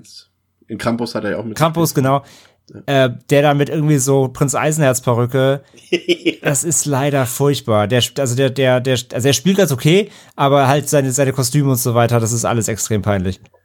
Ding spielt ja auch noch mit hier, Kim Myers, die, die Lisa aus Nightmare on M Street 2. Äh, genau, ja, noch, ja. Fand ich noch ganz interessant. Bevor ich es vergesse, äh, der Score äh, ist auch ganz interessant, der ist von, von Daniel Licht, der ähm, den äh, zumindest die Videospielfans vielleicht kennen, weil er ja für Silent Hill Downpour mit, mit Jonathan Davis von Korn den Soundtrack damals den Score gemacht hat. Ähm, haben wir eigentlich, ja, wir haben auch gar nicht so richtig über die anderen Scores gesprochen, ne? Wir hätten vielleicht auch mal den Namen Christopher, Christopher Young, Young mal richtig droppen können nochmal. Ähm, Guter Mann. Ja, Forever Young. Supermann. Äh, deswegen, er hat, die, er hat ja die Scores zu den ersten drei komplett gemacht. Oder drei auch? Ja doch, ne? Ja. Ähm, äh, die ersten beiden, beim dritten war ja dann dieses, diese, diese Rockmusik und da haben sie dann später. Ah, nee, Randy Miller ja, war das. Nee, nee, genau, das war nicht mehr Young. Genau. Nee, stimmt. Sie haben Young gefragt, ja. ob er das machen will und er hat gesagt, nee. Genau, aber die ersten beiden waren Christopher Young und da auch nur äh, nach, Nachhinein nochmal höchstes Lob, ja. Ja. Ähm, ja, aber hier die Geschichte, ja, es ist, es ist mir einfach zu langweilig und zu dröge erzählt. Das hast du eben auch eingestanden. Und das funktioniert dann für mich nicht. Wie gesagt, Geschichte des Würfels finde ich, finde ich konzeptionell gut gemacht, weil das ist ja wirklich eine Frage, die man sich als Zuschauer stellt. Genauso wie du es auch gesagt hast. Man fragt sich, wie gesagt, ich habe ja gesagt, mich stört die Background-Geschichte von Pinhead nicht, aber ich habe nicht danach verlangt. Aber die Geschichte des Würfels interessiert mich wirklich. Die ist ja wirklich ein Mysterium, ein großes. Aber wie es erzählt wird, ja, boah, nee also, das sich so durchzukämpfen, die ganze Erzählstruktur des Films, nee, das, also die drei Zeitebenen funktionieren für mich auch in der Kausalität einfach nicht. Also da wurde so viel verschenkt, das Zukunftsszenario sowieso noch am meisten verschenkt, weil darauf habe ich mich halt wirklich gefreut. Du hast es gesagt, ich habe halt äh, als Zuschauer Pinhead X erwartet, wie konnte ich nur. Ähm, nee, also das erstmal soweit dazu für mich gar nicht. Wie hat's für dich funktioniert, das Story-Konstrukt, Pascal? Ja, ähnlich schlecht. Äh, Ich war auch tatsächlich ein bisschen erfreut. Am Anfang dachte ich Sci-Fi, okay, ja. Pinhead X ist da ja offensichtlich auch die naheliegende äh, Erwartungshaltung und äh, es, es war schon so ein bisschen, auch jetzt für mich jetzt zum ersten Mal gesehen und die Kinnlade ist ein ganzes Stück runtergeklappt, als wir dann den Wechsel ins 18. Jahrhundert nach Frankreich gemacht haben und ich verstanden habe, dass wir jetzt hier auch nicht nur fünf Minuten in einem Flashback sind, sondern dass halt echt eine ausladende Nummer wird ähm, und ja, das ist halt, es zieht sich wirklich, das ist leider tatsächlich so. Da wird am Anfang, da wird an Stellen, da wird Stellen viel zu viel Fleisch gegeben, die es halt überhaupt nicht nötig gehabt hätten. Das hätte man alles so viel knapper machen können und dann hätten dafür andere Parts des Films da sich vielleicht zumindest mit Schauwerten noch ein bisschen nach vorne kämpfen können. Und so ist es halt leider mh, auch ja, auch die ganze Geschichte um äh, ja, Angelique heißt sie, äh, die dann ja ähm, ja quasi mehr oder weniger so das Bindeglied zwischen den Zeitepochen ist, äh, habe ich muss ich auch zugeben, dann spätestens in dem mittleren Teil, der in der Gegenwart spielt, ich konnte da auch nicht mehr komplett folgen. Ich habe auch dann nicht mehr alles verstanden. Ähm, der mittlere Part in der Gegenwart leider auch meiner Meinung nach komplett dröge inszeniert. Also der sieht richtig lahm aus. Das ist dann natürlich halt auch irgendwie ein bisschen fies, wenn du halt zwischen einem Sci-Fi-Part und einem Part, der halt ja so im 18. Jahrhundert in Frankreich spielt, aber der zumindest da versucht noch halt äh, optisch ein bisschen was reinzubringen, auch wenn das äh, sieht halt todes cheesy aus, aber zumindest ist das halt noch irgendwie was Interessantes. Ähm, und ja, Adam Scott sieht da halt leider in seiner Perücke wirklich komplett albern aus, aber da, da ist halt irgendwas und dann hast du halt wirklich dieses sehr dröge Gegenwartsszenario, das mich dann auch in dem Moment tatsächlich komplett verloren hat. Mhm. Und da habe ich dann wirklich nur noch, also ich habe den Film dann verfolgt, ich hab, war nicht mehr interessiert und dann ja aus, der ja. Ja, man steigt aus und dann ist auch der Payoff und nee, also da ist leider ganz viel im Argen. Also und ich bin aber auch bei euch die Idee cool, Idee mit dem Würfel, ja, ähm, finde ich nicht blöd, kann man machen. Ähm, ergibt für mich auch mehr Sinn, als jetzt die einzelnen Zenobiten irgendwie noch zu durchleuchten, weil der Würfel ist ja dann noch mal irgendwie was ganz Eigenes und hat halt, ne, damit fängt der Film halt an, aus der erste Hellraiser, also das Franchise wollte ich sagen, dass wir halt äh, den Würfel sehen auf dem Bild und das ist schon okay, aber ja, war leider nicht so toll. Ich find, bin ja begeistert, dass du dir tatsächlich nur so ein paar Namen gemerkt hast. Abseits von Dr. Merchant. Aber äh, in, ich, bei dir ist die Kinnlade runtergeklappt, bei mir sind die Augenlider runtergeklappt während des Films. Also ich fand den wirklich so langweilig. Und du hast gesagt, auch er bietet ja leider auch dann halt audiovisuell nichts. Der, der Score döst so vor sich hin äh, und und die Bildsprache ist halt genauso wie ich es gesagt habe wirkt sehr unrund es wirkt äh, allein du hast natürlich schon mal allein keinen einheitlichen Look weil du halt drei Zeitebenen hast aber es Mhm. wirkt auch einfach nicht hochwertig gefilmt aus ähm, selbst die 4 Millionen Budget sehe ich da nicht mal unbedingt. Ich glaube, damit hätte man auch Besseres machen können. Er hat so ein paar, ich habe diese, da sind ja noch diese Art Höllenhunde, ne? Falls ihr euch erinnert. Ja. Die, die fand ich noch ganz Ja. gut, so, als, weil es was anderes war. Als Auflockerung mal zwischendurch. Ja. Aber ansonsten hat halt leider auch so gut wie gar keine äh, Gewaltmomente oder Splatter-Momente oder sowas. Also es ist ja wirklich sehr, sehr harmlos, der Film. Und so ist es halt eben auch bei meinem anderen Lieblingsthema. Äh, er hat zwar ein paar Sexszenen, aber die sind halt auch sehr harmlos. Und das ist alles so wenig. Er hat halt kein Splatter. Er hat keine, kein, keine Nudity sozusagen. Er hat kein, ja, die Zenobiten spielen ja auch so irgendwie so eine untergeordnete Rolle in dem Film, was wie gesagt okay ist, weil der Würfel im Mittelpunkt steht, aber der Würfel ist ja dann halt vielleicht erzählerisch interessant, aber wir, es ist ja kein Drama oder sowas, es ist ja schon auch ein Horrorfilm. Und Horrorfilm lebt natürlich auch davon, dass was passiert und dass man Schauwerte hat und sowas. Und wenn dann auch Pinhead und Konsorten, nee, es ist ja nur Pinhead, ne? Das ist eigentlich nur Pinhead, Ja. ähm, auch am Und die Finale, Hunde. die Genau. Höllenhunde, ja. Ja, und die Hunde, ja. Und, und, und ich glaube, Pinhead taucht nach einer Dreiviertelstunde mal kurz zum ersten Mal auf.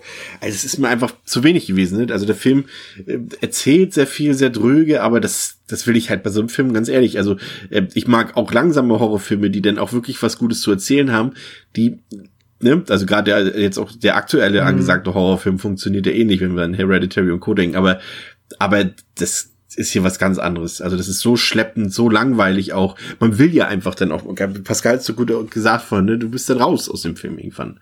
Ich weiß nicht, also kannst du dem, Ja. ich, also wenn, wir den Film jetzt noch irgendwie retten wollen, traue ich am ehesten noch André zu, da, noch irgendwas erkannt zu haben. Das habe ich zumindest ein bisschen durchgehört, dass du da ein bisschen irgendwas minimalen Gefallen dran gefunden hast. Aber ich glaube, bei Pascal und mir äh, findest du da nix. Naja, wie gesagt, er, er macht ja schon konsistent weiter. Also das Ende von Teil 3 ist ja dieses, wo, wo sie in dieses Gebäude geht und hat halt plötzlich dieses, dieses Würfelgebäude da vor sich. Naja. Und da setzt er ja auch dann hier Ja. an. Ne? Also er erzählt das ja weiter, wie das entstanden ist und dass ja dieser Architekt manipuliert wurde von dieser Angelique. Äh, die Angelique ist halt auch diskutabel, ob die nötig ist, so als Char Charakter, auf die Pinhead kennt die ja auch plötzlich und so, ne? Und das ist ja auch alles ganz, ganz wirsch. Also klar, der, der spinnt sich schon viel zurecht, ne? Das ist auf jeden Fall. Und der legt sich halt vieles so aus, dass es irgendwie anknüpfen kann, ohne dass es vorher, vorher abgesprochen war halt, ne? Ähm, aber ich finde das jetzt auch nicht so, also ist, das ist jetzt nicht mein Problem mit dem Film, finde ich tatsächlich. Ich finde, wie gesagt, dass diese Rückblenden, ja, tatsächlich die in der im Jetzt spielen quasi, also im, nein, also in der, in der, es gibt ja, wir haben ja gesagt, es gibt Vergangenheit, Zukunft, Zukunft und halt, ähm, ne, so die Ebene der letzten, der, der letzten drei Filme quasi. Ähm, und die mittlere Ebene funktioniert halt am schlechtesten, das stimmt. Die ist auch am, am wirschsten erzählt. Ähm, auch mit diesem, auch mit diesem, diesem Vorfinale dann, wo, wo, äh, wo Pinhead auf Angelique trifft, er, er, er bringt sie aber um und, äh, und dann diesen, diesen Riesenwürfeln und diesem Mechanismus und dem Kind, was ja noch entführt wird und so weiter. Das ist halt, das ist halt alles total, äh, das ist halt zu viel irgendwann einfach und auch nicht so, nicht, nicht nötig einfach. Ähm, auch gerade mit, dem Kind halt auch, dass dann Pinhead zu ihr nach Hause kommt und das Kind entführt. Das ist halt auch so, das ist halt auch schon wieder Hell on Earth Vibes. So, das ist halt Bullshit. nee, das sind keine Hell on Earth Vibes. Das will ich mir verbieten an dieser Stelle. Das sind heavy Hell on Earth Vibes, Digga. Heavy. heavy. Es fehlt nur, dass das Pinhead dabei Das noch, sind Inferno Vibes ist- sind das. es fehlt nur dabei, dass Pinhead noch irgendwie einen Hydranten noch nach ihr wirft oder so. Ähm, aber wie gesagt, ich, trotz, trotz der, trotz der Lab-Optik, wie gesagt, mag ich den ganzen, den ganzen History-Part, den mag ich. Ähm, und wie gesagt, dass er zumindest dann versucht anzuknüpfen mit dem manipulierten Architekten und so weiter. Wir bauen halt quasi so das Tor und überhaupt und der, der Würfel wird irgendwie allmächtig und hast du nicht gesehen und bla bla bla. Ja, ist alles total wirsch, ist aber noch halbwegs irgendwie noch an den letzten dran geknüpft, wenn der, wenn der schon so endet, der dritte. Ähm, und das Ende, das Finale dann wieder quasi, Pinhead X dann wiederum, finde ich echt ganz, ganz nett. Das ist dann noch mal so der, wirklich der, der, der plumpe, ähm, Horrorpart äh, und ganz blutleer ist er ja nur auch nicht. Es gibt auch zwischendrin immer wieder mal ein bisschen Gekröse und dann ein paar Ekelszenen wieder mit irgendwelchen abgehackten Fingern und hier und da und jenes. Ja, aber explodierende Körper und abgehackte Finger, das sind schon zwei Paar Schuhe, ne? Habe ich nichts gegen gesagt, stimmt ja auch. Nee, weil du Aber sagst Gekrüse und so, also das habe ich jetzt nicht gesehen, ne? Ein bisschen Glibber und Ekel halt, so. Und äh, tatsächlich ist das, das Finale, das Abgemurkse der Soldaten ist tatsächlich auch, äh, auch blutleerer, als man denkt, das stimmt. Wird auch öfter mal weggeblendet. Also da, wo der, wo Hell on Earth halt losgesplattert hat, hält sich halt Bloodline doch eher wieder zurück und macht eher wieder ähm, äh, Fokus auf die Lore. Und wie ihr jetzt mittlerweile gelernt habt, ist das in Hell, der Hellraiser-Serie auch eher das, was ich sehen will. Denn für alles andere äh, gucke ich halt dann eben äh, Gortesk oder äh, Hatchet 8 und dann ist, bin ich Oder da auch Psycho Gorman. oder Psycho Gorman, genau. Äh, und bei, Hellra bei Hellraiser gehe ich halt nicht hin, um, um mir irgendwie Gedärme ins Maul werfen zu lassen. So von daher tatsächlich äh, muss ich da halt einfach sagen, da da habe ich bei dem Film andere Qualitäten entdeckt für mich selbst. Ist das schon ein Fazit quasi? Ich kann das gerne noch ausführen als Fazit noch final. Und äh, ja, wie gesagt, äh, da wo ich, ich sage jetzt nicht, dass der qualitativ irgendwie schlechter oder besser ist als drei. Da stehen die für mich irgendwie halbwegs auf einer Ebene, wobei ich tatsächlich Bloodline auch wieder vom Gesamtlook ähm, wieder grittiger finde als eben den Beverly Hills äh, Look vom, vom von Alan Earth irgendwie. Ähm, ich sag nicht, dass der gut aussieht. Wie gesagt, gerade History irgendwie doch ein bisschen Kostüm Kostümfetisch Party, aber äh, insgesamt wieder irgendwie grittiger und düsterer, nicht so äh, pop popkulturell. Ähm, wie gesagt, Story ähm, über den Würfel cool, äh, Mittelpart mit hier Architekt und Sohn Murks und dann eben Space Story, so wie ich will jetzt Pinhead hier in Space äh, äh, final besiegen und meine Raumschiffe sind Würfel, Surprise, lol, äh, ist halt auch wieder total drüber, aber ey, du hast, Chris hat selber eben gesagt, du musst auch was Neues zulassen, ne? Ähm, äh. ja, jetzt schlag ich mit deinen eigenen Waffen.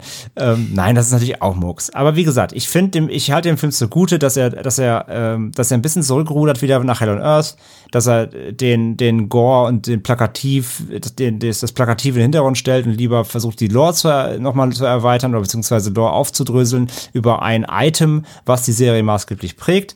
Und äh, ein paar kleine Schauwerte zwischendurch hat er eben für mich und von daher ähm, tatsächlich kriegt er von mir die gleiche Wertung wie Hell on Earth, zwei, zweieinhalb äh, von fünf, weil ich ihn tatsächlich ähm, in dem Kontext äh, immer noch immer noch deutlich besser finde dann als als kommende äh, Filme und rein wie gesagt von der von den von den Werten der Hellraiser also als Hellraiser Film steht da für mich auch trotz der gleichen Wertung trotzdem noch über Hell on Earth sogar.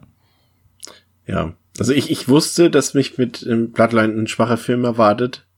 Aber in meiner Vorstellung war es dann irgendwie ein sehr unterhaltsamer, schwach, schwacher Film. Aber da habe ich mich komplett geirrt. Also ich habe den jetzt auch zum ersten Mal gesehen und ich fand den so unfassbar langweilig und langsam inkohärent und irgendwie auch schwachsinnig. Und als Zuschauer habe ich so richtig die, die, diese, diese Produktionsgeschichte gesehen beim Sehen des Films. Also das hat mir, nichts hat mir daran gefallen, außer eben, wie gesagt, das, was du auch eben äh, nochmal gelobt hast, das Ende auch wenn es blutler ist, aber da hat er zumindest noch am ehesten meinen, wie du gesagt hast, meinen Pinhead X Erwartungen so ein bisschen entsprochen. Aber insgesamt fand ich den komplett ungenießbar und er hätte noch ein bisschen gerettet werden können, wenn er halt wenigstens noch ein paar nette Splatter-Effekte gehabt hätte. Hat er nicht, deshalb anderthalb von fünf Sternen. Pascal. Äh, ja, nochmal äh, ganz kurz zwei Szenen, die ich noch zumindest erwähnt haben wollte, weil ich fand eine, tatsächlich, es gab einen Moment, den fand ich äh, angenehm creepy oder gruselig, weiß ich nicht, aber ist halt so ein bisschen rausgestochen, weil es aber auch leider in dem Part war, der mich halt so sonst komplett äh, kalt gelassen hat, nämlich in diesem Gegenwartspart. Es geht genau um diese coole Kinderentführung, man jetzt echt fragen muss, warum äh, Pinhead jetzt anfängt, Kinder zu kidnappen, aber äh, ist mal dahingestellt. Trotzdem gibt's da diese coole Kamerafahrt, wenn halt unten der Junge im Keller sitzt und die Mutter steht oben und der, man sieht nur den Jungen und dann fährt die Kamera so leicht rum und man sieht, warum der Junge nicht hochkommt, weil er halt Pennet steht daneben, hält die Mhm. Hand auf die Schulter. Hat für mich ganz gut funktioniert, sah ganz cool aus. Und was ich noch erwähnen wollte, halt eine Szene, wo ich dann doch sehr lachen musste, ist halt das Finale, Finale. Wenn das dann am Ende halt schafft, dann irgendwie auf seinem Raumschiff dann zu entkommen und dann halt diesen echt, all das sah schon verhältnismäßig scheiße aus, da muss ich sehr lachen, als dann dieser komische Polygonlaser dann da geschossen wurde und dieser riesige, komplett, also hingerotzte Laser dann diese Raumstation zerstört und damit ist der Tag gerettet, ist halt so, ja, okay. Pinhead ist jetzt zerstört. Dann wissen wir schon mal, dass er in 2127 verliert. Ist doch auch nett. Ähm, ja, davon abgesehen, äh, habe ich halt zu dem Film auch, kann ich sonst gar nicht mehr so viel sagen. Ich finde, ähm, äh, ja, audiovisuell hat er halt höchstens noch, sagen wir mal, im, im ersten und im letzten, also beziehungsweise im Space und im französischen Part, äh, ja, ist da irgendwie halt interessant. Also da entsteht irgendwie was für mich, wo ich halt grundsätzlich so ein bisschen mich hingezogen fühle, das mir anzugucken und dann kann ich auch der Geschichte folgen und das ist auch also nicht alles Kacke in dem Period Piece Part, aber es ist dann halt doch sehr langsam, es ist sehr zäh und dadurch, dass mich der Film dann ab der Hälfte auch leider verloren hat, ähm, konnte das Finale dann auch äh, nicht mehr so viel rausreißen, als dass ich da dann noch wirklich Spaß mit gehabt hätte. Und am Ende bin ich jetzt äh, ja bisschen näher bei André, sind halt nur, so, sagen wir zweieinhalb Sterne knappe, weil ein bisschen was habe ich. Ich finde die Idee cool, die Lore ähm, zu erweitern um den Würfel. Da habe ich, also ich konnte zumindest das aus dem Film mitnehmen. So, ich weiß jetzt mehr über den Würfel. Das ist ja auch was.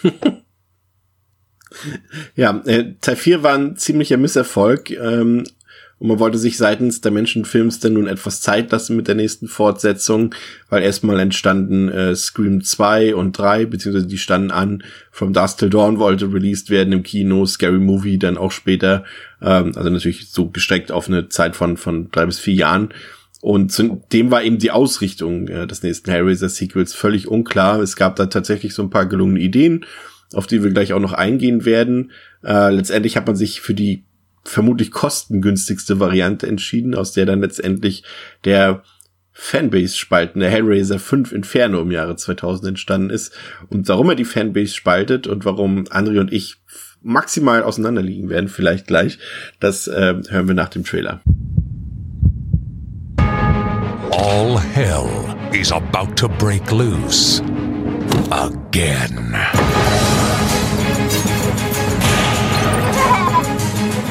Lay away from me! And this time, the battle between good and evil has a familiar face.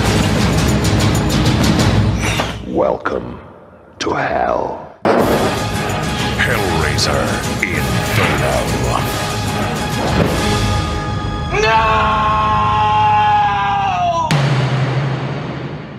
Ja, Hellraiser 5 Inferno hat auf Letterboxd eine Durchschnittswerte von 2,4 von 5, auf der IMDb 5,5 von 10, ist freigegeben ab 18 Jahren und ähm, auch da gab es wieder ein paar interessante Skriptideen. Und zwar wurde eine, die ich vorhin mal erwähnt hatte, hier so ein bisschen ausgeweitet. Und zwar gab es eine Idee für einen Hellraiser-Film namens Hellraiser Hellfire, der von einem äh, Sektenführer in London handeln sollte, der einen Bund mit Pinhead eingegangen ist, um mächtig zu werden.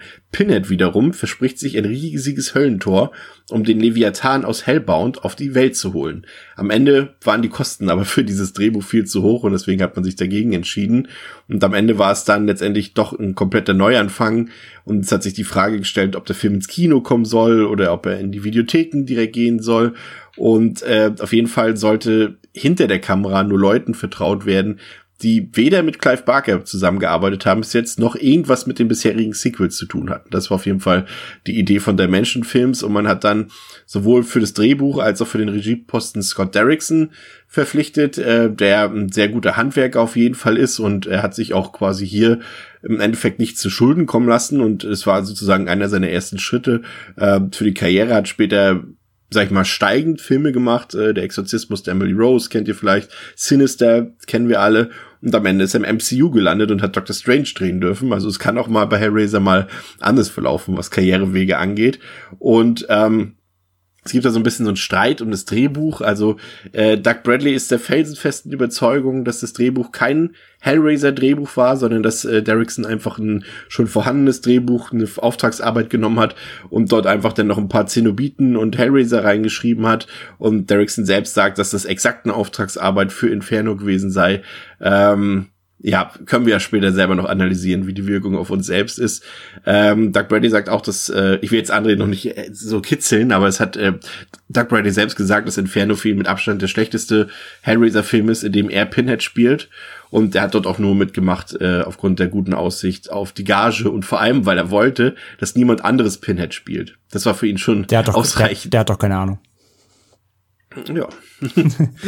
es gab ein, ein, lausiges Budget von zwei Millionen Dollar und äh, 30 Tage Zeit, um den Film zu drehen. Aber immerhin gab es wie im Gegensatz zu Bloodline nicht diese Probleme hinter den Kulissen und Derrickson hat auch freie Hand, da sich bei der Menschenfilms auch niemand nach ein paar Umstrukturierungen verantwortlich fühlte für den Film. Also er konnte quasi machen, was er wollte. Sie haben ihm nur gesagt, ja, der Film kommt nicht ins Kino, Rest mach einfach, was du willst. Äh, Clive Barker fand das Ergebnis wie gewohnt schrecklich und er hat äh, allen Beteiligten und allen Fans sein Mitleid ausgesprochen für diesen Film. und Derrickson hat dann äh, zurück ausgeteilt. Wie gesagt, das ist wie gesagt so ein bisschen so wie bei Stephen King und Kubrick. Alle Regisseure gegen Barker quasi. Derrickson hat dann zurückgestichelt und hat gesagt, ja, Barker selbst hat doch selbst nur einen guten Film gemacht. Und wenn er immer nur meckern wollen würde, hätte er einfach die Rechte am Material nicht so leichtherzig verkaufen sollen. Ja, und damit hat er recht. Und damit sind wir jetzt bei Harry's Inferno und Pascal. Worum geht's diesmal? Joseph Thorne ist ein Polizist, aber keiner mit weißer Weste. Regelmäßig betrügt er seine Frau mit Prostituierten, kauft Drogen vom lokalen Eisdealer und ist sich auch nicht zu fein, Beweise zu fälschen, wenn es ihm bei seiner Arbeit hilft. Bisher scheint Joseph mit all seinen Missetaten durchzukommen, doch soll sich dies ändern, als er bei den Ermittlungen zu einem Mordfall auf den Würfel stößt. Er nimmt diesen an sich und löst auf naive Weise den Mechanismus aus, woraufhin sein Leben eine steile Talfahrt beginnt. Als erstes stirbt die Prostituierte, mit welcher Joseph noch in der Nacht zuvor geschlafen hat, und nun muss er zusammen mit seinem Partner Tony dafür sorgen, dass die Spuren seiner Anwesenheit verwischt werden. Nach und nach werden weitere Menschen im Umfeld Josephs Opfer seines persönlichen Albtraums, und jetzt liegt es ganz alleine an ihm, einen Weg zu finden, diesem wieder zu entkommen oder für immer in seiner ganz eigenen Hölle gefangen zu bleiben.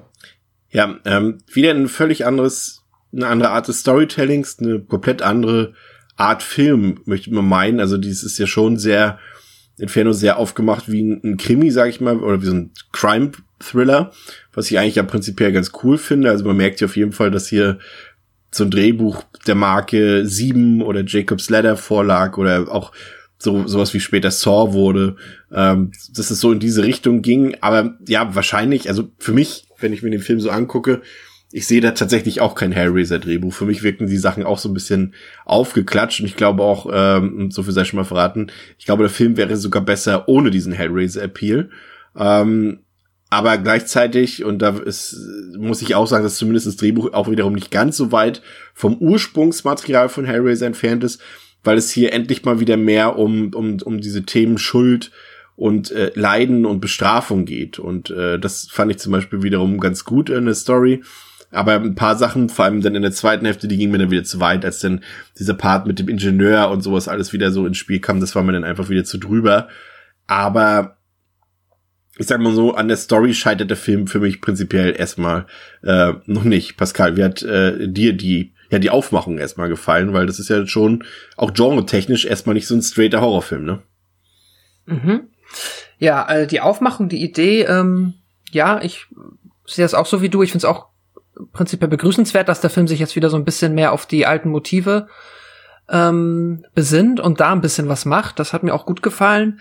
Dieser Krimi-Part, den fand ich. Hm, naja, also ich kann es jetzt, also ich sag's lieber jetzt, weil äh, halt mein Hauptpunkt, der tatsächlich mein Hauptproblem mit dem Film ist einfach, dass ich unseren Protagonisten äh, über alle Maßen unsympathisch fand und halt von der ersten, also wirklich von den, von der ersten, meiner Meinung nach sehr cringigen, ich spiele Schach gegen einen Professor und bin der ultracoole Super Smarty, Max Smart, äh, ja, nicht leiden konnte.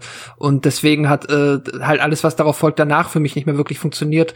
Aber von der grundsätzlichen Idee ähm, bin ich jetzt nicht abgeneigt. Das hat schon, also, ne, so der Kniff, der in dieser Geschichte liegt, der ist gar nicht so blöd. Anne, wie hat dir Harry seinem Krimi-Gewand gefallen? Folgendes Pamphlet habe ich vorbereitet. Fast auf, wie ich meine Papyrusrolle ausrolle. Ja. Ich gehe mir mal einen Döner holen. Bis ja, später. später. Ähm, nein, also, ich finde halt, dass die ganze Herangehensweise, auch wenn es nicht so geplant war, weiß ich, ist mir völlig latte, ähm, finde ich großartig. Denn äh, ich mag, einerseits mag ich generell halt so Crime-Thriller. Und wenn sie dann halt noch mit ähm, okkultistischem, surrealem, übernatürlichem, wie auch immer du es bezeichnen willst, ähm, verbunden werden, bin ich gleich noch äh, interessierter. Und ich finde halt, dass sich das perfekt halt in den Hellraiser-Kosmos hier einbauen lässt, da es halt um einen Sünder geht, der eigentlich halt rechtschaffend sein sollte, aber dem halt abgeschworen hat und ja, betrügt seine Frau, seine Partner, eigentlich alle. Also er ist halt ein super egozentrisches Arschloch, der ähm, seine Machtposition halt ausnutzt, in der er ist, um sich selbst zu bereichern und eben einfach durchweg kein guter Mensch ist.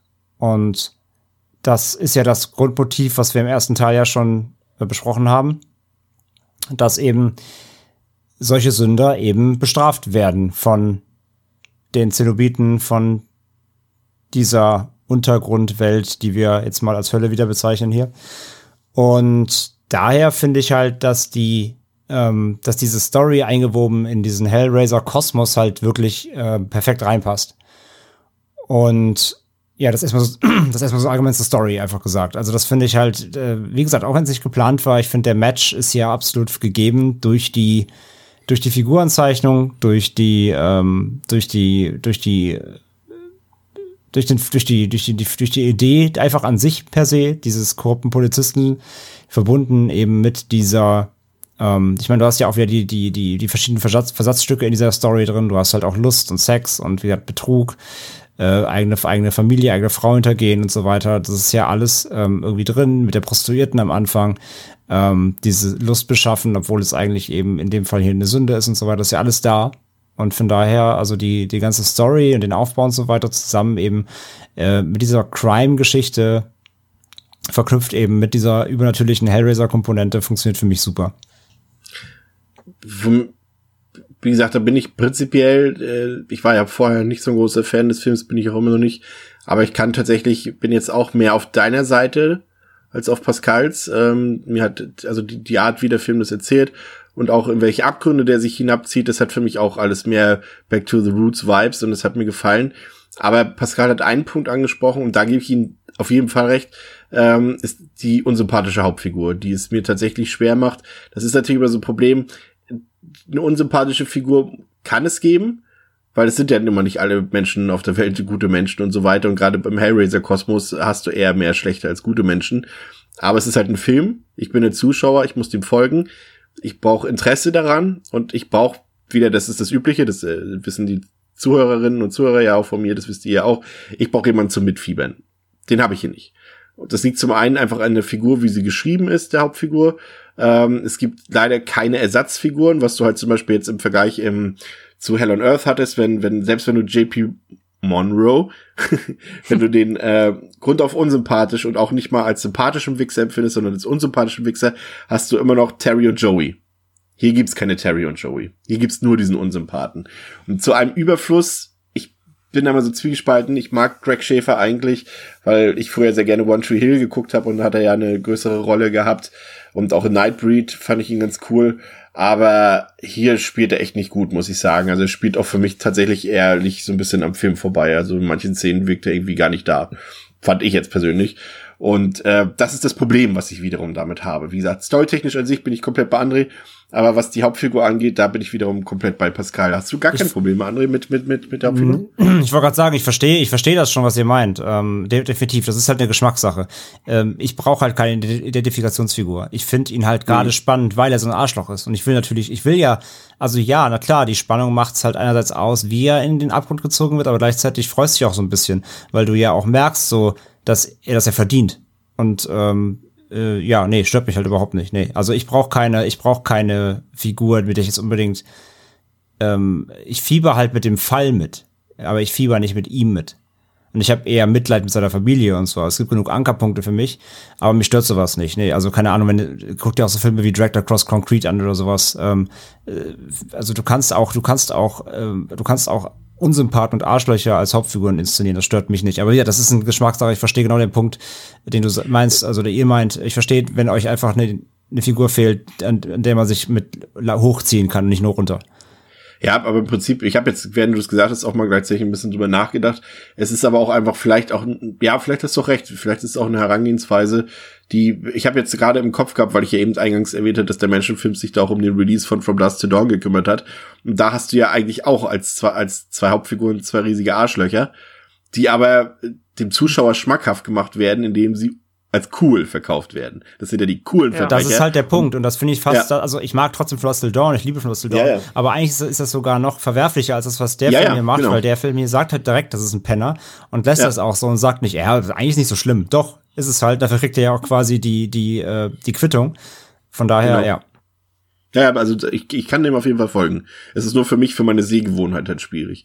Ähm, aber wo ich dir auch auf jeden Fall recht gebe, an ist auf jeden Fall, dass er die die, die Sachen, die auch mir wichtig sind bei Harry, nämlich Splatter und Gore, äh, auf jeden Fall wieder mehr erfüllt als äh, äh, Bloodline und das macht er vollkommen in Ordnung. Der, der hat zwar an sich jetzt nicht so viel Splatter, hat aber trotzdem sehr viele blutige Szenen auf eine andere Art und Weise, so wo, wo auch mal jemand äh, mit einer Shotgun wegge Hammett wird, hätte ich jetzt meine, habe ich auch gesagt, aber äh, und er hat auch auch diese diese diesen Appeal, dieses Verruchte wieder mit drin, was du ja eben schon erwähnt hast, das hat er wieder vollkommen drin. Zum Beispiel diese diese Sexszene mit der Sexworkerin dort äh, und oder halt eben, wer es gerne blutiger mag und ein bisschen mit Fetisch, äh, hat ja auch unsere Hauptfigur durchaus das Vergnügen mit den Zenobiten-Zwillingen dort, die quasi eine Begegnung, die unter die Haut geht, würde ich mal äh, sagen. Und sehr gut, sehr beeindruckende sehr gut. Szene. Ja, ja. ja. Aber das ist genau der Punkt halt. Das ist halt wie diese Sex Übersexualisierung, dieser, dieser, diese Psychosexualität da drin, die ist halt hier wieder voll da. Von Anfang an eigentlich direkt, ja. Ja, also das fand ich auf jeden Fall gut. Ähm, die, generell so diese Sachen mit diesen Visionen und sowas fand ich gut. Ähm, also da kann ich nicht meckern. Also zumindest das, was ich, was ich erwarte, also die Mindesterwartung an den Hellraiser-Film, die erfüllt er für mich. Pascal. Mhm. Ja, also was diese Punkte angeht, schon. Ähm, es ist tatsächlich, glaube ich, mir wirklich einfach nur, ähm, ja, mein Problem halt mit dem Joseph Thorne, wo ich halt, also ich glaube auch nicht, dass ich für in jedem, also ich habe jetzt schon ein bisschen überlegt, mir fällt jetzt gerade kein gutes Beispiel ein, aber es gibt sicherlich Filme, wo ich auch jetzt nicht irgendwie die Figur habe, die mich dann halt quasi da so anlächelt und mit der ich mitfiebern kann. Trotzdem funktioniert für mich der Film. Hier ist es einfach, ich, ich, ich habe tatsächlich einfach mit den Nebenfiguren Mitleid, weil die ja auch irgendwie, die, der nervt die ja auch alle. Ich denke mir so, lass die doch alle mal in Ruhe. So, wieso gehst du zu dem Typen da in dem Piercing Body Modification Laden und machst ihn so fertig? So, der hat doch erstmal noch gar nichts getan. Lass ihn doch mal in Ruhe. Du bist voll aggro. Es ist, äh, es ist aber vielleicht wirklich einfach so ein, hier ein ganz subjektives Geschmacks-Antipathie-Ding. Plus, ich hat, mich hat's mega genervt, dass er entweder den kompletten Film, ich weiß nicht, ob ihr den auch im O-Ton geguckt habt, Ja. aber im O-Ton entweder flüstert, er, er flüstert halt die ganze Zeit, Ja, so, ja. in einem lauten Flüsterton, oder er schreit aus vollster Kehle. Und das ist auch dann fürs Gucken nicht immer praktisch. Ich sag ja, er spielt, Und, er spielt äh, am Film vorbei, finde ich, total in vielen Szenen. Also er ist, er ist für mich der, sag ich mal, der, wenn wir jetzt das reine Handwerk betrachten, ist er für mich der absolute Schwachpunkt des Films. Also er, er zieht den Mhm. Film für mich, und da bin ich auch ehrlich, locker den ganzen Stern runter. Ja, ja, das war, glaube ich, bei mir auch so. Also es ist halt, ansonsten, ich muss auch sagen, dafür, dass es halt eine Direct-to-DVD-Produktion ist, sieht er halt gar nicht so blöd aus. Der hat, ich am Anfang musste ich so ein bisschen, also ja, diese sinnliche Erotik gebe ich dir, also nee, sinnliche Erotik, ja. also klar, die ganze sexuelle Komponente Verrucht. ist drin, Ja. finde ich auch gut. Aber der hat am Anfang schon so ein, zwei, wo wir mal beim Score waren, so richtig Soft-Porno-Soundtrack-Nummern drin, wo ich denk, hä? Also jetzt, das ist aber aus der untersten äh, Stock Stock-Audio-Schublade gefischt, meiner Meinung nach. Also das hat mir dann nicht so gut gefallen. Aber tatsächlich audiovisuell muss ich sagen, da war ich dann überrascht, als das Finale mich dann doch äh, noch mal ganz schön überrascht hat und abgeholt hat. Auch ja, da, da macht er dann ja zum Glück auch nicht mehr, außer mit der Shotgun halt durch die Gegend zu laufen und quasi eine, ähm, ja, ein Hindernis nach dem nächsten einfach nur umzubolzen. Aber da, so zum Finale habe ich tatsächlich, ich glaube, da, das Finale hat mir den noch mal so ein halb, da, ich war relativ sehr genervt und dann zum Ende hin dachte ich, okay, dann gebe ich dem noch mal einen halben Stern drauf. Greg, Greg Schäfer spielt ja aktuell auch, ähm, ist mir gerade eingefallen, äh, in Palmer mit, äh, der ja aktuell, also die Apple Plus Produktion ist mit Justin Timberlake, da kann man ihn auch sehen. Und ich fand es ganz cool, dass James Remar mitgespielt hat, den mag ich ja äh, aus, aus The Warriors, beziehungsweise eine Guilty Pleasure wollte ich ja nicht mehr sagen, aber ich äh, war früher auch großer Sex and the City Fan, da hat er auch eine äh, prägende Rolle gehabt. Aber das fand ich Mhm. ganz cool, dass er dabei war. Er hat das so ein bisschen minimal wieder so ein bisschen versucht glatt zu bügeln, was Greg Schäfer dort sozusagen runterreißt. Ähm, was natürlich jetzt der Publikumsspalt an dieser Stelle ist. Und da äh, bewege ich mich jetzt mal wieder auf André zu. Ähm, das ist auch das, was Doug Bradley äh, so ein bisschen oder ein bisschen stärker kritisiert hat, ist eben, dass ähm, also er hat gl- gleichzeitig gesagt, dass ähm, Pinhead, also seine Figur, ihm in den vorherigen Teilen zu sehr im Vordergrund stand, vor allem eben in Teil 3 und auch in Teil 2, aber gleichzeitig findet auch findet er, dass das jetzt hier in Inferno das extreme Gegenteil ist. Also ich bei Pinhead taucht hier, ich hab's, äh, hab's extra geguckt, taucht hier in Minute 80 das erste Mal auf. Und da stelle ich mir halt die Frage, und da sind wir wieder bei dem Punkt, ist das überhaupt ein Hellraiser-Drehbuch? Lassen wir ihn dann nicht gleich ganz weg, André. Nee, weil sonst wär's ja kein Hellraiser. also, dass, dass Pinhead auftaucht, ist ja nicht, ist ist nicht verboten. Also, äh, Nein, aber selbst aber, wenn er, selbst wenn er irgendwie die, die, die Ikone ist, die jetzt irgendwie in Teil 3, ab Teil 3 dann irgendwie plötzlich dann doch zum, zum, zum Jason wurde, ähm, es ist ja nicht, ist ja nicht so, dass er nicht zum Film gehören darf, so. Aber, ja, aber er taucht doch hier zum Selbstzweck auf. Bitte? Er taucht doch hier quasi nur zum Selbstzweck auf. Nö, tut er nicht. Er hat ein Opfer in dem Film. Pinhead hat ein Opfer in dem Film und das ist eben, ähm, habe schon seinen Namen vergessen, äh, äh, Joseph Thorne. Und äh, das Opfer, das hat er ja auserkoren. Am Grunde ist ja, ist ja Joseph hier eigentlich der Frank aus dem ersten Teil. Was, wie er Ja. ihn, wie er ihn ja, also im ersten Teil weißt du, er hat die Box geöffnet so. Ähm, und hier ist es ja auch so, er findet diese Box, er betätigt sie und damit wird ja äh, Thorne zum äh, Opfer von Pinhead, weil er ihn gerufen hat. Oder von den Zenobiten, mal allgemein gesprochen, weil er sie gerufen hat. Und er ist nun mal auch durch sein Arschloch sein, ist er ja ein gefundenes Fressen für die Zenobiten, da sie halt als, wie du es schon gesagt hast, als was, als Scharfrichter oder als äh, Obersta Richter, Oberstaatsanwälte. genau.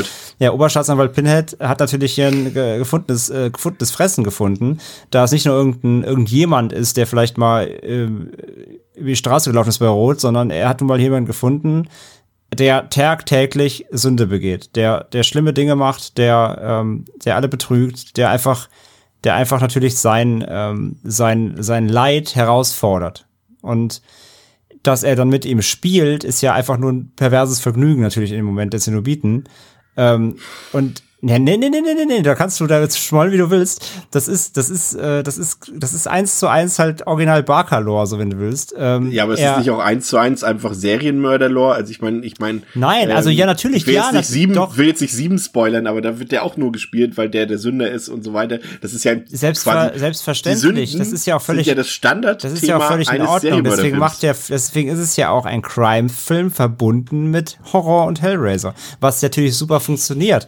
Weil Pinhead ja in dieser Rolle des Engineers hier, wie er sich ja quasi ta Ja. tarnweise nennt, es, es ist ja einfach nur Pinhead, nur anders genannt, damit keiner peilt, wer er ist quasi, ähm, spielt er ja mit ihm dieses, dieses Spiel eben und lässt ihn diesen Fall lösen, wo in, de, in dem Fall äh, äh, sucht ja quasi die, die Finger seines eigenen Sohnes, was er nicht weiß. Ähm, in dem Fall quasi lässt er ihn ja so einen Spießrutenlauf äh, durchleben, äh, schickt ihn quasi von von äh, von Fall oder von von Location zu Location, lässt ihn dabei immer weiter wahnsinnig werden, weil er ihm, Dinge zeigen lässt, weil er ihn durch Visionen äh, langsam in den Wahnsinn treibt, ähm, bis er selber nicht mehr weiß, eben was ist real, was nicht. Die die Kollegen fangen schon an ihm zu, zweifeln, sehe das Videotape, ne, was er dazu gespielt bekommt, ähm, was natürlich dann später leer ist. Also die Kollegen zweifeln auch langsam schon am Geisteszustand eben des, äh, des von Thorn. Ähm, er spielt ja mit ihm und er zermürbt ihn ja einfach Stück für Stück. Er bringt dann irgendwann seine Familie mit ein, er bringt seine Eltern mit rein, mit der, Krank der Krankenhausszene. So.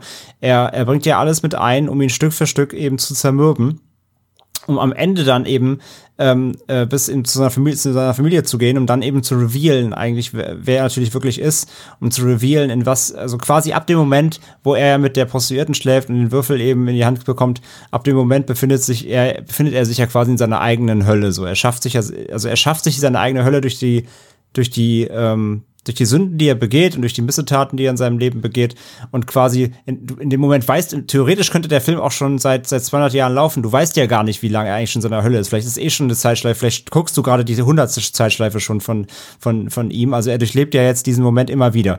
Ne? Er, er wird am Ende getötet und wacht im Badezimmer auf und das wird er jetzt bis an alle Ewigkeiten quasi durchleben. Also er wird ja, er wird ja in seine eigene Hölle geschickt und für, für die, für die, ähm, für die schlimmen Dinge, die er während seines äh, Lebens getan hat eben. Und das ist ja im Grunde hier das perverse Spiel äh, von, von Pinhead, was er hier mit ihm treibt, zu seiner eigenen Befriedigung quasi. Und das, um ist einen Bogen zu schlagen, so, dass Pinhead erst am Ende auftaucht, ist völlig okay, weil im Grunde taucht Pinhead schon vorher auf, denn er trifft den Engineer vor, denn der Engineer ist ja eigentlich der, der Psychotherapeut, der Physio, äh, äh, irgendwie.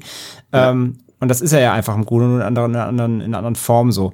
Gut, das ist wieder, hat er es vorher schon mal gemacht? Nein, warum kann er das jetzt? Ey, Fuckhead ist immer ein Horrorfilm so. Wenn er das kann, cool, geiler Dude. Ähm, aber so, das, kann, das kannst du ja so nicht sagen. Also Pinhead ist ja eigentlich ganz allgegenwärtig, denn er spielt ja diese Spiele mit ihm und ähm, und und lässt ihn ja so quasi wie gesagt, diesen diesen diesen Walk of Shame da ganze Zeit gehen, um ihn dazu zu zu zu zu martern. Und von daher völlig in Ordnung.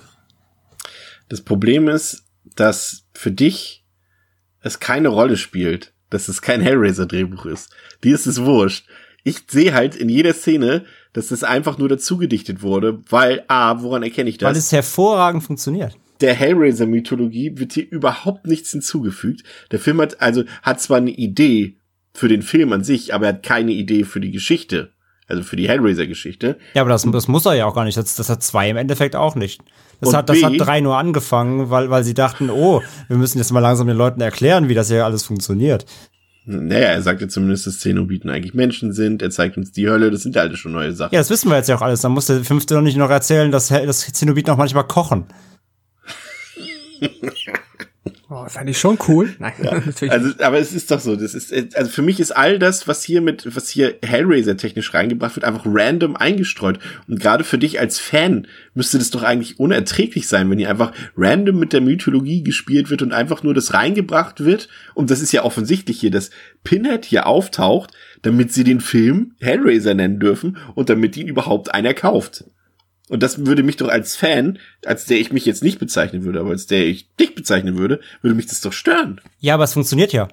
Hätten sie halt Pinhead irgendwie. Aber es funktioniert hätten, doch auch ohne Pinhead hätten und sie, Hätten sie Pinhead in Sharknado gepackt, wäre ich sauer. Aber hier funktioniert's ja. Und hätten sie, äh, hätten sie Pinhead. Aber es funktioniert doch nicht trotz sie, Hellraiser. Hätten sie, hätten sie nur Zenobiten genommen, irgendwelche Zenobiten und nicht Pinhead, wäre es trotzdem okay gewesen. Dass sie ihn nehmen, ist klar, damit sie das Plakat packen können. Aber es funktioniert ja auch trotzdem, weil er ist nun mal der Hell King. Also warum darf er nicht auftauchen? Also ist doch Ja, aber es funktioniert nicht, weil Pinhead und Hellraiser damit bei ist, sondern trotz. Nein, es funktioniert zusammen als Symbiose. Pascal, sag du mal bitte was. Ich muss mich kurz, muss mich beruhigen und was trinken und Baldrian zu mir nehmen. Ähm, ja, ist spannend. Äh, ich, ich, ähm, also einmal wollte ich sagen, ich glaube, Pinhead, naja, auftauchen ist ja auch eigentlich scheißegal. Am Anfang wird er, glaube ich, einmal, hat er nochmal so ein kurzes, äh, er sieht schon mal kurz in das Gesicht von Pinhead. Ähm, aber prinzipiell stört mich das auch nicht so sehr, dass er nicht äh, so allgegenwärtig ist und ja, ähm, ja, also es ist irgendwie, äh, oh, es ist schwer. Ich mich stürzt. Ich finde auch, dass es passt tatsächlich. Das ist tatsächlich gar nicht das Problem, das ich mit dem Film habe, dass ähm, dass hier halt offensichtlich nur dran geflanscht wurde. Vielleicht kann man sich noch dann drüber stören, dass halt Pinhead auf dem Poster ist. Vielleicht gibt's da auch Leute, also ich kann mir schon vorstellen, dass der Film viele Leute halt auch noch aus anderen Gründen nervt. Wahrscheinlich eher, weil sie halt gehofft haben, dass es halt wieder auch ein Pinhead-Film wird. So, da ist das dann natürlich fehlgeleitetes, ja, Marketing, keine Ahnung. Aber das ist für mich auch nicht das Problem. Äh, damit komme ich klar und mh, mm, ja, äh, nee, also ich bin da eher gnädig damit, dass er Hellraiser jetzt mehr oder weniger benutzt als Vehikel und das jetzt kein, also nicht aus, aus tiefster Seele ein Hellraiser-Film ist. Damit kann ich leben. Hm. Jetzt könnt ihr euch weiter streiten. Nee, nehmen wir lieber noch was zur Einigung und da muss man äh, Scott Derrickson äh, an dieser Stelle nochmal loben, das haben wir zu ihm schon mal getan, der wirklich hier mit Mikrobudget, zwei Millionen Dollar, ähm, wirklich noch so einen handwerklich mhm. erstaunlich guten Film gemacht hat. Zwar, ich, also mich nerven tatsächlich so ein bisschen die Farbfilter. Ähm, das ist so ein bisschen, ja, dem Budget geschuldet, aber man merkt einfach, dass er hier, ich glaube, er holt hier mehr optisch raus, als eigentlich möglich war. Irgendwie habe ich das Gefühl. Also man merkt auf jeden Fall, dass er nicht zu Unrecht später dann eben auch von den großen Studios sozusagen entdeckt wurde und besetzt wurde für einige Filme. Und auch aus Sinister hat er zum Beispiel aus relativ, natürlich deutlich höheres Budget als hier, aber aus relativ wenig Budget einen maximal effektiven Film gemacht. Und das muss man an dieser Stelle auch mal loben, weil das in der Reihe jetzt nicht so selbstverständlich ist, dass man einen Regisseur jetzt hier so krass hervorheben muss, was wir zum Beispiel bei, bei Halloween mhm. schon ganz anders gemacht haben, logischerweise mit Carpenter. Auch bei, bei Nightmare on Elm Street sind zwei, drei Filme mit bei, wo ganz klar die Trademarks des Regisseurs zu erkennen sind und wo du äh, siehst, hier war ein richtig guter Regisseur am Werk und nicht nur einer, der einen Auftrag erfüllt oder der ganz gutes Handwerk kann, sondern hier merkst du, das ist ein guter Regisseur. Ne? André. Würde ich auf jeden Fall zustimmen, ja. ja. Also wie gesagt, äh, der, klar, der sieht nicht perfekt aus, ne? Und der hat, ich gebe dir recht, diese, der macht viel mit Farbfiltern und so. Gerade später, ähm, wenn es halt diese Halluzinations- äh, Szenen geben soll, dann spielt er immer mit so einem hellblauen Licht irgendwie. Das ja. ist ein OP-Licht, das sieht ein bisschen weird aus, da gebe ich recht. Ähm, aber ansonsten ja, auf jeden Fall. Da merkst du schon, dass der Rixon halt was drauf hatte. So, der hat da wirklich äh, eine relative Stilsicherheit irgendwie bewiesen. Auch die trotz auch die Effekte und so eben schon gesagt, ne, auch hier äh, unter die Haut gehen und so. Also die Effekte, die da sind, sind sehr gut. Ähm, da hat auf jeden Fall das, das Geld, äh, glaube ich, er hatte, sehr, sehr geschickt eingesetzt, sage ich mal. Und äh, ja, gibt's, finde ich auch, gibt's nichts zu meckern. Also da hat er auf jeden Fall bewiesen, dass er äh, jemand ist, den man im Auge behalten kann. Und ich meine, gut, der war leider Doctor Strange und Co. gedreht, also der hat's ja quasi geschafft, ne? Und äh, ja, ich glaube, er hat auch noch den anderen gedreht, ne? Diesen, wo er mit dem, ah, wie war das, mit dem Exorzismus, äh, nicht, nicht jetzt hier Emily Rose, sondern. Der hat Deliver Us from Evil gemacht. Ja, genau, mit ja. Eric Banner, der, ne? Ja. Ja. Ja, der war, den fand ich ein bisschen unterbewertet tatsächlich. Und der wird ja auch das äh, Labyrinth-Sequel machen. Ja. Ja, ja. ja. Wenn es dann kommt. Wenn es dann irgendwann vielleicht mal kommt, ja. Aber ja, auf jeden Fall, der, der hat es ja geschafft, ja. Aber er hat auf jeden Fall bewiesen hier, dass er, dass er das kann, definitiv, ja da sieht man noch mal wieder, dass man sich auch qualifizieren kann. Das ist ja äh, das, was zum Beispiel der Regisseur des ähm, von Hell on Earth, der Hickox, äh, gesagt hat und bereut hat. Sie haben ihm dann eben nach äh, Hellraiser 3 noch ein Friday-Sequel und ein Nightmare on Elm Street-Sequel ab angeboten und das hat er dann abgelehnt, weil er meint, ich bin hier kein Sequel-Regisseur. Ja, er durfte danach halt nichts mehr drehen, richtig Gutes ja. und hätte die wahrscheinlich gemacht.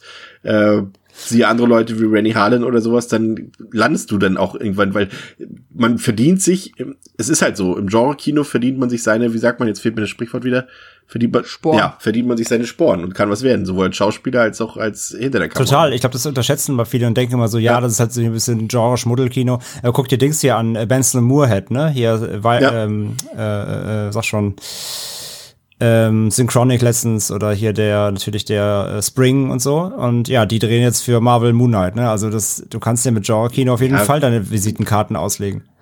Ja, guck die Leute an, Gareth Edwards und, und diese ja. ganzen Leute hier, Dings hier, ähm, na, weißt du, hat auch schlechte Filme gedreht, hier den Death Note, den äh, Netflix und. Ach so, ja, ja. Mhm. Aber er hat auch gute Filme gedreht. Mhm. Ich habe seinen Namen gerade vergessen. Mhm. Äh, na. Blair Witch. Reboot. Hm. Ich weiß nur gerade seine schlechten Filme, alle seine guten fallen mir gerade nicht ein, weil nicht hier The Adam Guest. Wingard. Ja, genau. Und so, und, und du kannst das hier, die hier einfach verdienen. Also du kannst da was machen und dann kannst du große Filme drehen. Das Mhm. ist halt einfach so. Ja. Und weil, weil, welches Genre kann noch so sehr unter Beweis stellen, dass man mit wenig Budget viel machen kann, wenn man Kreativität und Fantasie hat? Horrorfilme. Ja, ja, das stimmt, ja. So Horror, oder Sci-Fi vielleicht noch, ja. Ja, genau. Auf jeden Fall eher Genre, ja. Ja. Okay. Äh, mein Fazit, ähm, also für mich hat der Film jetzt besser funktioniert als vor drei Jahren, wo ich ihn das erste Mal gesehen habe. Ähm, also ich muss gestehen, Atmosphäre, die Art des Storytellings, was eben sehr erinnert an Thriller, die ich mag, Jacob's Ladder, Seven. Oder eben auch ein bisschen, ich hatte auch tatsächlich ganz viele Silent Hill Vibes, so vom, wie die Story funktioniert, auch mit Schuld und Sühne wieder. Das hat auch, hat sehr viel Silent Hill 2 Vibes gehabt, äh, hat mir gut gefallen. Ähm, nur, ich fand es halt schade, dass die Geschichte so im Verlauf dann sich eher um diese Engineer-Sachen und so gedreht hat. Das hat so ein bisschen mein Interesse dann verlieren lassen. Aber wie gesagt, wir haben es eben gesagt, Scott Derrickson äh, saß nicht ohne Grund später bei Doctor Strange auf dem Regiestuhl. Also der kann was, der ist handwerklich sauber. Ich glaube auch, dass der viel mit Herzblut macht. Äh, was mich aber nach wie vor stört, und da werden wir uns auch nicht einig, ist das Drehbuch. Also für mich merkt man halt an jeder Stelle irgendwie, dass das mit Hellraiser eigentlich nichts zu tun hatte. Das gibt's auch, es gibt auch einen von den Saw-Filmen, da ist es ganz genauso. Da merkt man auch, dass sie einfach äh, Jigsaw und, und, und diese ganze Fallenthematik einfach nur raufgesetzt haben. Ich glaube, es war Saw 2 oder 3. Welcher war das mit den Spritzen? Mit dieser Spritzengrube? Ich glaube, der zweite, ne? Das ist der zweite. Ja, ja ich glaube, der hatte auch keinen, das war auch kein Original Screenplay für Saw. Und ähm, will mich jetzt aber, ja, vielleicht war es auch der dritte vierte, einer von den Filmen, da merkt man es auf jeden Fall einfach. Und ähm, ja, und letztendlich, ich hätte mir einfach ein bisschen mehr, wenn Pinhead schon vorkommt, wenn Cenobiten vorkommt, dann bitte auch vielleicht mit ein bisschen mehr Screamtime. Ähm, ansonsten hat's ein bisschen gemangelt an, an originellen, interessanten Dingen, die eben diese Hellraiser-Mythologie so ein bisschen vertiefen könnten. Aber man kann ihn auf jeden Fall gucken. Allein weil es danach nur noch bergab ging, ist es hier nochmal ein letztes, äh, ein letztes ganz kleines Juhu im Verhältnis. Pascal. Achso, äh, äh, zweieinhalb von fünf, Pascal. Hm. Ähm, ja, äh, bevor, ich muss mich ja noch mal korrigieren. Ich, mir ist ein folgenschwerer Fehler unterlaufen. Bei Bloodline äh, war meine Bewertung halt, ähm, waren es zwei Sterne, okay. nicht zweieinhalb. Denn zu den zweieinhalb komme ich jetzt, ha, gespoilt. Aber ich habe auch sonst tatsächlich nicht mehr viel zu sagen, weil ich alles gesagt habe, was ich sagen wollte. Ähm, ja, ich finde eigentlich von der Idee, von der Prämisse eigentlich echt cool. Ähm, optisch, audiovisuell macht der aus dem, also da, ich finde den wesentlich optisch ansprechender als den vierten Teil. Ähm, hätte für mich auch dann, also hätte ich jetzt auch, wäre nicht verwundert gewesen, wenn mir jemand gesagt hätte, dass der auch im Kino lief. Da äh, holt der Regisseur auf jeden Fall viel raus und das gefiel mir alles gut, aber ich, also, es ist ja halt, ich glaube, es ist weniger, dass es keine Figur gibt, die sympathisch ist. Es ist mehr so, dass die eine Figur, die ich dauernd sehe, mich wirklich aktiv nervt und stört. Und das ist dann eher das Problem. Und da hat, ähm, ja, der Film halt dann tatsächlich sehr verloren. Ich konnte ihn halt nicht wirklich genießen und sehe da auch irgendwie, also ich sehe da auch tatsächlich einen qualitativen, ähm, ja, qualitativen Fehler. Da kann man irgendwie, das kann man, das haben andere Filme sehr viel besser geschafft. Da du hast dann irgendwie noch Figuren, die dir nebenbei das ein bisschen erleichtern, dass der Tony hier, der ja wahrscheinlich noch die größte Hauptnebenrolle hatte, äh, halt auch nicht vollbringen können. Der war mir tatsächlich halt noch viel zu devot im Vergleich. Da hat dann andauernd immer noch die Spielchen mitgespielt, was halt auch schon wirklich, ähm, ja, sich nicht mehr gelohnt hat zu dem Zeitpunkt. Ja, egal. Äh, auf jeden Fall am Ende ähm, zweieinhalb äh, genervte Sterne hätte halt meiner Meinung nach wäre noch mehr drin gewesen. André, deine dein Abschlussplädoyer für den Film. Also, ja, wie schon jetzt glaube ich ausführlich gesagt, mag ich den Film sehr gern. Er ist nicht perfekt, ganz klar. Ich erkenne dem seine Fehler an, so. Ich gebe euch recht, der ist schauspielerisch nicht komplett auf der Höhe. Der ist natürlich aufgrund des Budgets, haben schon gesagt, er macht alles, was möglich ist, aber auch da ist er nicht ganz rund. Ähm, Farbfilter und Co. hier und da ähm, funktionieren nicht so richtig und äh, er ist ein bisschen clunky, ja. Aber, äh, wie gesagt, ich mag die Story sehr gerne. Ich mag die, ich mag die Verwebung, auch wenn es nicht so geplant war, wie gesagt, ist mir, ist mir, ist mir an der Stelle egal. Der Film existiert jetzt so, wie er existiert. Äh, die Verknüpfung von Crime dieser Crime-Thriller-Story und ähm, dem Hellraiser-Mythos funktioniert für mich super. Du hast halt diesen, ähm, diesen Assi-Cop, so, ja, wie gesagt, verstehe jeden, der da äh, eben dem eine Galionsfigur im Film fehlt. Das ist dann eben, wird aber auch eine persönliche, äh, persönliche Sache eben, wo man sich identifizieren möchte oder muss. Ähm, mir fehlt das nicht. Du hast halt diesen äh, Cop, der hat nun mal einen Charakter. Der Charakter ist durchweg ähm, arschlochig und das eben verwoben mit dieser Geschichte um ja, wie, wie Chris schon gesagt hat, Schuld und Sühne so.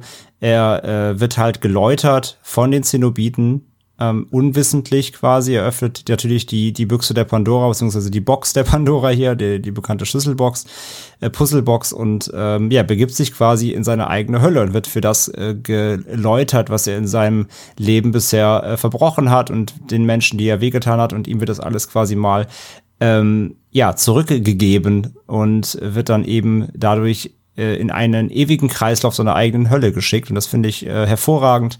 Äh, mag das sehr gerne, mag das äh, Screenplay, mag die Story. Ähm, funktioniert alles für mich super. Die Horrormomente, die ähm, nicht zu wenig sind, aber auch jetzt nicht überbordend, sind super. Ähm, wie gesagt, du hast wieder diese Motive der Psychosexualität, du hast ein bisschen, sogar mehr als sonst, so ein bisschen auch diese, äh, dieses BDSM mit drin. Äh, du hast äh, schöne kleine Schockmomente mit drin, die auch so ein bisschen immer dich hinterfragen lassen, so äh, eben, also genauso wie den Charakter dich hinterfragen lassen, was ist noch echt, was nicht. Ähm, wer spielt da eigentlich mit ihm und wer mit wem und überhaupt, plus dieser, ja, mysteriöse Engineer eben. Und das äh, stigmatisiert sich halt am Ende hoch zu diesem äh, Climax eben, wo ja alles an seine an seine, an seine persönlichsten Dinge rangeht, ne, seine Eltern, seine Familie, äh, bis er eben nach und nach diesem ähm, Wahnsinn immer weiter verfällt. Und äh, ja, wie gesagt, der hat hier und da auch sicher eine kleine Länge mal in der Mitte, da wiederholen sich auch ein paar Sachen ähm, sicherlich durchaus auf seiner Hutz da nach diesen, ähm, nach diesen Crime-Scenes. Äh, das, das, das, das erkenne ich auch an, aber das große Ganze funktioniert für mich, bis eben wieder zum äh, fantastischen Ende, was ich halt immer noch super einfach äh, finde, dass er einfach, wenn er realisiert, dass er jetzt quasi in dieser Zeitschleife, in dieser Höllenzeitschleife steckt, äh, es ist einfach die pure Befriedigung, weil du dieses Arschloch halt die eigentlich die ganze Zeit mitverdammst so und hoffst, dass eben Schlimmes passiert. Und das äh, ist richtig, im Grunde ist das der positivste Hellraiser-Film, was es angeht, weil du einfach so richtig, richtig froh bist, dass dieser Penner. Das befriedigendes Ende hat, ne? Weil es befriedigend ist, weil, weil er jetzt diese gerechte Strafe kriegt. Und trotzdem ist der Film aber währenddessen immer noch die ganze Zeit spannend, so irgendwie, weil du trotzdem irgendwie dahinter steigen willst, was es alles mit diesen Fingern auf sich hat und überhaupt.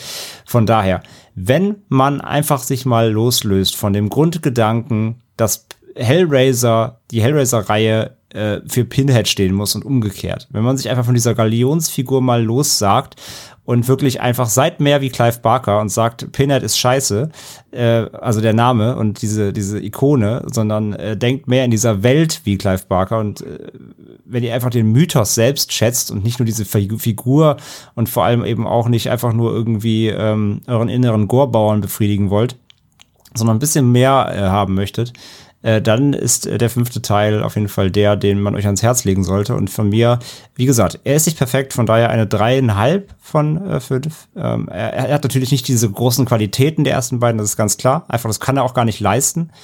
Ähm, aber da äh, ist auf jeden Fall, nach den ersten beiden ist das mein Platz drei auf jeden Fall in der Rangliste der ganzen Franchises, kann ich schon mal sagen. Ja, äh, von hier an soll es dann wirklich nur noch bergab gehen. Da freut euch schon mal drauf. Äh, wird nicht die nächste Episode sein. Ähm, ich sei schon mal eine Überraschung, ist auch nicht die übernächste, aber die dann danach. Ähm, und äh, da beschäftigen wir uns dann wirklich mit den Abgründen der Hellraiser-Reihe. Und da glaubt mir, da sind Sachen bei äh, Pinhead im Internet und so weiter. Also da ich, ich, ich freue mich halt schon, weil diese drei davon kenne ich selber noch nicht. Also ich kenne sechs, sieben und acht, die jetzt kommen. Die kommenden drei jetzt kenne ich selber noch nicht und danach, die kenne ich jetzt wieder und da wird es auch richtig schlimm. Also mal gucken, was dazwischen passiert. Also ich, ich hoffe, dass zumindest dann noch, also ich habe Revelations und Judgment gesehen. Ja, die, die, ja, ich ich, den Judgment kenne ich halt, ja. Ja, und ich hoffe, dass wenigstens einer dazwischen irgendwie noch oder davor noch irgendwas bringt, aber schauen wir mal. Aber ich wollte noch. Gibt es, ja, Pascal? So, gibt es ein Found Footage? Gibt es den Found Leider Footage? Leider noch nicht. Noch nicht, aber. Nee. Ah, schade. Obwohl Judgment, naja, er hat zumindest, er, Judgment versucht schon sehr, jeden Horror halt mitzunehmen, also. Äh, okay. hat das Geld wieder mal nicht gereicht. Ja, Judgment macht er dann, eh, ah, egal, machen wir nächste Woche. Machen wir nächste Woche. Also du musst halt wirklich, ist, ist, sei schon mal du musst halt dir wirklich vorstellen, Pascal, sie haben die Filme wirklich nur gedreht, um die Rechte nicht zu ja. verlieren. Also zack, hier 10 ja. Euro, dreht mal Revelations. Und Revelations ist wirklich so, als ob sie jemandem 10 Euro gegeben haben und mach mal jetzt. ähm, aber ich wollte noch was aufklären. Äh, André, du hast ja so komisch geguckt, als ich es gesagt habe, aber es ist tatsächlich so dass Saw 2 kein Original-Drehbuch hat ah, okay. für Saw. Äh, das Drehbuch kommt zwar von Darren Bausman, aber er hat das Drehbuch schon viel früher geschrieben für einen Film namens The Desperate. Und ähm, das wollte er immer verfilmt haben. Das war aber allen Produzenten immer zu gewalttätig. Und dann hat ein Produktionsstudio gesagt, die Saw nämlich, äh, also den ersten Saw schon auf dem Filmfestival in Sundance gesehen haben, oh, das könnte ein Erfolg werden, rufen wir mal schnell den Typen an, das könnte doch passen, äh, weil sie das sehr sawisch fanden, das Drehbuch von Bausman. Und ähm, das hat er aber nicht angenommen, denn äh, dann war klar, dass Saw ein Erfolg wird und dann hat die Produktionsfirma gesagt, komm, nimm das, also von Lionsgate. Und äh, Lee Wennell hat es dann noch so ein bisschen umgeschrieben, aber es ist tatsächlich kein richtiges äh, Saw Ah, Screenplay und okay. und das und und das ist das einzige der einzige Saw bei dem man das merkt, dass es nicht so ganz da reinpasst. Ähm, ja, äh, das soll es für heute gewesen sein. Hier noch mal ein bisschen Trivia Facts unterfüttert. Das waren jetzt dreieinhalb Stunden. Äh, wir, wir sind uns natürlich äh, sicher, äh, dass einige von euch ein bisschen unbefriedigt äh, zurückgelassen werden, im Gegensatz zu André nach Hellraiser Inferno. ähm, weil wir jetzt vielleicht nicht jedes Detail haben, weil wir jetzt vielleicht nicht jeden Part aus dem Hellraiser Lore besprochen haben, aber für die, die auf jeden Fall mal so einen Einblick haben wollen in die Reihe, die so ein bisschen angefixt werden wollen, die eine Übersicht haben wollen und Dinge erfahren wollen, wo sie darauf achten müssen und was und wissen wollen, was uns daran gefällt und was nicht, äh, die sollten auf jeden Fall zufrieden sein mit unserer heutigen Episode. Und wenn wir am Ende bei acht Stunden Hellraiser landen mit beiden Folgen zusammen, ich glaube, das passt dann schon. Also von daher, danke, dass ihr zugehört habt. Bis zum nächsten Mal bei Devils and Demons. Schaut euch Psycho Gorman an und bis zum nächsten Mal. Auf Wiederhören. Ciao, ciao. Ciao. Tschüss.